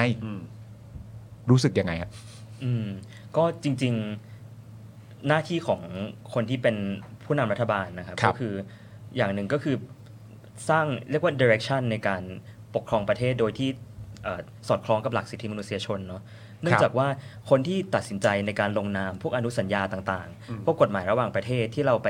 ให้สัญญาว่าเราจะทำตามเนี่ยก็ไม่ใช่ใครที่ไหนก็คือเป็นผู้นำประเทศ ครับ คนที่มารับหน้าที่อันนี้เนี่ยก็มีหน้าที่ต่อในการ make sure ว่ากฎหมายภายในประเทศ หรือว่าแนวทางปฏิบัติในประเทศ ครับ มันจะสอดคล้องกับหลักสิทธิมนุษยชน ครับ อาจจะไม่ใช่แค่ว่ามาอ้างว่าอะไรผิดกฎหมายก็ต้องทำตามเอ่อก็ต้องก็ต้องดำเนินไปตามนั้นนะครับ ครับ แต่ก็อาจจะต้องกลับมาพิจารณาตัวเองด้วยว่าเอ่อกฎหมายที่มันมีอยู่เนี่ยมันสอดคล้องกับหลักสิทธิมนุษยชนหรือยัง มอืมอืม แล้วสามารถทำยังไงให้ดีขึ้นได้บ้าง อืม ครับ มันก็ชัดเจนนะว่าก่อนที่คุณจะมาอ้างประเด็นเรื่องกฎหมายเนี่ย คุณได้ทำตามที่ที่ประเทศของเราได้ไปเซ็นกับเขาบ้างหรือยังอ่ะมันก็เหมือนเป็นการพูดบริบทบริบทที่ไม่ครบอะนะคุณอ้างแต่กฎหมายแต่คุณไม่ได้พูดเลยว่าเราก็ไม่เคยเปลี่ยนตามใครเหมือนกันในบางข้อบางเรื่องนะฮะอุ้ยตอนที่คุณตั้มพูดว่าเอ่อผู้นำควรจะมีเดเร c ชันน่ะกูเกือบขำแล้วนะ เอาแต่เขามียุทธศาสตร์ชาติไหมฮะ เออนั่นแหละกูกูกูขำไงนั่นแหละ คุณคุณตั้มครับ เปิดมาอีกหน้าหนึ่งเนี่ย เราเจอเราเจอจดหมายครับ อืมจดหมายอะไร พูดพูดถึงจดหมายฉบับนี้หน่อยได้ไหมครับ นะ อ่า ได้จริง ๆ ก็อาจจะเชื่อมโยงกับคำถามคุณปาล์มเมื่อกี้ ครับ นะครับว่าเอ่อคนที่เป็นหัวหน้ารัฐบาลเนี่ อื ย ม หรือว่านายกรัฐมนตรีเนี่ยก็มีหน้าที่ที่จะต้องเอ่อออกนโยบาย อืม ที่เกี่ยวข้องกับสิทธิมนุษยชนเนาะ ครับ ซึ่งพอมันมีปัญหาของการดำเนินคดีกับเด็กอย่างที่เกิดขึ้นในตอนนี้เนี่ย ฮะ วิธีการในการยุติการดำเนินคดี จริง ๆ อาจจะมีหลายวิธีนะอาจจะทำผ่านตำรวจก็ได้ผ่านอายการก็ได้หรือว่า ครับ ผ่านศาลแต่ว่าง่ายที่สุดเนี่ยก็คือเอ่อนายกรัฐมนตรีออกนโยบาย อืม ในการเอ่อชี้แนะให้หน่วยงานภาครัฐเนี่ยเข้าใจว่าการดำเนินคดีลักษณะเนี้ยมันขัดกับหลักสิทธิมนุษยชน อืม ครับ จดหมายฉบับเนี่ยครับมาจากแคมเปญอันหนึงของ Amnesty ครับ ที่เชื่อมโยงกับงานวิจัย ครับ ก็คือเออเราหยิบยกเคสสำคัญสำคัญของน้องที่โดนดำเนินคดีนะครับ ครับ จะมีน้อง 3 คนด้วยกัน น้องคนแรกเนี่ยเอ่อชื่อน้องเพชร ครับ ถูกดำเนินคดีเอ่อมาตรา1นึเป็นคนที่ถูกตัดสินเอ่อเอาผิดไปแล้วด้วยนะครับ ครับ เอ่อคนที่สองเนี่ยเป็นน้องน้องชื่อน้องจันทร์ อืม มาจากบางกลอยนะครับ ครับ ออกมาเรียกร้องเกี่ยวกับสิทธิที่ดิน แล้วก็โดนคดีเอ่อมาเอ่อโดนคดีพรบเอ่อพรกฉุกเฉิน อืมครับ นะครับเอ่อคนสุดท้ายเนี่ยชื่อน้องแซนมา ครั จาก บ จังหวัดชัยภูมินะครับ ก็เป็นคนที่ทำงานเกี่ยวกับเรื่องสิทธิทางการเมือง แล้วก็เอ่อถูกดำเนินคดีเหมือนกันเอ่อพรกฉุกเฉิน อืม 11 คดีนะครับ เป็นจำนวนเยอะมากเอ่อน้อง 3 คนเนี้ยเป็นเอ่อคนที่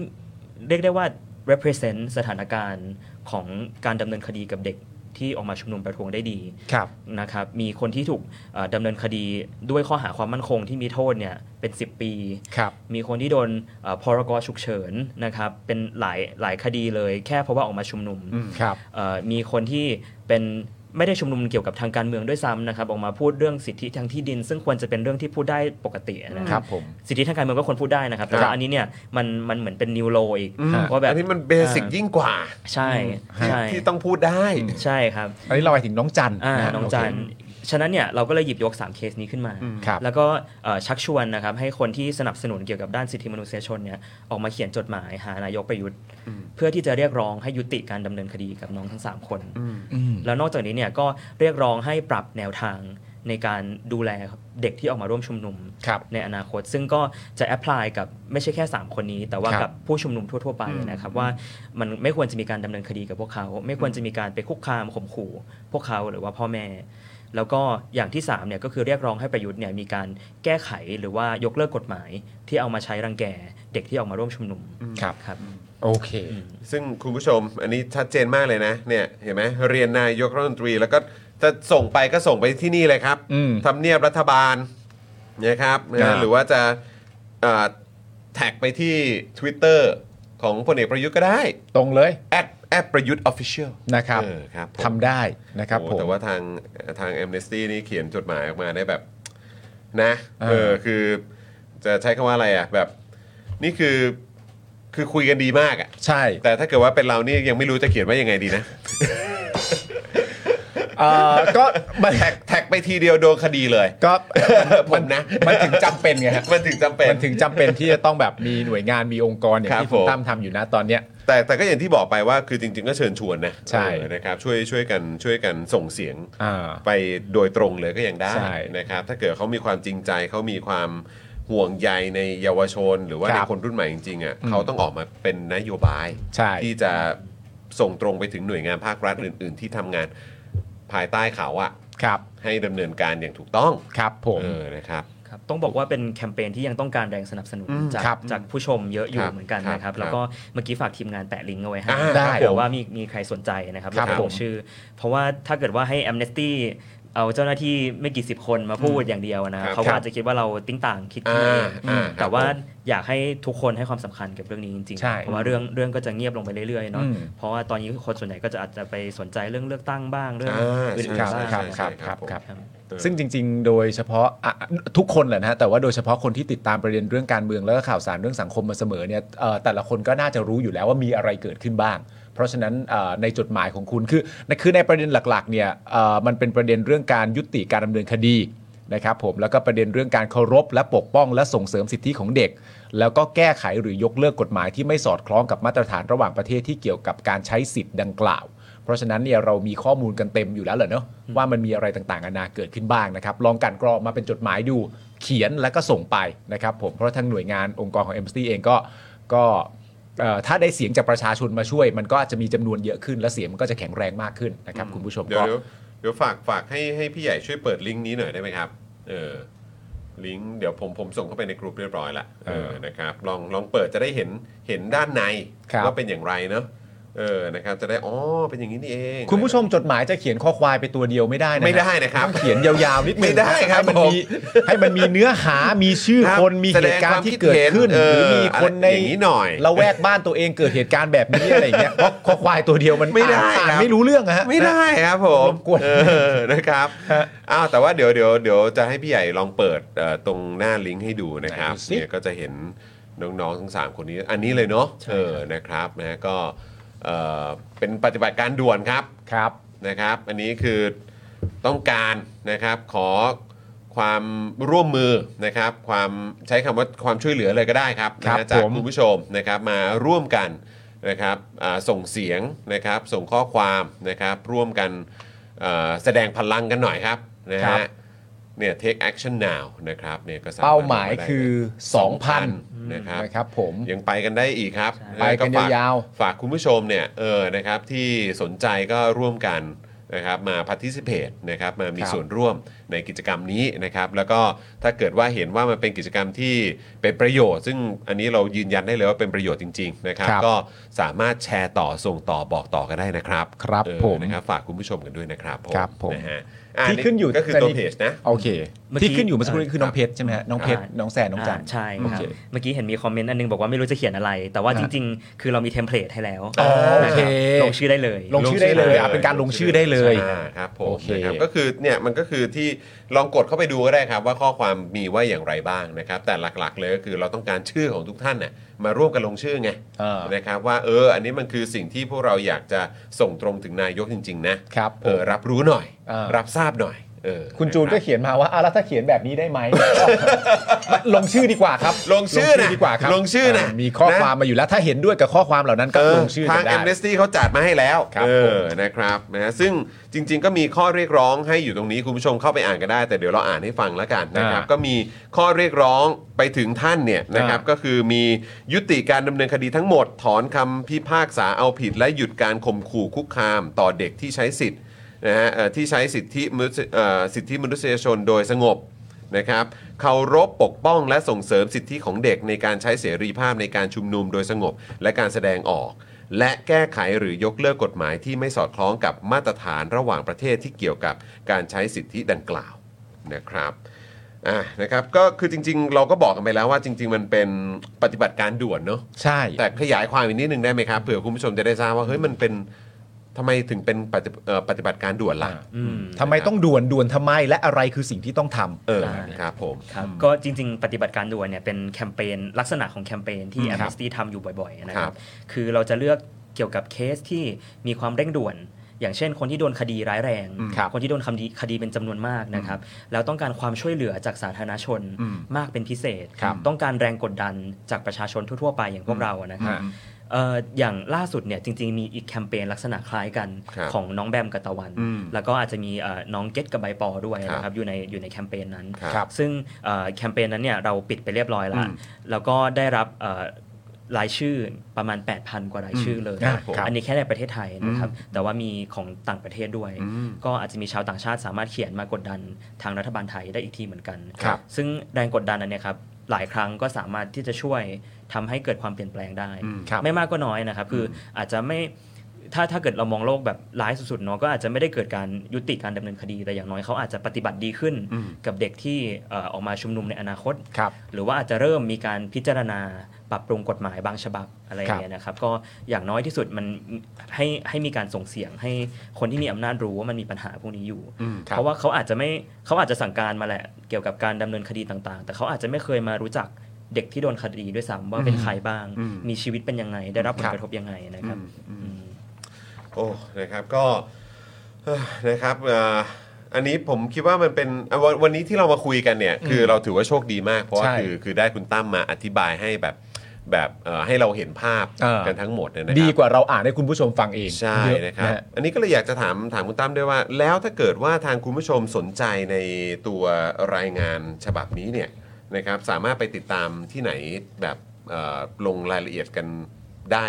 ที่ไหนยังไงบ้างช่วยช่วยเอ่อบอกช่องทางหน่อยได้ไหมครับ ได้ครับ ก็เดี๋ยวจริงๆ เดี๋ยวจะฝากลิงก์ไว้ให้ทีมงานนะ ได้เลยครับ ก็มีทั้งภาษาไทยแล้วก็ภาษาอังกฤษ ครับผม สามารถไปติดตามได้ แล้วก็จริงๆ Amnesty ก็อาจจะไม่ได้มีแค่รายงานฉบับนี้นะครั ครับ บ เราเผยแพร่ข้อมูลเกี่ยวกับสิทธิมนุษยชนอยู่เสมออ ครับ เอ่อในเว็บของเราอะนะครับ ก็ ครับ เดี๋ยวแปะลิงก์ให้หมดเลยละกัน อ่าได้ เพื่อคที่รับ จะได้ ผม เข้าไปดูติดตาม ดีครับ ได้ ดี ค ค รับรับ ได้ ดี ค ค รั รั บบ ผม นี่ นะครับ คุณผู้ชมเอ่อโอเค หลายๆ คนเริ่มเข้าไปลงชื่อกันแล้ว ใช่ไหม นะค ต รั ร บ ง ผม ตรง รบ ด้าน กวน ล่าง ด้วย นี้ใช่ไหมฮะตรงด้านล่างนี้เนอะตรงลิงก์พวกนี้ใช่ไหม อ๋อ ทั้งหมดนี้ด้วยปะ เอ่ ใช่ อ ไหม อัน ฮะ นี้ไม่ครับอันนี้อาจจะเป็นแค่ อ๋อ นี่อันนี้อีก ข้มูล พาร์ทหนึ่งนะ ใช่ อ่าโอเคนะครับอ่าเดี๋ยวแต่แต่ไม่ต้องห่วงเดี๋ยวเดี๋ยวเราจะอ่าเอาลิงก์ทั้งหมดเหล่านี้นะครับให้คุณผู้ชมได้ติดตามกัน ใช่ นะครับทั้งผ่านทางรายการของเราด้วยนะครับแล้วก็เดี๋ยวก็คงจะผ่านทางโซเชียลมีเดียแพลตฟอร์มต่างๆของพวกเราด้วยนะครับผม ครับผม นะค คุ รับ ณจูนบอกว่าเรียบร้อยพร้อมแชร์ในเฟซแล้วก็ทวิตเตอร์ไปแล้วด้วยขอบพระคุณมากนะครับ คุณกั๊ก โอ้ ลงชื่อเรียบร้อย คุณ ADCT ลงชื่อเรียบร้อยนะครับผมคุณ คุ พ ณ ริ Priola โอล่าบอกเรียบร้อย ด้วย จัดให้แบบ อ่า ด่วน ครับผ ๆขอ ม บคุณมากๆนะครับ ใช่ครับผมนะครับเอ่อคุณตั้มครับในในพาร์ทของตรงประเด็นที่เราเอ่อตั้งใจมาคุยกันเนี่ยคิดว่าน่าจะครอบคลุมนะครับผมนะฮะก็ฝากคุณผู้ชมนะครับไปลงชื่อกันด้วยนะค ใช่ค รั รั บบ คราวนี้ขอย้อนกลับมาอีกนิดนึง เชิญ ไหนๆก็มาถึงช่วงท้ายแล้ว อืม นะครับโอ้โหนี่เราก็เลทไปค่อนข้างพอสมควรต้องขออภัยขอขอเวลาอีกนิดเดียว ฮะ นะครับเอ่อ เมื่อกี้เราเราก็คุยกันในในประเด็นเกี่ยวกับเอ่อข่าวนะครับที่เมื่อกี้รายงานให้คุณผู้ชมฟังไป เราก็เลยอยากจะฟังความเห็นของของคุณตั้มในทั้งสองข่าวนี้ด้วย เริ่มต้นที่อันแรกก่อนละกันนะครับอันแรกเนี่ยก็เป็นเรื่องที่เราเพิ่งคุยกันเมื่อกี้เลยก็คือเกี่ยวกับน้องๆ เด็กเยาวชนและคนรุ่นใหม่ ครับ และมาตรา 112 ครับ ครับ เอ่อคุณตั้มคิดคิดคิดเห็นว่ายังไงบ้างเพราะเมื่อกี้เราเพิ่งรายงานข่าวกันไป ในกรณีที่น้องแบมกับน้องตะวันเนี่ยเขาก็ไปทำโพล อืม ตรงบริเวณเอ่อการปราศัยเอ่อพื้นที่ปราศัยของทางพรรคเพื่อไทยด้วย ที่อยุธยา ก็คือแปลว่าน้องเขาก็ยังคงดำเนินต่อไปนะครับ แล้วก็จะอ่าทำาให้เรื่องนี้เนี่ยเป็นที่พูดถึงในสังคมอย่างต่อเนื่องด้วย กลับมาที่ทางคุณตั้มกับแอมเนสตี้มองในเรื่องของมาตรา1นึแล้วก็การเคลื่อนไหวของคนรุ่นใหม่ยังไงบ้างครับ อืมครับก็มาตรา 112 เนี่ยจริง ๆ มันเอ่อเป็นมาตราที่จริง ๆ พูดมาตลอดการสัมภาษณ์เลยเนาะว่ามันเป็นกฎหมายที่มีปัญหา อืมครับ เยอะมากนะครับแล้วก็ทางเอ่อผู้เชี่ยวชาญด้านสิทธิมนุษยชนระหว่างประเทศเนี่ยแสดงความห่วงกังวลมาตลอด ครับ ว่าเป็นกฎหมายที่เอ่ออย่างน้อยที่สุดควรจะถูกแก้ไข ครับ นะครับหรือว่าถูกยกเลิกไปเลย ฮะ เอ่อหนึ่งหนึ่งสองนะครับ มันมีลักษณะเป็นกฎหมายคล้ายๆหมิ่นประมาทเนาะ ครับ ซึ่งเอ่อจริงๆเนี่ยตามหลักการเอ่อด้านสิทธิเอ่อและก็เสรีภาพในการแสดงออกอะนะครับ ทางคณะกรรมการของ UN ที่ดูแลเรื่องนี้เนี่ยเขาเคยให้ความเห็นออกมา ฮะ ว่ามันไม่ควรจะมีความผิดทางอาญาเลย ครับ คือกฎหมายเอ่อในลักษณะหมิ่นประมาท ไม่ว่าจะเป็นอะไรก็ตามนะครับ ฮะ ไม่ควรจะมีโทษทางอาญา ครับ มากที่สุดก็คือเป็นการปรับ ครับ อ่าแต่ว่า 1 1 2เนี่ยมีโทษสูงสุดถึง 15 ปีเนาะ ครับ ใช่ก็เป็นเป็นโทษที่ค่อนข้างหนัก แล้วก็หลาย ๆ กรณีที่ Amnesty ตามตลอดมาเนี่ยมีโทษแบบเป็นจำนวนหลาย 10 ปีอะอย่างเช่นกรณีของป้าอัญชันอย่างเงี้ย ครับ แค่แชร์แชร์เอ่อข้อมูลใน Facebook เนาะ ครับ กลายเป็นว่าเอ่อติดคุก 40 กว่าปีใช่ไหมครับเอ่อฉะนั้นเนี่ยโทษเนี่ยมันเกินสัดส่วนไปกับการที่คนคนหนึ่งแค่ออกมาแสดงออก ครับ การวิพากษ์วิจารณ์นะครับเอ่อ ทางสหประชาชาติเนี่ยก็เคยพูดออกมาอีกว่าจริง ๆ การวิพากษ์วิจารณ์คนที่เป็นผู้นำรัฐนะครับไม่ว่าจะเป็นนายกรัฐมนตรี เป็นกษัตริย์ หรือว่าอื่นๆนะค ครั รับ บ มันเป็นเรื่องที่ชอบทำอยู่แล้ว เนื่องจากว่าเขาเป็นคนของสาธารณะ ครับ นะครับฉะนั้นเนี่ยเขาภาษาอังกฤษเรียกว่าเป็น legitimate subject of criticism ก็คือควรที่จะถูกวิพากษ์วิจารณ์ได้โดยชอบธรรมโดยประชาชนนะค ครั รับ บ เออบาร์ของการพิพากษา1นึเนี่ย หรือว่าเอ่ออาจจะไม่อาจจะไม่ถึงขนาดการพิพากษา แต่ว่าบาร์ของการดำเนินคดี1นึเนี่ยก็ค่อนข้างต่ำลงเรื่อยๆนะค ครั รับบ เอ่ออย่างเช่นอาจจะเคยพูดถึง ผมไม่แน่ใจว่าทางรายการเคยพูดถึงกรณีนี้ไหม แต่ว่าอาจจะมีเอ่ออย่างเช่นเอ่อนักปกป้องสิทธิมนุษยชนนะครับออกมาพูดแค่ว่า พูดผมพูดเหมือนผมพูดเลย ว่าสหประชาชาติบอกว่า1นึเนี่ยเป็นกฎหมายที่ไม่ควรมีอยู่ในสังคมประชาธิปไตย ครับ นะครับแต่ว่ากลายเป็นว่าโดนดำเนินคดี1นึ เจ้า ซะงั้นคือคือไม่ได้ไม่ได้วิพากษ์วิจารณ์กษัตริย์ด้วยซ้ ครับ ำแต่ว่าแค่วิพากษ์วิจารณ์ตัวกฎหมาย1นึ ครับ ก็กลายเป็นว่าโดนดำเนินคดีได้ ฮะ อย่างเงี้ยนะครับเอ่ออีกปัญหาใหญ่ ๆ นะครับก็คือ การที่ใครก็ได้สามารถฟ้อง ครับ 1นึอย่างในรายงานที่ผมเก็บบันทึกข้อมูลเนี่ยมีน้องคนหนึ่งอายุ 17 นะครับ ตอนนั้นอยู่กาญจนบุรี ครับ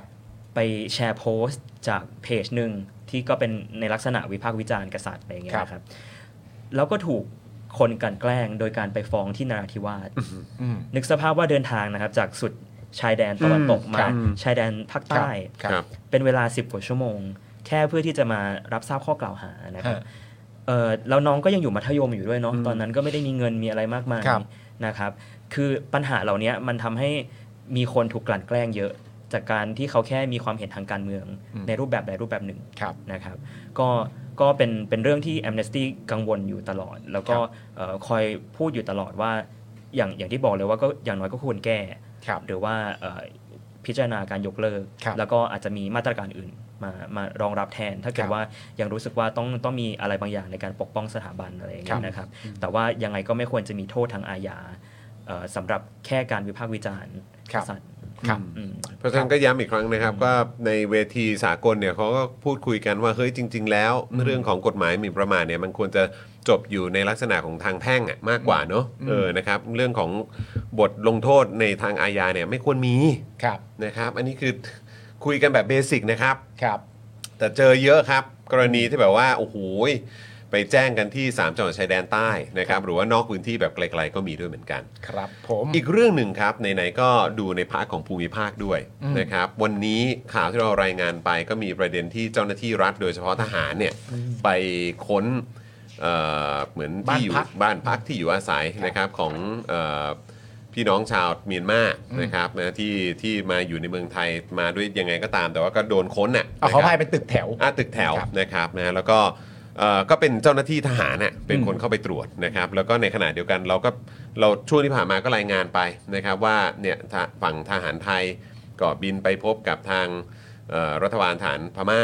ผู้นำเอ่อรัฐประหารของเมียนมาด้วยอะไรแบบเนี้ยแล้วคือเนี่ยสิ่งสิ่งเหล่านี้มันกำลังเกิดขึ้น แล้วในพื้นที่บริเวณแม่สอดเองนะครับก็เป็นพื้นที่ที่หลายต่อหลายคนก็โอ้โหแบบเอ๊ะมันดูมันดูพื้นที่ตรงนั้น ดูเอ๊ะๆพอสมควรเครื่องหมายคำถามเกิดขึ้นเยอะนะครับนะฮะกับเอ่อชาวเมียนมาที่ที่มาอยู่ในไทยด้วยอะไรแบบเนี้ยทางเอ่อคุณตั้มคิดเห็นกับเหตุการณ์ที่มันเกิดขึ้นยังไงบ้าง เหตุการณ์ในพม่าที่มันสะท้อนมาถึงบ้านเรา แล้วก็ปฏิกิริยาของของรัฐไทยเนี่ยเออทางคุณตั้มมองว่าอย่างไงบ้างครับ อืมครับก็จริงๆเป็นเรื่องที่น่าห่วงกังวลนะครับ เพราะว่าในประเทศไทยเนี่ยตั้งแต่มีการรัฐประหารที่เมียนมามานะครับ มีคนที่หลบหนีเข้ามาเนี่ยเป็นจำนวนผมเข้าใจว่า 20,000 กว่าคน ครับ ด้วยกันนะครับ แล้วก็หนีมาเพราะว่าคือเขาหนีตายอะเนาะพูด ครับ ง่ายๆหนีการเอ่อประหัตประหารหนีการทรมานโดยทหารพม่า ครับ เอ่อไทยเนี่ยจริง ๆ ถ้าเกิดดูตั้งแต่บริบทสมัยสงครามเย็นเป็นประเทศที่รับผู้ลี้ภัยเข้ามาเยอะมากนะครับ แล้วก็เอ่อแต่ว่าในขณะเดียวกันเนี่ยเอ่อเรียกว่าได้พัฒนาการที่เป็นในด้านลบในช่วงหลายปีที่ผ่านมา โดยเฉพาะหลังจากสมัยคอสชเนี่ย ก็คือว่าการปฏิบัติกับผู้ลี้ภัยแย่ลงแย่ลงเรื่อยๆ แล้วก็มีแนวโน้มที่รัฐบาลเนี่ยส่งอะอาจจะส่งคนกลับประเทศ ครับ แม้ว่าเขาจะอยู่ในอันตราย ฮะ ซึ่งถ้าเกิดว่ามองตามหลักกฎหมายระหว่างประเทศนะครับ มันมีหลักการว่าเอ่อเราไม่ควรที่จะส่งใครก็ตามกลับไปประเทศต้นทาง ถ้าเกิดว่าเขาอาจจะถูกทรมานได้ ครับ ถ้าเกิดว่าเขาอาจจะถูกบังคับให้สูญหาย ฮะ หรือว่าถูกกระทำอะไรก็ตามที่ทำให้เขาเป็นอันตรายอะ ครับ เอ่ออันเนี้ยมันเป็นเรียกได้ว่าเป็นเอ่อข้อบังคับโดยที่ที่ที่ค่อนข้างสากลในหลักกฎหมายระหว่างประเทศ ครับ แล้วก็อยู่ในอนุสัญญาอีกแล้ว อยู่ในอนุสัญญาอีกฉบับหนึ่งนะครับซึ่งที่เกี่ยวกับการต่อต้านการทรมาน ครับ ซึ่ง ผม ซึ่งไทยก็เป็นสมาชิกด้วย โอ้ นะ โห ครับ แล้วครับผม อ่า ครับ ใช่ ฮะ เอ่อตลอดช่วงคอสชเนี่ยมีหลายกรณีเนาะที่ที่คนพูดกัน แล้วก็สืบเนื่องมาจากเอ่อกับรัฐบาลนี้ด้วยนะครับรัฐบาลประยุทธ์สองเนี่ย ก็มีเอ่ออย่างเช่นการส่งคนอุยกูร์ที่เอ่อก ลับไป ที่เอ่อโดนจับเข้าค่ายกักกันต่างๆ ในจีน ครับ นะครับ ส่งกลับไปจีน นะครับเป็นจำนวนร้อยกว่าคนด้วยกัน แล้วก็จริงๆเอ่อเมื่อไม่นานมาเนี้ยก็มีการเอ่อส่งตัวคนที่เป็นสื่อที่เกี่ยวข้องกับฝ่ายค้านของกัมพูชากลับประเทศเหมือนกันอ่า ใช่ใช่ ใช่ ใช่ครับ ก็จะมีเหตุการณ์แบบนี้เกิดขึ้นเรื่อยๆ แล้วก็ในฐานะคนที่ทำงานด้านสิทธิมนุษยชนเนี่ยก็จะเห็นว่าทุกครั้งที่เราได้รับรายงานเกี่ยวกับผู้ลี้ภัยที่เข้ามาเนี่ยมันจะมีกระบวนการยื้อแย่งอะไรบางอย่าง ที่แบบเราเราต้องต้องไฟท์อ่ะเพื่อที่จะให้เอ่อคนที่เป็นผู้ลี้ภัยเนี่ยสามารถไปประเทศที่ 3 ได้ โดยอย่างโดยที่ปลอดภัยแล้วก็ไม่ไม่โดนรัฐบาลส่งตัวกลับ ฮะ นะครับอันเนี้ยก็เป็นอีกข้อกังวลหนึ่งว่าเอ่อมันก็มีโอกาสเนอะว่าเอ่อการปิดล้อมตรวจค้นการจับกลุ่ม ครับ ของเออชาวเมียนมาที่อยู่ในแม่สอดเนี่ยเอ่อก็น่าเป็นห่วงว่าจะนำไปสู่การส่งใครกลับหรือเปล่า ครับ เพราะว่าอย่างถ้าเกิดว่าดูงานวิจัยเก่าๆของ Amnesty นะครับ ฮะ ก็จะพบว่าตั้งแต่ช่วงรัฐประหารของพม่ามาเนี่ยกระบวนการยุติธรรมของพม่าค่อนข้างแย่มาก ครับ มีการซ้อมทรมาน ฮะ มีการเอ่อเอ่อ sexual abuse นะครับ มีการเอ่อล่วงละเมิดทางเพศ ครับ คนที่เข้าไปอยู่ในกระบวนการ แล้วก็เอ่อคนที่เข้ารับการพิจารณาคดีเนี่ย มันเหมือนมีกระบวนการที่ไม่โปร่งใส แล้วก็ไม่ ฮะ เป็นธรรมนะครับ ถ้าเกิดเขาส่งกลับไปเนี่ย คนกลุ่มเนี้ยก็ต้องไปรับการพิจารณาคดี ครับ แบบในลักษณะที่ไม่สอดคล้องกับหลักสิทธิมนุษยชนนะค ครั รับ บ แล้วก็อีกประเด็นหนึ่งเนี่ยที่จริง ๆ เป็นเรื่องที่เรียกได้ว่าอาจจะน่าชมเชยก็ได้ของประเทศไทยนะครับ แล้วก็เป็นเป็นโน้ตอันหนึ่งที่คิดว่าเจ้าหน้าที่ภาครัฐเนี่ยควรที่จะที่จะโน้ตเอาไว้นะครับ ก็คือตอนนี้ไทยมีกฎหมายเรื่องการต่อต้านการซ้อมทรมานเนาะ ครับ ซึ่งหนึ่งในมาตราในกฎหมายนี้เนี่ยห้ามไม่ให้ไทยส่งตัวใครกลับ ถ้าเขาเสี่ยงต่อการซ้อมทรมาน อ่าซึ่งก็เป็นข้อดีของกฎหมายในปัจจุบันนะครับ ครับ แล้วก็คิดว่าเจ้าหน้าที่เนี่ยควรจะยึดตามหลักการกฎหมายฉบับนี้ ครับ ในการปฏิบัติในการเอ่อถ้าเกิดว่าจะเข้าไปเอ่อปิดล้อมตรวจคนอะไรเนี่ยอย่างน้อยที่สุดก็คือ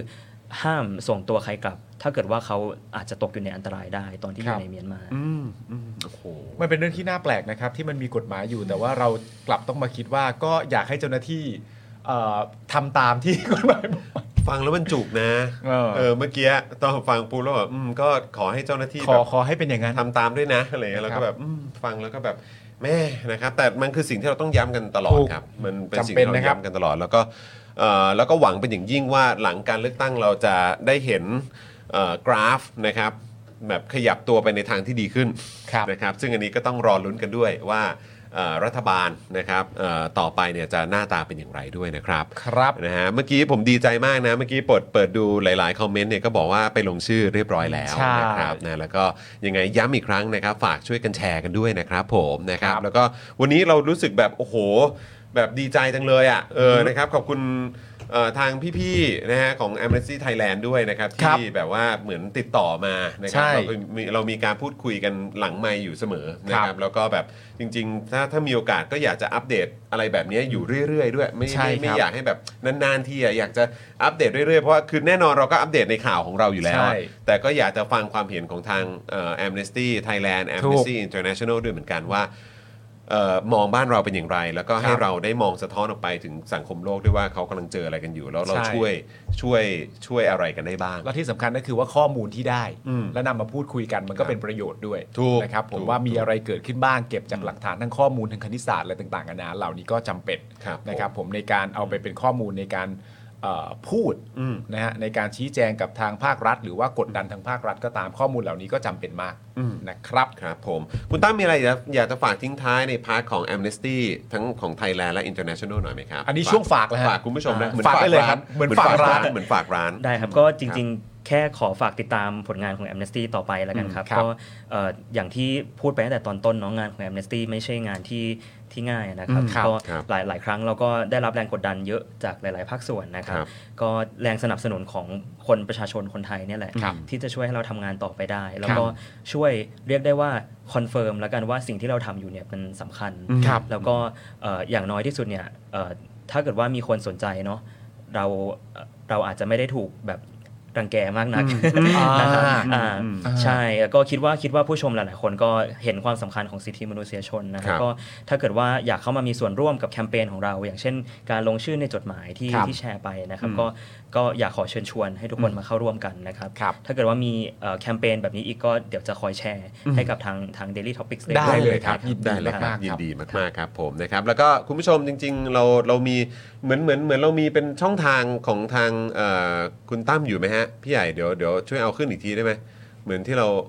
ตอนตอนที่เราเอาขึ้นนี่คือหรือว่า ไม่มีครับ อ๋ออ๋อโอเค ป็นชื่ งั้นเดี๋ยวเดี๋ยวผมอ่ะจะไปรีทวีต ได้ ย้ำอีกครั้งนะครับอ่าในช่องทางในการติดตามคุณตั้มด้วย ครับ ในโซเชียลมีเดียนะครับนะจะได้ติดตามข่าวสารนะครับ ติดตามเรื่องของงานวิจัย หรือว่าข้อมูลที่น่าสนใจที่น่าจะเป็นประโยชน์กับคุณผู้ชมด้วยนะครับเดี๋ยวยังไงเดี๋ยวเราเดี๋ยวเราจะไปเอ่อเผยแพร่ต่อ ครับ นะเดี๋ยวจะไปขยี้ต่อ ให้คุ ค ณ รับ ผู้ชมที่สนใจก็สามารถติดตามกันได้ด้วยเหมือนกันนะครับ แต่ ครับ เบื้องต้น ผม ตอนนี้ นี้ก็สำหรับคุณผู้ชมที่สนใจก็ติดตามกันได้กับทางเว็บไซต์หรือช่องทางของทาง Amnesty ได้เลยนะครับผม ครับ นะครับวันนี้ขอบคุณคุณตั้มอีกครั้ง ขอบคุณมากครับ เลยครับ ขอบคุณ นะ มากครับ แล้วก็ต้องขออภัยเอ่อตอนช่วงที่นั่งรอ อ่า ลูกๆผมก็จะปวดนิด นึงเออวิ่งไปหมุนใต้โต๊ะนู่นนั่นนี่ แล้วก็โอ้ยลูก อยู่นิ่งๆลูกเออคุณพี่ตั้มเขามาออกรายการลูกเออ แขกรายการพ่ แข อ กรายการลูก ครับ เออนะครับแหมหลายท่านบอกว่าเป็นทนายตั้มเลยเหรอไม่ใช่นะครับ ไม่ใช่ฮะ อันนี้คุณคุณตั้มนะครับ คุณตั้มนะครับจากทางแอมเนสตี้นะครับผมนะครับอ่ะแล้วก็อย่างที่บอกไปก็หวังเป็นอย่างยิ่งว่าเดี๋ยวเราจะได้มีโอกาสพูดคุยกับทางแอมเนสตี้อีกนะครับคุณตั้มถ้ามีโอกาสอยากจะขอเรียนเชิญอีกนะครับหรือแม้กระทั่งทางแอมเนสตี้ประเทศไทยหรือ international นะครับ ครับ อยากจะมาพูดคุยในรายการก็เรียนเชิญได้เสมอเลยนะครับ ครับ พื้นที่ตรงนี้เปิดกว้างอยู่เสมออยู่แล้วนะครับขอบคุณอีกครั้งนะครับ ขอบคุณครับ ขอบคุณนะครับผมนะฮะอ่ะคุณผู้ชมครับวันนี้แหม่เอ่อมีคนทักมา โอ้โห วันนี้รายการเกือบ 3 ชั่วโมงนะเนี่ย อ๋อก็มีมีวันนั้นคุณเป๋ามาก็ยาว ใช่ ใช่นะครับ ก็ดีครับแหมเราจะได้คุยกันยาวๆไงคุณผู้ชมจะได้หายเหงา เราไปทางนี้ไหมล่ะ เฮ้ย วันนี้รายการเกือบสามชั่วโมง อ้าว ไม่ถึง 4 หรอกเหรออะไรอย่างเงี้ยดึงขิงไปเลยดึงขิง หรือว่า ไปล เอ้ยเกือบ 3 ชั่วโมง เอ้ยรออีกหน่อยไหม่ล่ะให้ครบสาม พอแล้ว เออ พอแล้ว นะครับ พอแล้ว นะฮะอ่ะคุณผู้ชมครับวันนี้ก็หมดเวลาแล้ว เดี๋ยวกลับมาเจอกับพวกเราได้นะครับ วันนี้ฝากคุณผู้ชมใครยังไม่ได้ดูเจอข่าวตื้นก็ไปดูกันได้นะค ครั รับบ ถ้าชอบอย่าลืมกดไลค์กดแชร์กันด้วยนะนะครับแล้วก็อย่าลืมสนับสนุนพวกเรานะครับ ส่วนวันจันทร์เดี๋ยวเจอกันได้กับ Daily Topics Ex เอ่อเอ่อ Exclusive นะครับ ครับ กับอาจารย์วินัยวงศ์สุรวัตรนั่นเองนะครับ ครับ อย่างที่บอกไปว่าหัวข้อที่จะคุยกันนะครับก็คือ เอ่อในที่ทำงานทั่วไปลูกน้องเก่งกว่าฉลาดกว่าเจ้านายหรือไม่ และหากลองแลกหน้าที่กันดู ผลจะออกมาเป็นอย่างไร รอฟังวันจันทร์ครับ เดี๋ยวคอยติดตามกันได้นะครับ แล้วก็ Daily Topics เดี๋ยวก็กลับมาเจอกันได้ตอน 5 โมงครึ่งโดยประมาณนะครับ กับ Daily Topics ของเรานั่นเองนะครับ คุณผู้ชมครับ ประยุทธ์เนี่ยไม่ได้หวังแลนด์สไลด์นะครับ ครับ เห็นมันเพิ่งพูดครับ ครับเขาเพิ่งพิมพ์ไปเมื่อกี้นะ ใช่ฮะเท่านั้นแหละฮะ ออออก็ลองไปไปดูคลิปให้สัมภาษณ์เขาได้นะครับ เออ ผม นะครับน่ารักดีนะครับเอาวันนี้หมดเวลาแล้วครับนะผมจอมินยูนะครับนะคุณปาล์มนะค ครั รับบ อ่าพี่ใหญ่สป็อกดาร์กของเรานะครับ แล้วก็คุณตั้มด้วยนะครับนะพวกเราทุกคนลากันไปก่อนนะครับ สวัสดีครับ สวัสดีคุณผู้ชมครับ สวัสดีครับบ๊ายบายครับ สำหรับเจ้าของเพจนะครับที่ยิงโฆษณาแล้วค่าโฆษณาแพง ค่าโฆษณาสูงสูงๆนะครับลองเอาคอร์สนี้ไปประยุกต์ใช้ได้ ตอนแรกเนี่ยผมก็ไม่คิดเหมือนกัน ว่ามันจะใช้กับการยิงโฆษณาได้นะครับคือจริงๆแล้วความตั้งใจจริงผมอะผมแค่อยากจะทำคอร์สที่วิเคราะห์พฤติกรรมของผู้ใช้งานนะครับในโซเชียลมีเดียเฉยๆนะฮะเพื่อให้ได้ออร์แกนิกริชที่เพิ่มมากขึ้นนะครับแต่ ดันมีผู้ใช้ที่มีประสบการณ์เขามาลองซื้อไปนะครับ แล้วเขาเอาไปประยุกต์ใช้ทำให้ค่าโฆษณาของเขาอะลดลงถึง 10 เท่าเลย แล้วก็มีอีกรายหนึ่งนะครับ เป็นผู้ใช้ที่มีประสบการณ์เหมือนกันนะครับ ซื้อเอาไปประยุกต์ใช้ปรากฏว่าพอปรับใช้ตามคอร์สนี้แล้วอ่ะเขาบอกว่าพอเขาหยุดแอดน่ะลิสต์มันไม่ค่อยตกเขาส่งรีวิวมาให้ดูด้วยนะครับ ถ้าท่านอยากทราบว่ารีวิวอยู่ตรงไหนก็ไปดูในโพสต์ข้างล่างได้นะครับผมโพสต์ไว้แล้วนะฮะ หลาย ๆ ท่านเนี่ยซื้อไปแล้วอ่ะ แล้วเขาปรับได้ภายในสัปดาห์สองสัปดาห์เองผมว่าเขาเก่ง เขาเก่งจริงนะครับก็ไม่คิดว่าคอร์สของเราจะเป็นประโยชน์ขนาดนี้นะครับ ก็คอร์สนี้เนี่ย 2,999 บาทนะครับ ถ้าใครสนใจก็ทักแชทมาได้เลยนะครับ ก็หวังว่าจะเป็นประโยชน์นะครับ หลังซื้อคอร์สไปแล้วนะครับ ไม่ต้องกังวลนะครับ ก็ถามได้นะครับ กลับมาถามได้นะครับ ไม่ว่าจะเรื่องคอร์สหรือนอกคอร์สนะครับ ถ้ารู้ผมตอบให้ ถ้าไม่รู้ผมก็จะไปค้นหามาให้ โอเค ขอบคุณมากครับ คอร์ส 2,999 บาทนะ ทักแชทได้เลยครับขอบคุณครับ อยากจะเชิญชวนคุณผู้ชมนะคะ มาเป็นซัพพอร์ตเตอร์ให้กับช่องสป็อคดาของเราค่ะ ตอนเนี้ยทำง่ายมาก แค่คุณผู้ชมนะครับ กดดอกจันนะครับ แล้วก็ตามด้วยเบอร์ที่ขึ้นอยู่ตรงนี้ แล้วก็กดโทรออก หรือกดโทรออกข้างล่างนี้เลยก็ได้นะครับ แค่นี้เนี่ยคุณก็สามารถเป็นซัพพอร์ตเตอร์ให้กับพวกเราแบบรายเดือนได้เลยนะครับ ผ่านเบอร์โทรศัพท์มือถือนั่นเองครับ เราต้องการซัพพอร์เตอร์ผู้สนับสนุนเท่าไหร่นะครับ 15,000 คน ตอนนี้เรามีซัพพอร์ตเตอร์ 5,000 คน ใช่ นะ ซึ่งก็ได้บอกความต้องการนี้ไปเมื่อประมาณปีกว่าๆที่แล้วแล้ว เราก็พยายามกันนะครับเรื่อยๆเรื่อยๆเป็น 1 3ื่นครับ ตอนนี้เหลือ 5,000นะครับไม่เป็นไร ครับ เรายังสู้ต่อครับอีก 10,000 คน อีก1 ะครับ 0,000 คนเท่านั้นเอง ใช่ค ใช่ รับ ก็คือเราก็พยายามจะทำให้ง่ายที่สุดนะคะ สะดวกที่สุดสำหรับคุณผู้ชมนะคะ บางทีเนี่ยอาจจะแบบว่าเออไปสมัครเป็นซัพพอร์ตเตอร์ไปทำอะไรคือแบบมันกดหลายลิงก์ ใช่ มันวุ่นวายใช่ไหม ใช่ มันบางทีแบบว่ามันไม่ค่อยแน่ใจว่าทำยังไง แต่ว่าอันเนี้ยคือง่ายมากที่สุดเลย แล้วก็ท่านใดที่สมัครแล้วนะครับ ก็สามารถไปติดตามคอนเทนต์ Exclusive นะครับ ได้ที่ Facebook Page Spoke Dark Supporter ได้เลย แล้วก็สำหรับ Supporter ท่านใดที่เป็นผู้สนับสนุนอยู่แล้วทาง YouTube หรือ Facebook นะครับ ก็สามารถทักแชทเข้าไป บอกเป็น Supporter อยู่แล้วอยากเข้ากลุ่มลับ Exclusive สำหรับผู้สนับสนุนเท่านั้นนะครับ รีบสมัครแล้วก็รีบทักแชทกันไปได้เลยนะครับ มากันเยอะๆนะคะ อืมสมัครกันเลยครับผม อีก 1 0,000 คนจะถึงเป้าแล้ว มาสนับสนุนพวกเรากัน เย้ Daily t o p i c กกับจอห์นวินยู